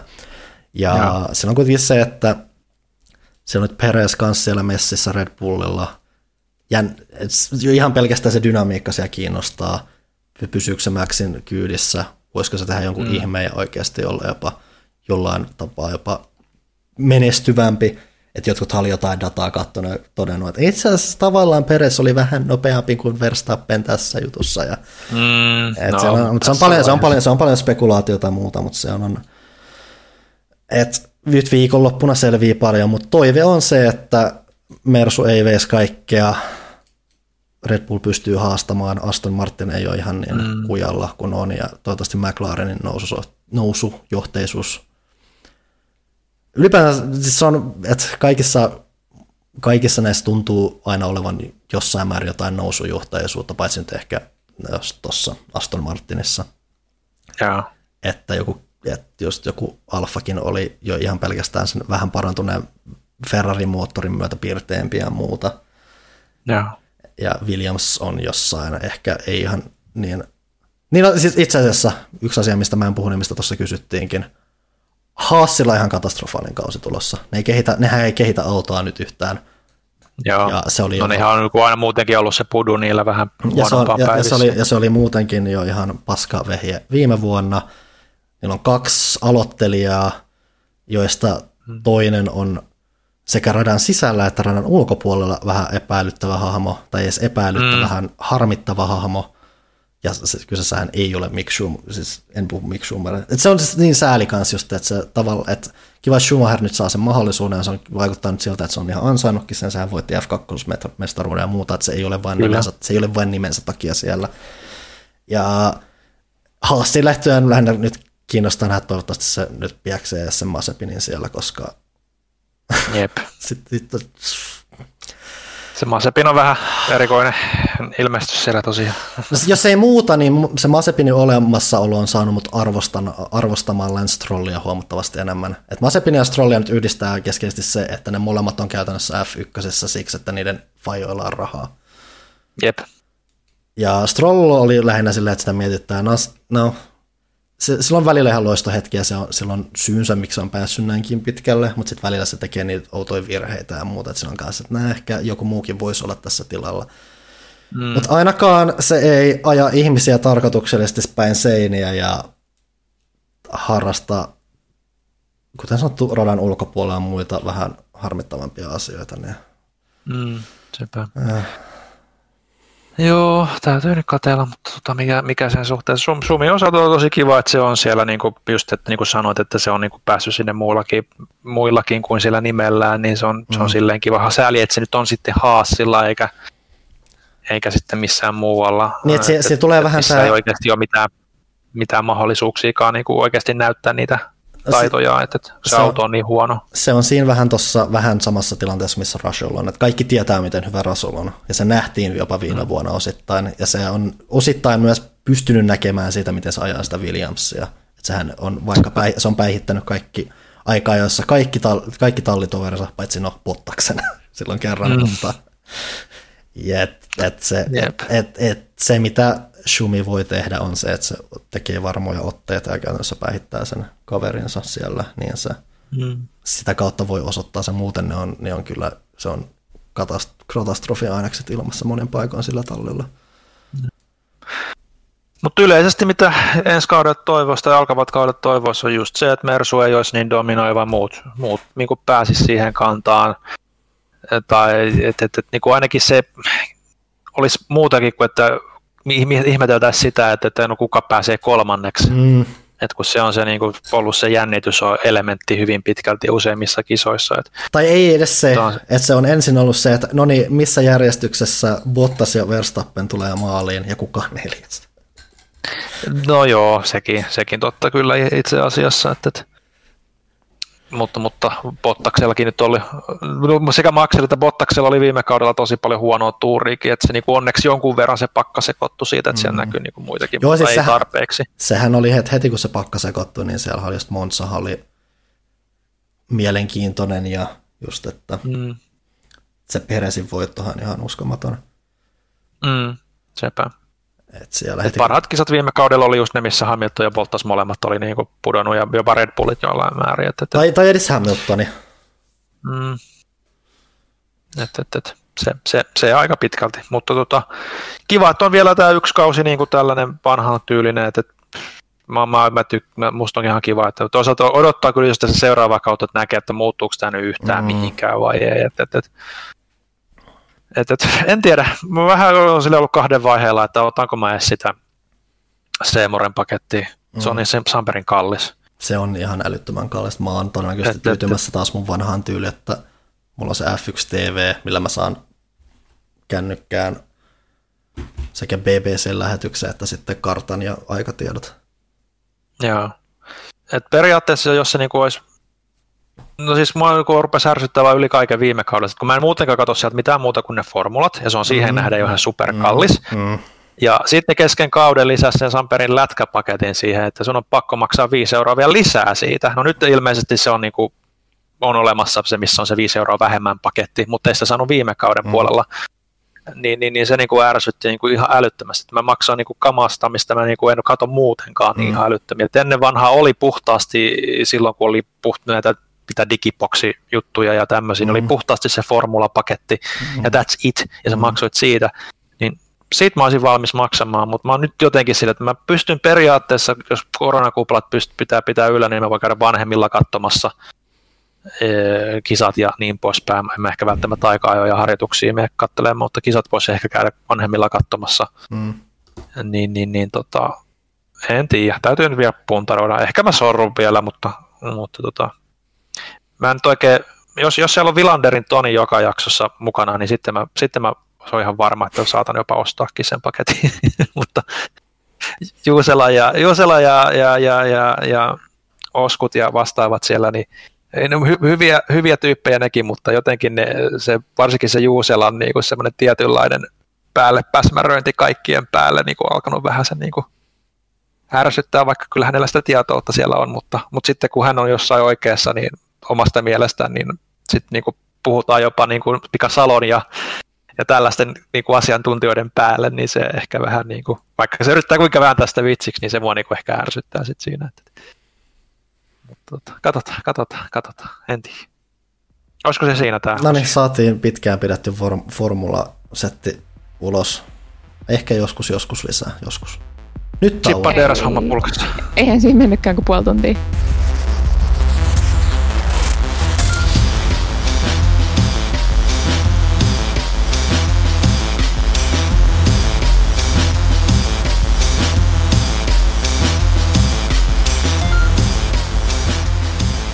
Vroom, se on toinen vaihe. Ville, anna pala.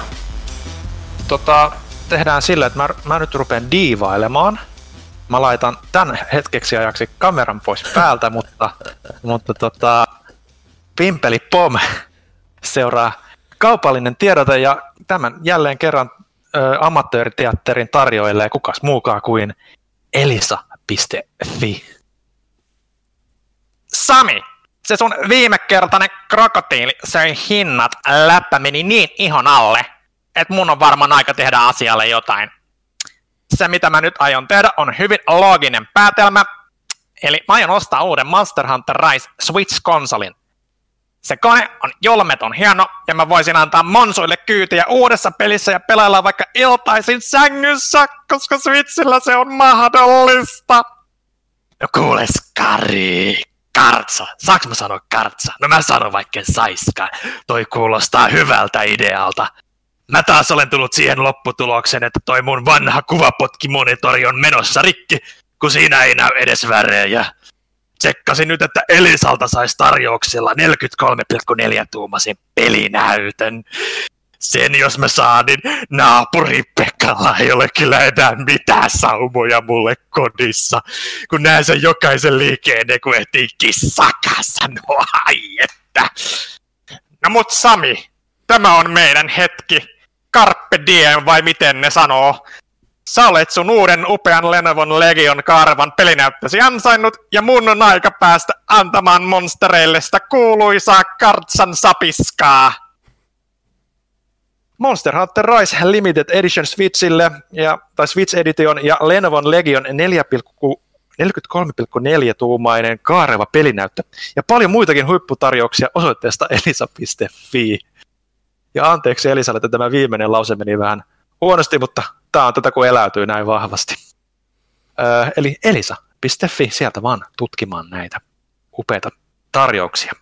Pimpeli pom, kaupallinen tiedote päättyy. Johanna, miten sä vastaat tuohon? Aton, mä en tiedä, miten pysty vastaamaan tähän mitenkään, mutta tota, haluan muistuttaa, että tilatkaa pelaajaa ja tukekaa kästiä mä oon vähän lannistunut nyt, että viime kerralla kuitenkin siellä imettiin sitä hymyä pyllyä. Nyt oli aika vakavat ilmeet, joten ehkä, ehkä, ehkä, ehkä pitää vähän miettiä tätä jatkossa.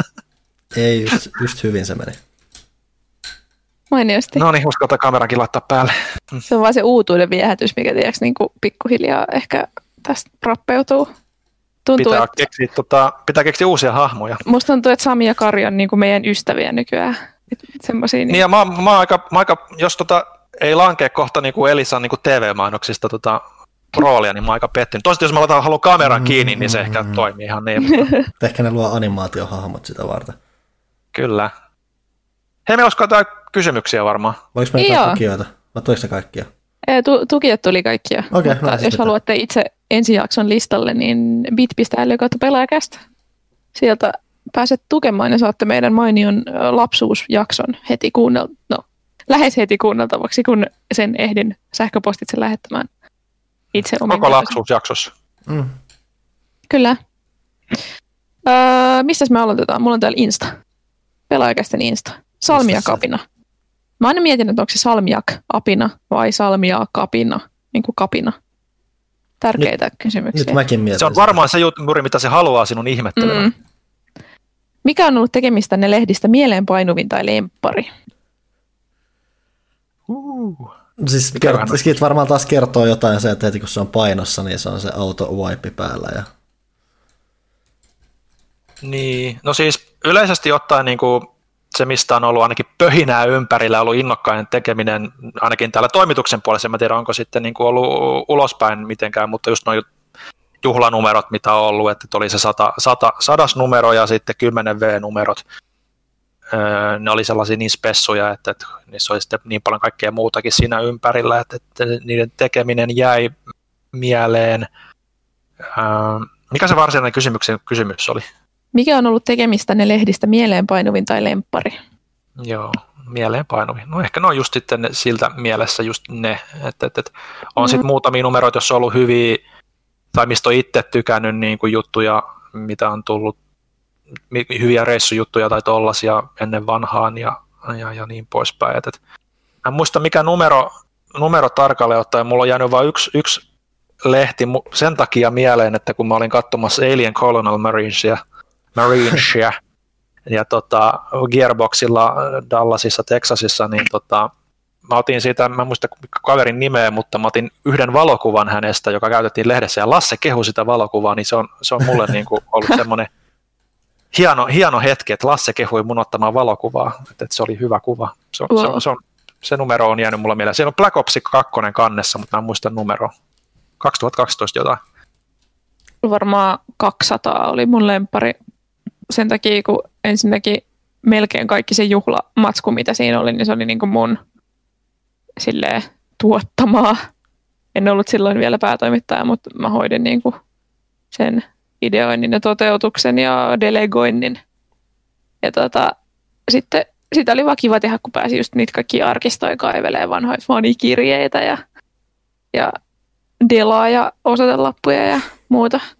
Ville oli vaan aika iso ja tuskainen homma se toimi, toimituksessa tapahtuu historiikkisysteemi.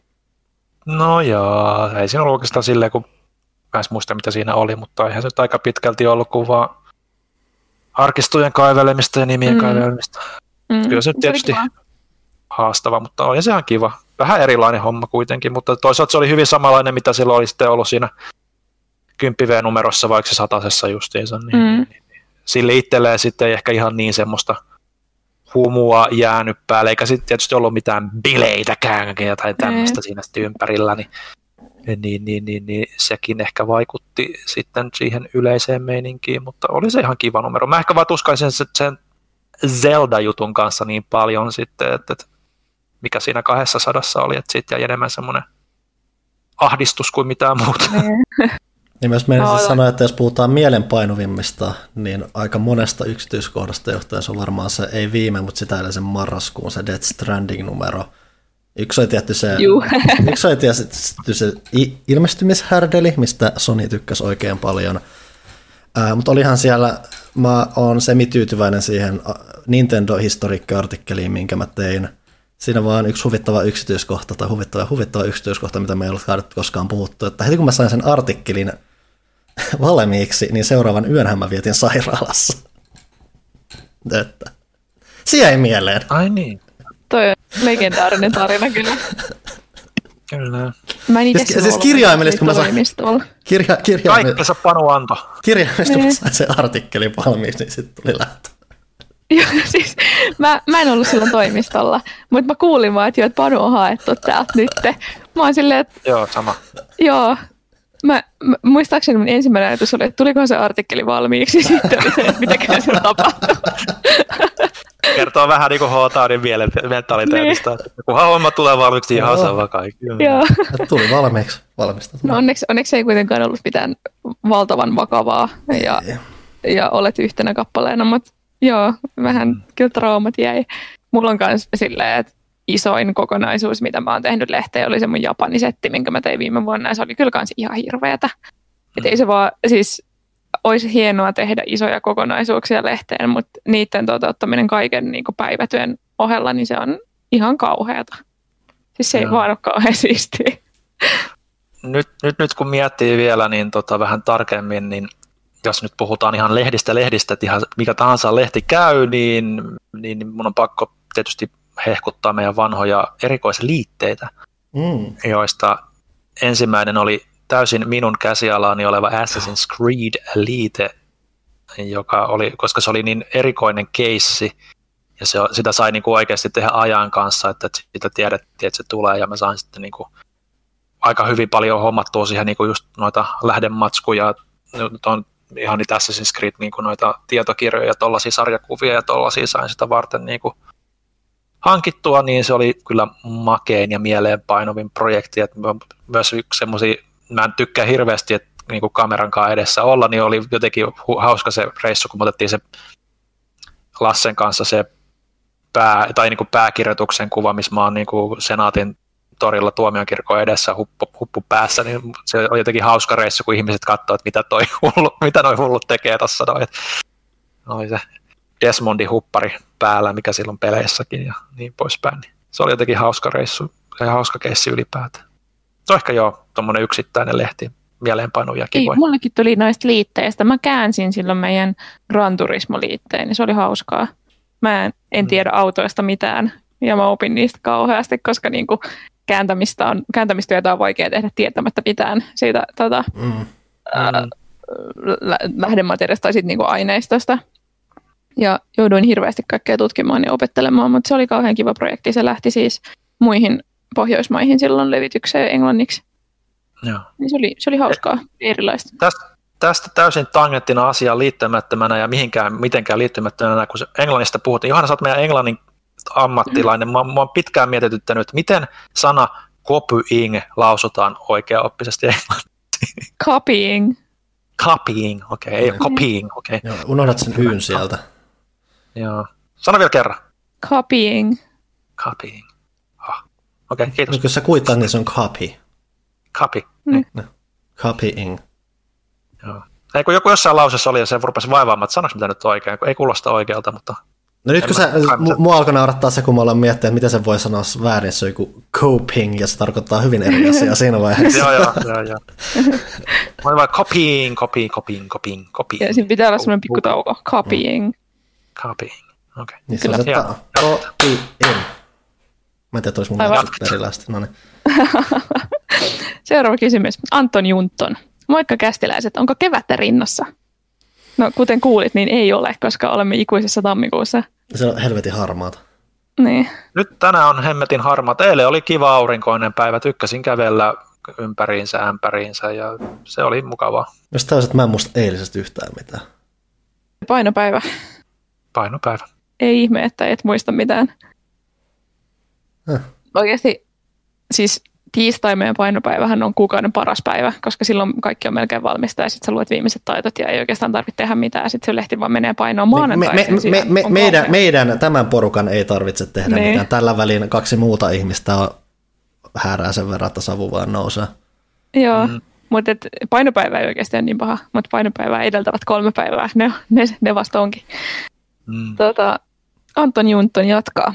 Ja myös syvempi kysymys. Oletteko tietoisesti jättäneet jonkun pelin pelaamatta kautta aloittamatta, koska tiedätte, että siihen pitäisi antaa panostusta, johon ette pysty ilman, että muu elämän tärkeä agenda siitä kärsisi?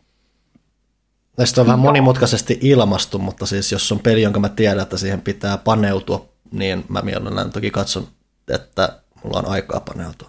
Joo, kyllä mulla on mm. usein jäänyt asioita ja niin kuin jotain.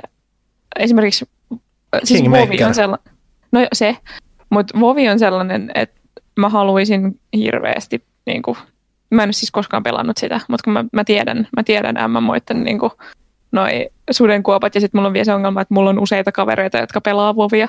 koska niin kuin yleensä MMOita rajoittaa se, että, että ei ole silleen pelikavereita ja sitten ei löydy oikein kivoja tuntemattomia ihmisiä, kenenkaan niitä, niitä tahkoa, mutta nyt mulla olisi peliseuraa, niin mä hyvin tietoisesti en aloita sitä, vaikka mä haluaisin. Mm. Aika lailla kaikki isot roolipelit on semmoisia, että ei niitä oikein hirveästi halua aloittaa, jos tietää, että mm. niitä ei ehdi pelaamaan sitä sata tuntia. Mikä tietysti myös Open World-peleissä alkaa olemaan se ongelma kanssa, että kun kaikki melkein on sitä, niin on monia pelejä, mitkä niinku on, on jäänyt aloittamatta tai jäänyt kesken vaan sen takia, että, että, että ne on niin isoja, niin, ja, ja sitten tietää, että no ei ole ehkä aikaa panostaa niihin, niin se on varmaan liian pitkä lista jopa niin kuin lähtee edes lueteltavaksi, että miten paljon noita tuollaisia on. Mm. Antoni Junttoni jatkaa sitten, että sitten lopulta suurin puumi on ohi ja katsoo surullisena vierestä, millaista oma pelielämä voisi olla. Että iskeekö ikinä fear of missing out? Ilmeisesti Antoni Juntonille on käynyt itselleen näin Vova Classicin osalta, koska opiskelu, nyt se juna meni jo ja elämä jatkuu onneksi. Hmm. Mm, joo, kyllä mä muistan, että mulla on käynyt tolleen, mutta en kyllä osaa sanoa, että minkä suhteen. Niin siis peleissä joissain, että se on kiva olla osa sitä alustavaa keskustelua vähintään. Niin. Mutta toki jossain määrin se ehkä se voi jopa helpottaa sitä kokemusta, kun sun ei tarvitse olla henkilö jollain mielipide siihen asiaan. Mm. Mm. Joo, ei kyllä, no. Ei kyllä ehkä niinku tälleen niinku nykyisin ole, että fear of missing out. Ehkä joskus se ennen on ollut, mutta mm. ehkä se fear of missing out pätee kaikkeen muuhun elämään peliä ulkopuolella, kun niihin mm. peleihin on niin paljon aikaa. Nee, mitä joku elämä. Se on jo missattu muutenkin. niin, sepä. Sitten tota, Albert Kajava. Moikka. Pelaatteko ikinä liikkuessanne tai ollessanne luonnossa? Edes kerran. Matopeliä kännykällä lapsena teltassa, Metal Gearia PSPllä auringonlaskun aikana tai Mariota Gameboylla lintutornissa. Siis jollain mökillä silloin skidinä tuli pelattua Gameboyta, mutta mm. en tiedä, se, niin, se on se yleisin. Mä en, yle, mä en tykkää kastella raahata mitään pelilaitteita. Sitten toki just joku kännykkä pelit, että siellä saattaa joku pasianssi pyöriä tai mahjongit tänä päivänä. Tai aikoinaan mm. sitten oli se että joku matopeli. Joo, en, en mäkään kyllä oikein nauti. Kyllä mä sitten kun mä oon ulkona, niin mä haluan olla ulkona. Mutta Pokemon Go että tuli pelattua jonkun verran silloin ekana kesänä. Öö, tosiaan terveisiä Albertille. Olin katsomassa hänen hän oli lämmittelemässä Jukka Lindströmiä aikoinaan, kun tota, kävin katsomassa, vielä kun korona-aikaa, ennen koronaa pääsi katsomaan, niin mm. veti ihan hauskan setin siinä lämpärinä stand-upia. Ää, joo, Metal Gearissa oli tota, toi Peace Walkerissa se, ja oliko se Portable Opsissakin se, tässä oli nimenomaan Peace Walkerissa se unittien tota, tai näiden sotilaiden värvääminen vähän niin kuin semmoisen hmm minkä kautta sen, jotakin, että sä kuitenkin ympäröit sen wifi vai minkä kautta sä niitä sitten pystyit saamaan niitä sotilaita sinne sun beissiin. Mä tosi, sen, tosi jo etäinen muistikuva, joo. Joo, mä aika pitkälle, pitkälle kävelin ympäriinsä metsiä ja mantuja ja kaikkea tota, niin tota, tota, sen kanssa. Yhden kesän tai kevään, mä en muista mikä vuoden aika se oli, mutta se oli ihan hauskaa puuhaa, mutta kyllä niin kuin, pelit on aina tar- lähtenyt matkaan minne, minne tahansa, että aina joku laite mukana, millä voi pelata ulkona ja sisällä ja niin poispäin, mutta ei ehkä semmoista, että menee ihan luonnonhelmaa muita, niin kuin ihan nimenomaan luonnonhelmaan pelaamaan, niin ei välttämättä ehkä muita ollut kuin toi Peace Walker. Silloinkin sai katsoa, sai vähän niin kuin kummaksuvia katseita tota, muilta ihmisiltä, että silloin ei vielä Pokemon Go ollut kovin ilmiönä. niin tota, ihmeteltiin sitä, mutta se oli hauskaa puuhaa. Kyllä se saa ihan hyviä, hyviä tota, solttuja, jotka tota, ei ne ihan s olla kaikki, mutta, mutta jos se, se, se kuitenkin vähän niitä parempia antoi, että, että sen näki sen, että, että jos joku jaksoi nähdä vaivaa siihen puuhaan, niin, niin se niin kuin palkitsi ihan okosti, mutta totta kai ne par, ihan parhaat soltut sai sitten sieltä hiomalla niistä tietyistä paikoista itse pelialueelta käydä stunnaamassa ja kolkkaamassa ja fultonoimassa. Joo. Jännä. Mennään Discordin puolelle. Siinä on meidän Insta-kysymykset. Nimittäin Baron Pekugram kysyy, että milloin lanseerataan puhu pelaajalle Discordin äänikanavalla. Kuulostaa ei. hirveältä ikinä. ei lanseerata. Ei. Hauskaa, hyi. Ei, ei, ei. Vieraksi liikaa ihmisiä. Näittäkin kanssa jutteleminen on hirveätä, niin tota, saati sitten vieraiden kanssa. Saati sitten, meillä ei ole aikaa. Joo, meillä ei, meillä ei ole aikaa eikä ennen. Meillä ei ole aikaa, kolme tuntia myöhemmin. Joo. Ö, Pulkkinen. Hei, missä pelissä on herkullisimman näköiset ruuat, joita katsellessa tulee nälkä? Monster Hunter Worldin kissakokin ruuat, ai ai. Monster Final Hunter, Fantasy- joo. Niin, Monster Hunter on hyvä ja sä olit tosiaan sanomassa Final Fantasy 15 mm. varmaan. Joo. Kyllä. Final Se oli kyllä hyviä. 15. Jakusa on Yakuza. monesti aika hyvä, joo. Mm, Et se on melkein harvittavaa jopa Jakusa Like a Dragonissa, että sä et kauheasti pääse toljottaa niitä, että ne on vaan siinä listassa ja sitten ne vähän niin kuin menee. Ekojen cooking mamojen pikseliruuat on aika jees kanssa. Taide oikeasti aika skarppia. Kyllä nyt varmaan muitakin on, mutta kun ei nyt tule mieleen. Eikö Metal Gear 5 ollut jotain? Ei, en mä muista. Mm, Ei kai. Me ei taida sekoittaa ihan sekaisin. Tästä vaikka Kask kuvaili niitä burgereita niin, niin hyvin, Mm, että mä siis sehän, siis sehän, sehän siinä oli, että siinä on se iäisyyden kestävä burgerikeskustelu. Mm. Joo, Sitten tota.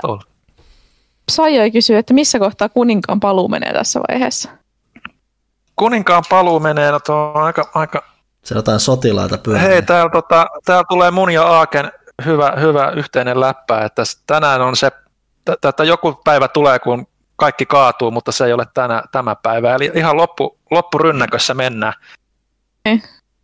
Ollaan me tätä aikaa on nauhoiteltukin. Jengi, jotka ei ole kuunnellut pari aiempaa jaksoa, on silleen, että mitä, miksi? Öö, Jep. seuraava kysymys, Antserks. Keväiset tervehdykset koko toimituksen sakille. Siitä samaa.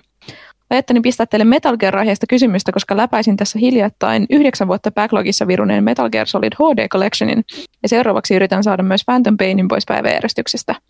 Mutta No itse niin. kysymykseen. Miten Konamin pitäisi tuoda Metal Gear-pelisarja takaisin nykypäivään? Olisiko Konamin hyvä pelata varman päälle tuomalla vanhat pelit uusille alustoille, julkaisemalla Metal Gearista tai Metal Gear Solidista täysiverinen remake, vai jättäen arkailut siksi ja iskemällä pelisarjan kuudetta osaa markkinoille? Oliko tämä niin kuin, että miten pitäisi vai miten me haluaisimme? No, miten pitäisi, oli kysymys, mutta varmaan siinä on se implikaatio myös, että mikä sinun mielestäsi olisi paras.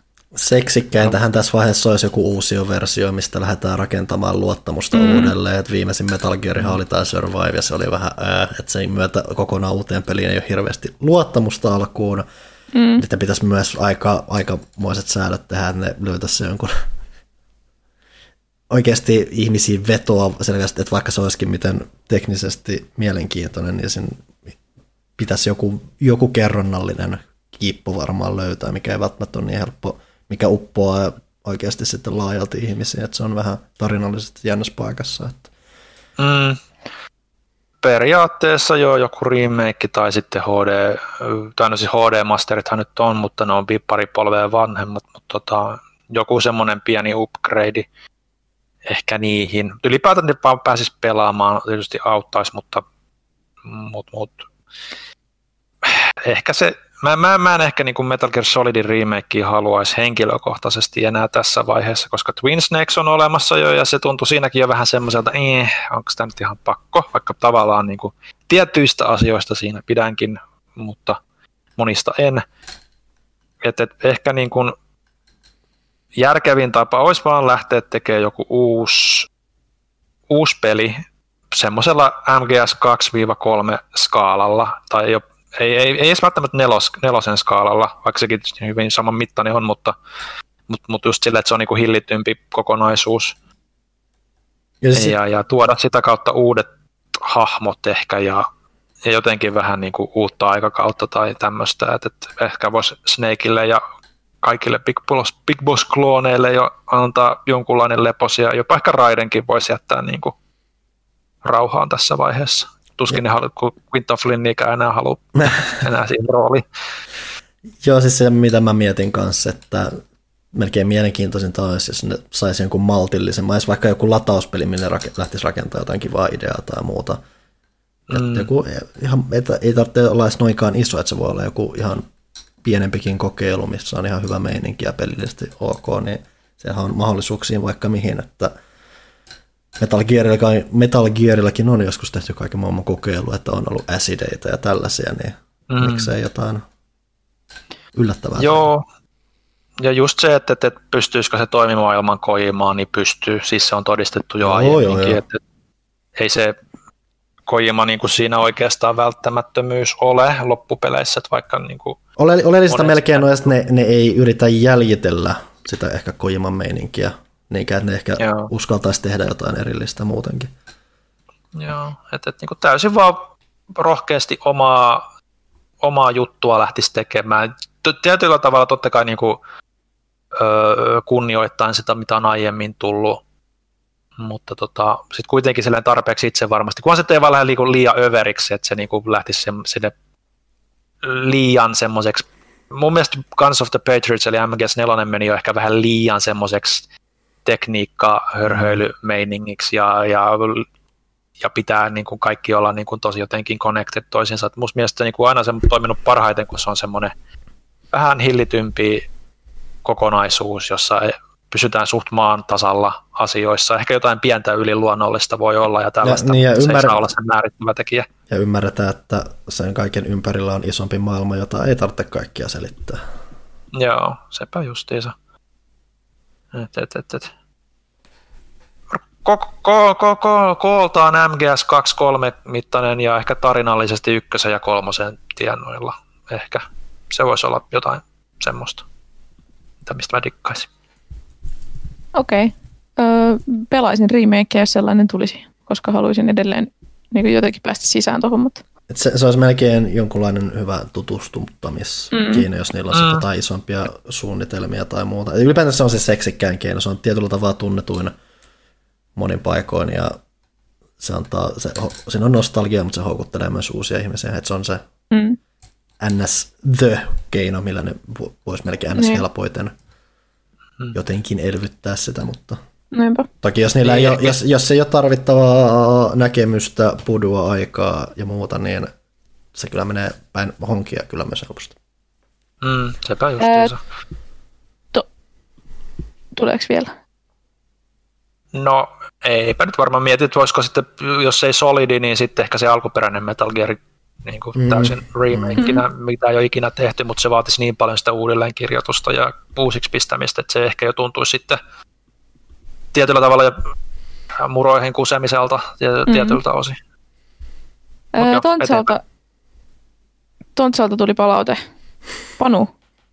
Hyvin vedetty rapistelut ja kuiskimiset. Ei muuta kuin ASMR-riepukanava tulille. Kiitos, kiitos siellä varmaan jo ihan kohtaan pystyssä. Ihanaa. Ehkä sulla on jo, mutta me ei vaan tiedetä siitä. Öö, Nicholson. Hei, täälläkö voi kysyä pelaajalta? No kyllä. Pakko hehkuttaa tuota WandaVisionia, mistä onkin ollut puhetta kästissä. Kysyisinkin, että ootteko kattonut tuon Assembled, näin tehtiin WandaVision. Ja mitä mieltä?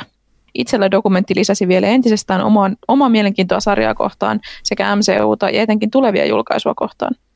Öö, ei ole aiemmin tullut liikaa Marvelia seurattua, mutta uusi suunta vaikuttaa hyvältä.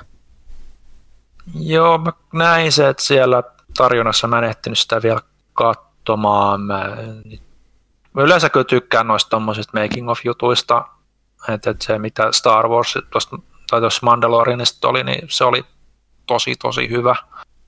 Mutta tota, tota ei ole vielä saanut aikaisemmin, mutta on, on tarkoitus katsoa, ja tostahan mä tosiaan täysin, mä kattonut ton, ton, ton Falconin ja Winter Soldierin eka jakso, mutta ehkä me puhutaan sitten joskus myöhemmin, kun sitä on tullut vähän lisää enemmän. Ja mulla ei enää Disney Plusaa, niin mä en...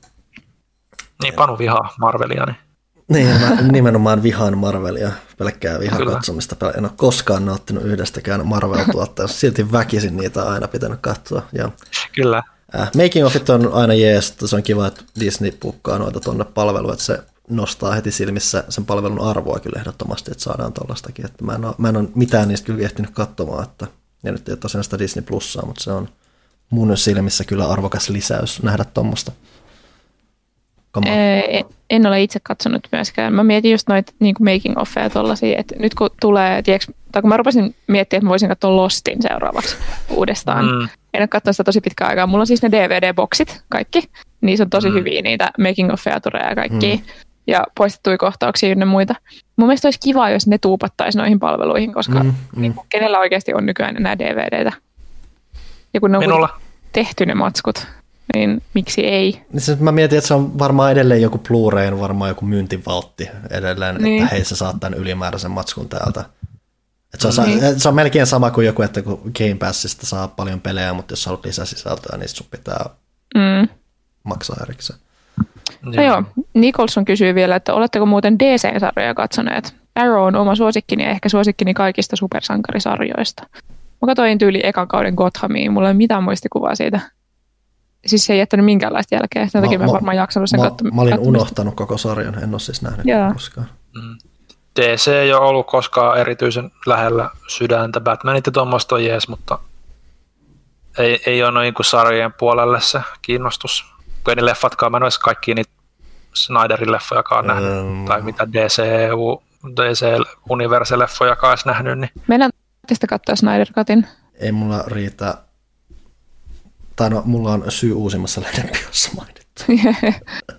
mä en ole sitä alkuperäistäkään nähnyt, niin Okei. okay. Jos mä kuulen- Mua periaatteessa, Mitä sanon vaan? mua periaatteessa kiinnostaisi, mä en odota siltä mitään, koska siis arvostelut ovat olleet aika kädenlämpöisiä, Ö, mutta se on neljä tuntia pitkä. Mä en halua antaa yhdellekään yksittäiselle elokuvalle neljä tuntia mun elämästä. Mieti sitä neljänä tunnin mittaisena sarjana. Niin kuin sehän on, sehän on ns. jaettu osiin. Mm. No sekin vielä. Ja kuulemma mitä viiden, viimeisen mitä 15 minsaa sä voit jättää suosiolla katsomatta, että se on sen suur... Tai tosin se on sen, siinä on se, siinä on pari asiaa. No itse asiassa siinä on, sulle, sulle, siinä on sulle useampikin asia itse asiassa. Mutta se on kuulemma se huonoin osa, mutta siinä on myös, niin. Mutta eikö toi ollut niinku alkuperäinenkin Justice League, että viimeiset 15 minuuttia voi jättää katsomatta?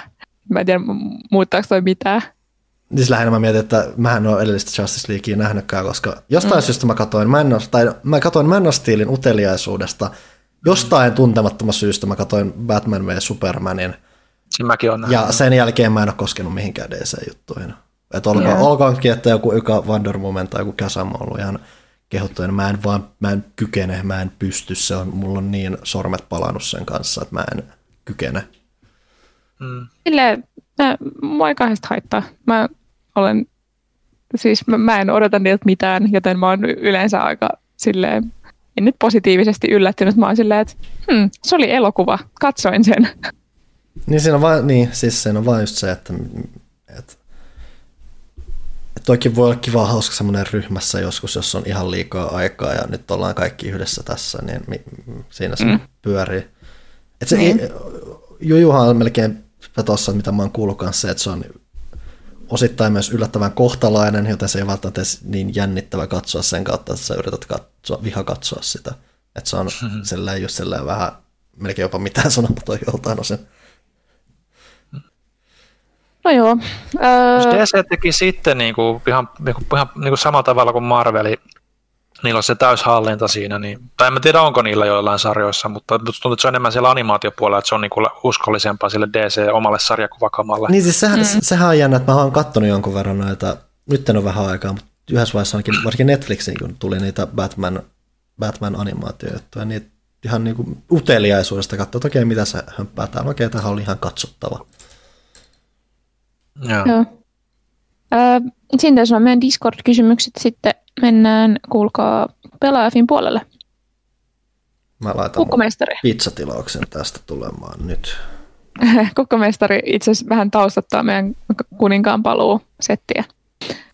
Ville, pyörikö kästin nauhoitushetkellä tällä kertaa taustalla leffa Taru Sormusten herrasta kuninkaan paluu? Mitä leffassa tapahtuu juuri tätä kysymystä lukiessa? Öö, joo, se pyörii. Mulla telkkari on itse asiassa sammu, sammu hetkeksi tuossa jo, niin kuin se ajastin tuli, että olet katsonut leika- televisiota liikaa. Ja, ja nyt, nyt tosiaan... Aika hyvä ajoitus. ultimaattinen- Ultimaattinen hetki tällä hetkellä.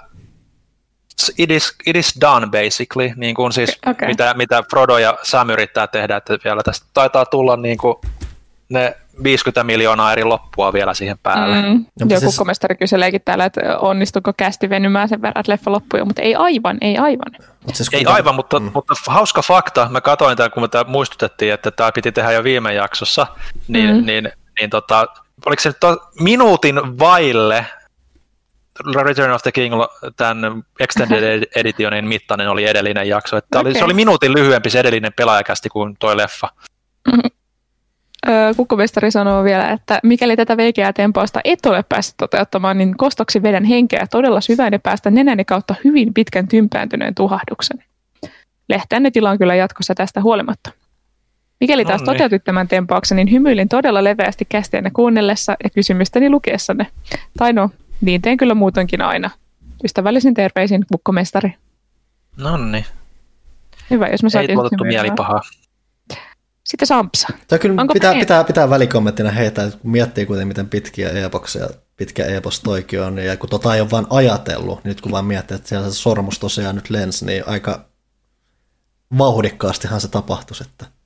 Niin, siis miettikää sitä, että niin kuin tuommoinen neljän tunnin, no kolmen ja puolen, mitä se nyt on, ää, elokuva, niin miten paljon siihen menee suunnittelua ja kaikkea. Ja sitten niin kaikkia siltikään tykkää siellä. Me puhutaan täällä jotain roskaa neljä tuntia ja jengi kuuntelee tätä viikosta toiseen. Niin kuin ilman minkäännäköistä punaislankaa. Mm, ihan käsittämätöntä. Se on käsittämätöntä. Ää, Sampsa, onko pelien uusien versioiden oltava mielestänne vain nätimpiä versioita alkuperäisistä vai otatteko mieluummin jotain, jotakin vapauksia ottavan uusioversion? Öö, mieluummin silleen, että sitä on modernisoitu hieman myös pelillisesti, kunhan se tehdään hyvin. Riippuu Se vähän pelistä, pelistä. riippuu pelistä, että joku voi olla, että joku on vaan niin fine alun ja ei edes niin vanha, että semmoinen Mm. kasvojen kohotus riittää. Ja periaatteessa sehän mitä, että pientä viilaustahan voi tehdä sieltä, sieltä täältä. Activision on ollut siitä mielenkiintoinen, että se on tehnyt lopulta aika vähän, että toki siellä on pitänyt uutta teknologiaa puskettu sinne, joten siellä on pitänyt jäljitellä niitä vanhoja hyviä aikoja ja sitten välillä vähän vi- viilata täältä tai muuta. Ne on aika maltillisia settejä. Et se on ollut ihan mielenkiintoista, ne on ollut aika onnistuneita siinä, mutta sitten on just vaikkapa Resident Evil 2, joka vähän vaatii sen, että sä teet siitä uuden tulkinnan nykypäivänä, mm. kun että se on semmoinen muuten Arvo- todella liian tuttu. Niin kuin tosi paljon sitä, jos on ymmärretty ottaa semmoisia turhia kommervenkkejä ja niin kuin vaikeuksia pois sieltä silleen, että jotain semmoisia toistuvia elementtejä, mitkä ei niin kuin tuonut siihen mitään, mutta Mm. mm. esimerkiksi just, no mennään takaisin siihen Harvest Mooniin, niin Story of Seasons, kun tuli se Friends of Mineral Town, se uusi versio, niin siinä oli paljon semmoisia asioita, mitkä oli siis vain jätetty pois, koska ne ei ollut kenenkään mielestä hauskoja ja ne ei tuonut siihen kokemukseen mitään muuta kuin, niin kuin ylimääräistä venytystä. Niin Mm. ni- niitä oli virtaviivaistettu ja se on aina mukavaa, koska se vaan parantaa yksiselitteisesti sitä kokemusta. No. Sampsa kysyy sitten vielä, että onko mitään odotuksia uutta Resident Evil Welcome to Raccoon City-leffaa kohtaan? Vaikutteita on kuulemma otettu vanhoista John Carpenterin leffoista, mutta en ole kuullut hyvää ohjaajan tai kirjoittajien aiemmista leffoista, joten olen itse hieman kahden vaiheella. Siinä saa todistaa aika lailla ottaa huomioon, millaista ne on välttämättä huonoja, mutta aikamoista höt- höttöviihdettähän. Ja siis se mm. voi olla hyvää höttöviihdettä ei siinä, mutta tällä hetkellä en mä tarvitse mitään Resident Evil höttöä elokuvan muodossa elämääni, niin se on enemmän silleen, että katsotaan mitä tulee ja jos se on sontaa, niin ei harmita, jos se on yllättävän hyvä, niin kyllä mä sitten kiinnostun. Mm. Lähinnä, no en mä tiedä. Kai se tulee ehkä katsot. Mä en nyt hirveästi kauhuelokuvista tykkää muutenkaan tai zombileffoistakaan, niin, niin, niin, niin on ne välillä ihan hauskoja. Katso, jos jaksaa katsoa. Joo, Mä kyllä tykkään, mä tykkään siitä, mä en koskaan muista sen nimeä, koska se on vähän monimutkaisempi. Mikä Kaija vai mikä sen yhden, Skodelario. joo. Mä tykkään, inhoan sitä, mä tykkään siitä ihan liikaa. mutta mä rakastan sitten taas sitä Hannah Kamen jotain, joka on siinä myös, mikä se on se. Uh, tarvitsen googlea. Oh no. Hanna Kamen, Hannah John Kamen on muistaakseni siinä myös. Tai sitten mä muistan väärin. Okei, mä en ole varma sanoiko se mulle mitään.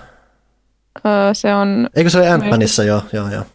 joo, ja sitten se on tuossa The Stranger, mistä mä mielestä puhuin joskus kästissäkin. joo. Tykkään siitä kovasti. Ja ehkä mä kestän Kaija Skodelarion sitten kanssa.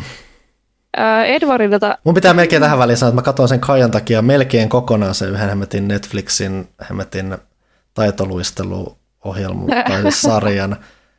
Kun, kunnes siinä tuli lopussa yksi twisti, missä vaiheessa mun oli pakko todeta, että mä en pysty, mä en voi, mun on pakko lopettaa tähän, mä en voi katsoa tätä viimeistä jaksoa, tää on, hir- tää on liian paskaa. oot, katsoit sä Maze Runnerit, eikö se ollut niissä? En mä, en mä niitä, niin, siihen asti mä en ole mennyt. Se on, se, on, se on jossain niistä, mä en muista, onko se joku labyrintti vai Maze Runner vai missä se on. Niitä mä en ole sitten Se on niissä kaikissa. Joo. Mm-hmm. Pitäisikö mulla lukea tämä seuraava? Öö, lue vaan. Edward. Hei, Ville kaksoispiste. Puhuit aikaisemmissa podcasteissa, että tykkäät käydä Jakusa-peleissä vetämässä aina jonkun karaoke-kappaleen. Haluaisitko laulaa meille kaikille Ichiban Kasukan The Future I Dreamed of Yakuza Like a Dragon pelissä olevan kappaleen? Ei tietenkään ole pakko, jos ei haluta. Tässä kuitenkin laulun sanat japaniksi. Mitäs tää menee? Nasa kunekote, hasukata hige nige, dasita kun naruno tokiva arakai. Kanashi sugite, munashi sugite. En mä, mä en tiedä, miten tuo laulu menee, mutta mä kuvittelen, että tämä on räppibiisi, siis mä en ole la- Ja la- lausu, la- lausutakin on varmasti on point. Täydellistä. Joo, joo, joo. Oreva aru. Demo mada, oreva, shinjita da. Eli tota pidemmällä mä nyt en suostu lukemaan, mutta joo, o- en, en, en ole käynyt edes kuulemassa kyseistä biisiä, koska jollei se ole aikaisemmissa peleissä, nimi ei sano kyllä mitään. Ei, kai se taitaa olla just se Kasuka silmällä pitään ujutettu sinne. Joo. Et kuten sanottu, niin mulla vasta nyt aukesi se, aukesi se maailma laajempaan tutkailuun, ja se on varmaan karaoke-baari ensimmäinen tota, kohde, kun minä käynnistän pelin, jos se sieltä vaan löytyy. No siellä vietetään kyllä paljon aikaa. Ihan, jo, No hyvä. ihan, ihan, muustakin syystä kuin karaokettakin. No niin, loistavaa. Sitten Edward jatkaa tätä, tätä näin, että Ichipanin kappale on omasta mielestäni hyvän tuulinen ja lämmin henkinen, joten jaksaa kuunnella, jota jaksaa kuunnella aina vaan. Mitä mieltä Ville on itse laulusta? No, ja kuten mainitsin, niin en ole kuullut. Johanna, kaksoispiste. Jos pelissä pitää ottaa matkakumppaniksi mukaan koira, niin mikä koirarotu olisi vähiten itseäsi kiinnostava vai onko sellaista? Onhan sellaista. Öö, mä en tykkää terriereistä. Siis niinku ihan Ihmishirviö. katto kä- käsitteenä terrierit, en pidä heistä. Öö, ja sitten ruttunaamat on vähän kans silleen, että eh, tunnen, joitain, kehtaat? tunnen joitain ihania ruttunaamoja. Disclaimer varmasti tuntisin mukavia terriereitä, jos tuntisin terriereitä. Ruttunaamasta puheen ollen terkkui Topille ja Oivalle sinne kotikatsomoon. Öö, Mutta joo, ehkä ne. Onko? Panu, tykkäät pelata. Tetristä? Tykkään Mistä palikkamuodoista pidät eniten ja miksi? Siis ne on kaikilla on aina oma roolinsa siellä. Se on se tasapaino ja muuta ja totta kai kun sitä pitkää viivaa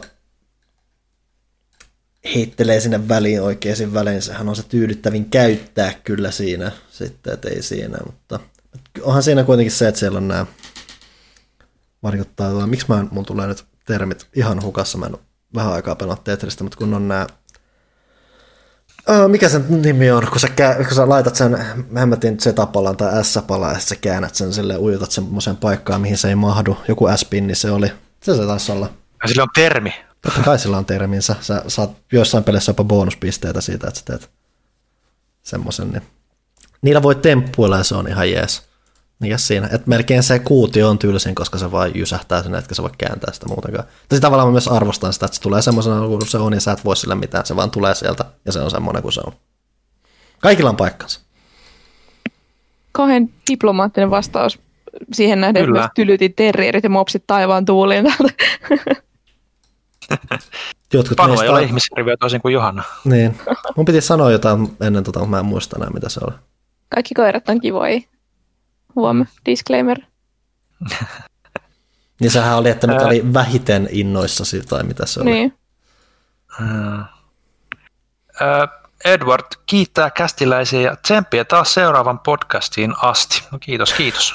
Joku muu saa lukea, koska mun näkö alkaa hämärtyä. Mä en tiedä, jos me saatiin lasti. No, Joo, mä voin jatkaa, kun mulla, mulla se auki tässä. No niin, hyvä. Lostarot. Heipati rallaa kaikille kästiläisille. Alkuun kiitos kevään ensimmäisestä pelaajakästin bonusjaksosta. Tuli mukavan lämmin ja nostalginen olo, kun sai kuulla puhuttavan ääneen myös omista lapsuus- ja nuoruusajan suosikkipeleistä, kuten Vagrant Storista. Kumpa siitäkin saataisiin versio nykyisille konsoleille nyt, kun Square Enixillä on tajuttu, että heillä on muitakin PS-onnen aikaisia klassikkopelejä Final Fantasien lisäksi. Niin, jännä itse asiassa nähdä, että olisiko ne tuomassa, kun sieltä tulee sitä Legend of Manaa ja joku, mitä, mun taas nimet katoaa päästä, mutta se yksi sagapeli. Että et olisi kyllä ehkä hetki tuoda samanlainen mm. remasterointi nykylaitteelle, varsinkin jos Son- Sony on nyt kaatamassa niitä kauppapaikkoja. Muakin voisi kiinnostaa. Toi on tommonen, mikä on niinku nimenä kiinnostanut aina, mutta mä olin silloin liian nuori. Mm. Ja sitten jälkeenpäin sitä on vaikea olla, niinku, vaikea saada mis- mistään käsinsä. Öö, Panu, vanhana Mega Drive-miehenä mainitsit jo monta omaa suosikkipeliä niin konsolilta, mutta sanovatko Rocket Knight Adventures tai Talmits Adventure nimiset pelit sinulle mitään? Uh, Rocket Knight on kulttuurillisen usmuusin kautta tuttu. En ole itse pelannut. Talmits Adventure piti googlettaa. Se on kai tunnetaan myös jossain maailmalla jonain Marvel Landina tai jotain. Ja järkytyksekseni, järkytyksekseni totesin, että mä en ole koskaan tainnut nähdä tai kuulla kyseisestä pelistä.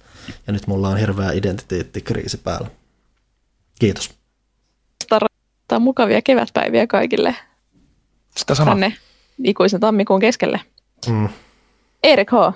Suositteletteko ostamaan kolme solkisia noidan kenkiä, jos menisin niiden ja luudan kanssa pääsiäisenä? E- emme taida olla asiantuntijoita. Mä en tiedä millaisia, mä en tiedä, mä en tiedä, ke- mä oon niin huono kenkäihminen, että mulla on, mä ostan kengät, kun mun vanhat lenkkarit, niistä lähtee pohjat irti. Hirvoitteko te lapsena silleen, että ja äidit puki teidät noidiksi? Mä en koskaan virpannut, koska se oli, mä olin vähän kateellinen jopa siitä, että se oli niin tyttöjen hommaa. Et ei se, Oikeesti? Ei, no mun aikana varsinkaan se oli nimenomaan tyttöjen hommaa. Outoa. No joo, en mä ainakaan muista. Villa, vielä virpomis muistat tuoreena mielessä. Kyllä, Ai ei. Joo, siis ei se meilläkään ollut mikään sukupuolijuttu kyllä. No, Sä oot Ei. kasvanut jossain ahdasmielisissä piireissä. joo, todennäköisesti. Joo, mulla oli aina, meidän äiti puki mut aina noidaksi ja sitten mulla oli pisamia ja kaikkea. Ja se oli kivaa. Mua harmittaa, että sitä ei saa tehdä aikuisena. Se on vähän creepy. Tässä me enää joku, joku pääsiäinen porukalla. Virvomaan. Me kerran meidän ovelle tuli semmoinen poika, joka sanoi Virvon varvan anna rahaa ja sillä ei ollut edes semmoista oksaa. oh. Se oli, no joo, no, yritys hyvä kymmenen. Ei- Effort ei made. Niin siis, Niin. siis jos virvotaan, niin kyllä sit virvotaan kunnolla, että ei siinä. Niin. Onko trulli yhtä paha kuin trolli? No, jos mun pitäisi valita, Trollijuna ainakin on pahempi kuin trolli. niin trulli osaa taikoa, trolli on vaan tyhmä ja iso. On se, se on pahempi. Riippuu aina, ei sitä tiedä. Olen tuntenut, tunnen monia hyviä. tr- Ei. Joo. Öö, näkyykö pääsiäinen juurikaan pelitapahtumissa tai sisällöissä? No on. Assassin's Creed Valhallassa näköjään näkyy. Niin, onhan niitä. Animal Crossing, kyllä, kyllä noin niin kuin palvelumalliset pelit, Niin. missä on noita tapahtumia, niin kyllä niissä yleensä pääsiäinen näkyy. Mm, mutta Mulla just Ville, mu- tää sano vaan. Mulla oli just Story of Season, siis mulla oli Egg Hunt-tapahtuma. Se oli myös söpö. Ja kuten Ville sanoi, mäkään koskaan oikein tuommoiset par- väliaikaiset tapahtumat, mä en, jo- että ne ei ole semmosia, minkä takia mä käynnistäisin peliä uudelleen, että mun on pakko mm. tehdä tämä. Ylipäänsä jos vaikka se tulee jonkun pelaamisen muutakin matkan varrella, niin tuntuu aina semmoiset ylimääräiset tauhkalta, millä ei ole mitään pointtia. Mä, mua mm. melkein jopa harmittaa törmätä niihin. Että kuuluvatko noidat enemmän pääsiäiseen kuin pyhäinpäivään?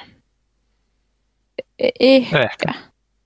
Ei, mulla ei ikinä pääsiäinen ollut mitenkään erityisen noita keskeinen juhla kyllä.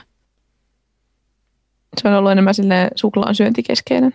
Mm, sepä se. Se on niin enemmän se pääsiäiskukko vai mikä kana onkaan ja Mm. noidat ja niin poispäin. Että ei se nyt ole mikään spesifinen juttu. Joo. Mä- Suklaamunat vaan, se mä- on se pääasia.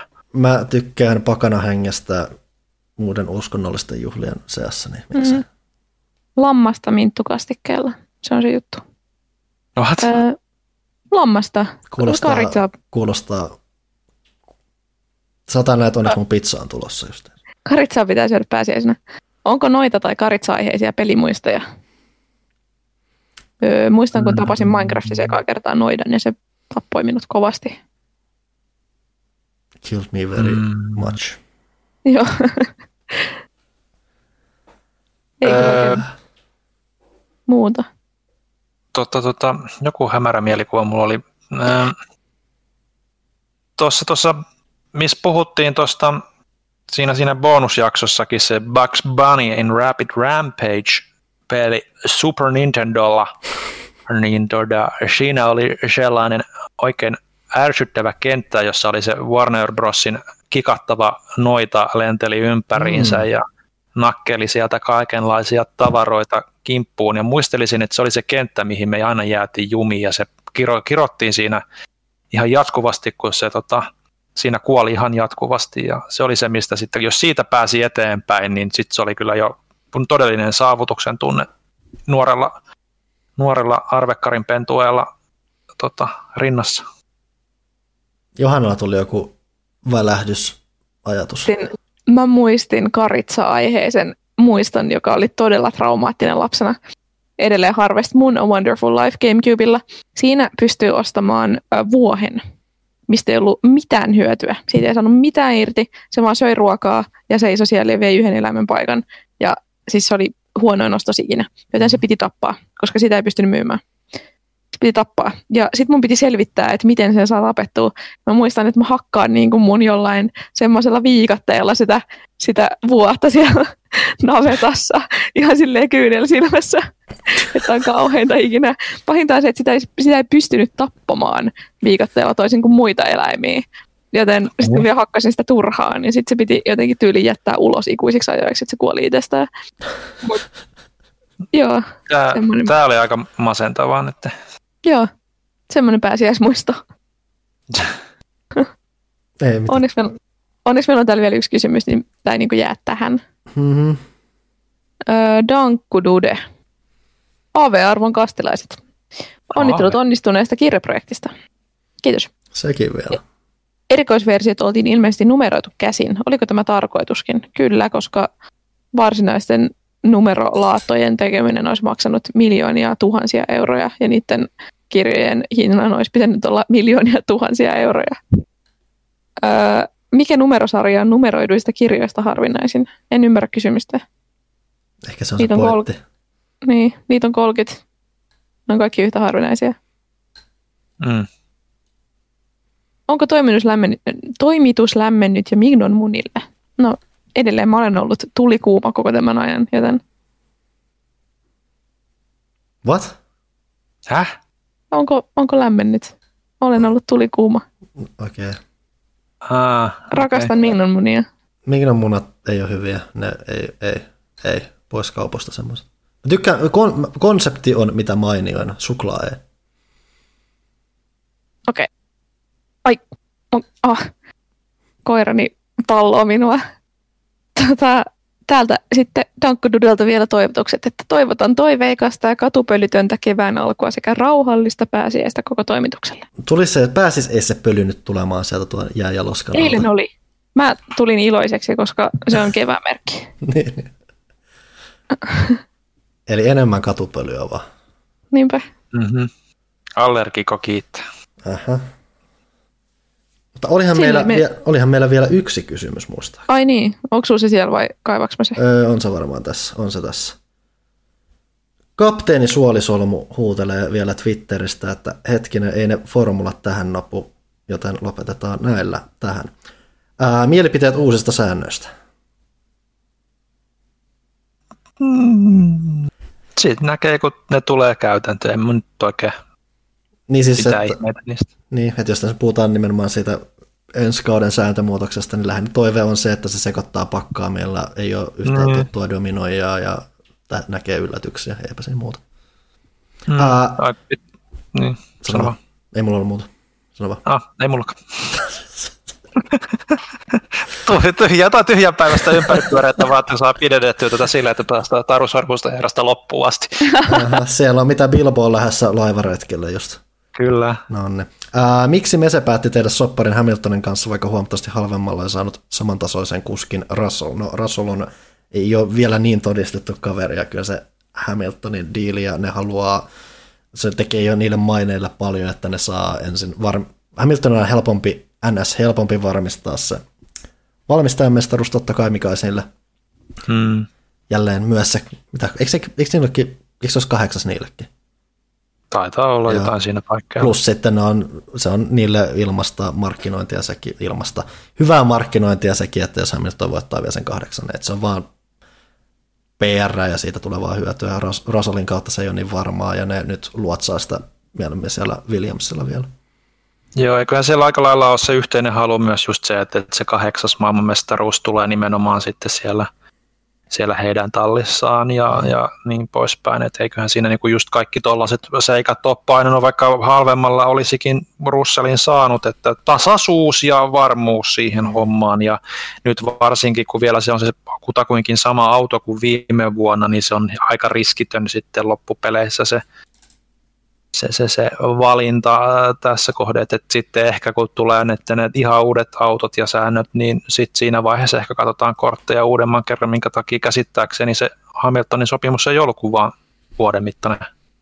Oliko se pidempi? Kyllä se vuoden mittainen. Vuoden mittainen, että sitähän on tosi perustunut sille, että niillä ei ollut aikaa neuvotella pidempään, koska se, sen covid-juttu tuli siihen ja pilasi niitä neuvotteluja ja muita. Hmm.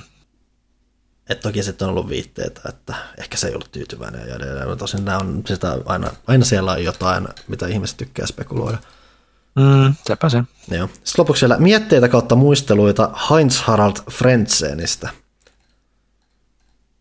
Mä en Mä muistan, että se on ollut siellä radalla, se on ajanut ympyrää siellä ja, ja, ja, ja että se nimi on vilahtanut siinä ja mulla on ehkä jopa hämärä mielikuva, mitä se kaveri näyttää, mutta siitä on niin kauan aikaa, kun se on ollut kehissä edes. Että... Mä oon jonkun verran katsonut, kun varsinkin tuolla Formula 1 YouTube-kanava pyörii välillä jotain top-listoja tai muuta, ja se, jotka pääsee vähän sitä historiaa, niin parhaiten mä muistan Friendsenläinen siitä, että mä pelasin paljon F98 ja se oli siellä.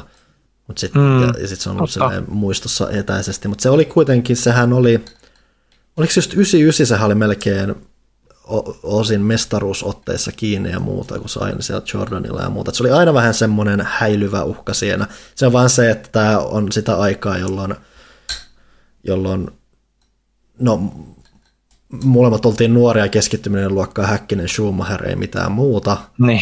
Ja se on ollut aika lailla myös Suomessa kaikkien keskittymistä, joten Suomessa Friendseni ei niin mietitä, mutta siis se oli, se oli aina vähän semmoinen häilyvä uhka siellä taustalla, joka pystyi välillä oikeasti tekemään asioita, mutta mm. se ei ihan päässyt siihen NS-potentiaalinsa tai ihan mennyt sen, sen tietynlaisen raamin yli, että se olisi päässyt sinne ihan huipulle. Mutta sekin oli ihan voi, F Grand Prix voittaja mun muistaakseni ja niin kuin oli ihan... Joo, kyllä Jordani oli Tallinna Eddie, Eddie Jordanin. Sen mä muistan enemmän muistan niin just että Eddie Jordanin siellä pyörimässä siellä varikoilla mm. ja tapahtumissa kuin niitä kuskeja välttämättä. Ja sen keltaisen auton mä muistan. Mutta... Mm. Joo. Joo. Oli Frenzen kyllä yhdessä vaiheessa Williamsillakin. Ja se, mä en muista miten se meni, oliko se, että Frenzen potkittiin, vai se, että vai oliko se, että Villeneuvestä luovut? Mä en muista miten päin se meni, mutta jotenkin sellainen. Mutta siis siellä oli hyvät autot ja hyvää tuuria välillä, välillä todella huonoa tuuria, mutta joo. Vähän semmoinen häilyvä itse asiassa, kun mä oon tosiaan viimeisenä vuosina tehnyt tätä paluuta formulaa ja sitä kautta opiskeluhistorian, sen, sen sen, siihen, siihen tutustuminen on ollut kyllä ihan mielenkiintoista, koska silloin on oikeasti saavutuksia. Mulla on myös muutamia ihmisiä, jotka mä oon jotenkin ohittanut ja sille olkia kohauttanut ja oppinut arvostamaan mm. jälkeenpäin tyyliin sit vaikka, että että siitäkin huolimatta, että vaikka kun Button on voittanut maailmanmestaruuden, niin mulla oli pitkään käsitys lähinnä siitä, tai muistot siitä, kun sai oli jollain baarilla ja Williamsilla ja se ei oikein tehnyt mitään. Että mun piti vähän palata mm. siihen ja just joku varsinkin, että mulle pitkään oli jotenkin outoa, että Webberkin oli Red Bullin myötä oikeasti päässyt voittamaan kisoja, kun se oli mulle pitkään kanssa tosi hällä väliä jätkä ja muuta. Että Mm. Se, on, se on kyllä hauska palata välillä taakse ja miettiä ja katsoa, että okei mä muistan tuon ihmisen, oho se on oikeasti tehnytkin jotain oleellista, että se oli muutakin kuin vaan varjo siellä Häkkisen ja Kimi Räikkösten ja Schumacherien takana. Joo, monissa tapauksissa olisi just hyvä ehkä katsoa niin kuin tuoreemmin silmin noita vanhoja kisoja just tuolta, että, että näkisi muutakin kuin sen Kimin ja Mikan ja, ja Kovalaisen ja Salon niin kuin ulkopuolelle, että, että niitä on niin tiukkaan tullut töllötettyä sitten, että, että, että miten, ne, miten ne pärjää, niin, niin, niin, niin ne muut on niin kuin Mun pizza tuli, vähän. lopettelua tai muuta. Siis... Ja, olikohan siellä enää mitään kysymyksiä? Tuskin oli. Siitä huolimatta, että oli Panun ovikella, niin ruuhaukkuu. Se Vai... kuuli sen sinne asti. Niin, ja kun mulla on siis kuulokkeet, mä en tiedä, miten tämä on mahdollista. Se Voiko vaan aisti, että joku saa ruokaa ja hän ei.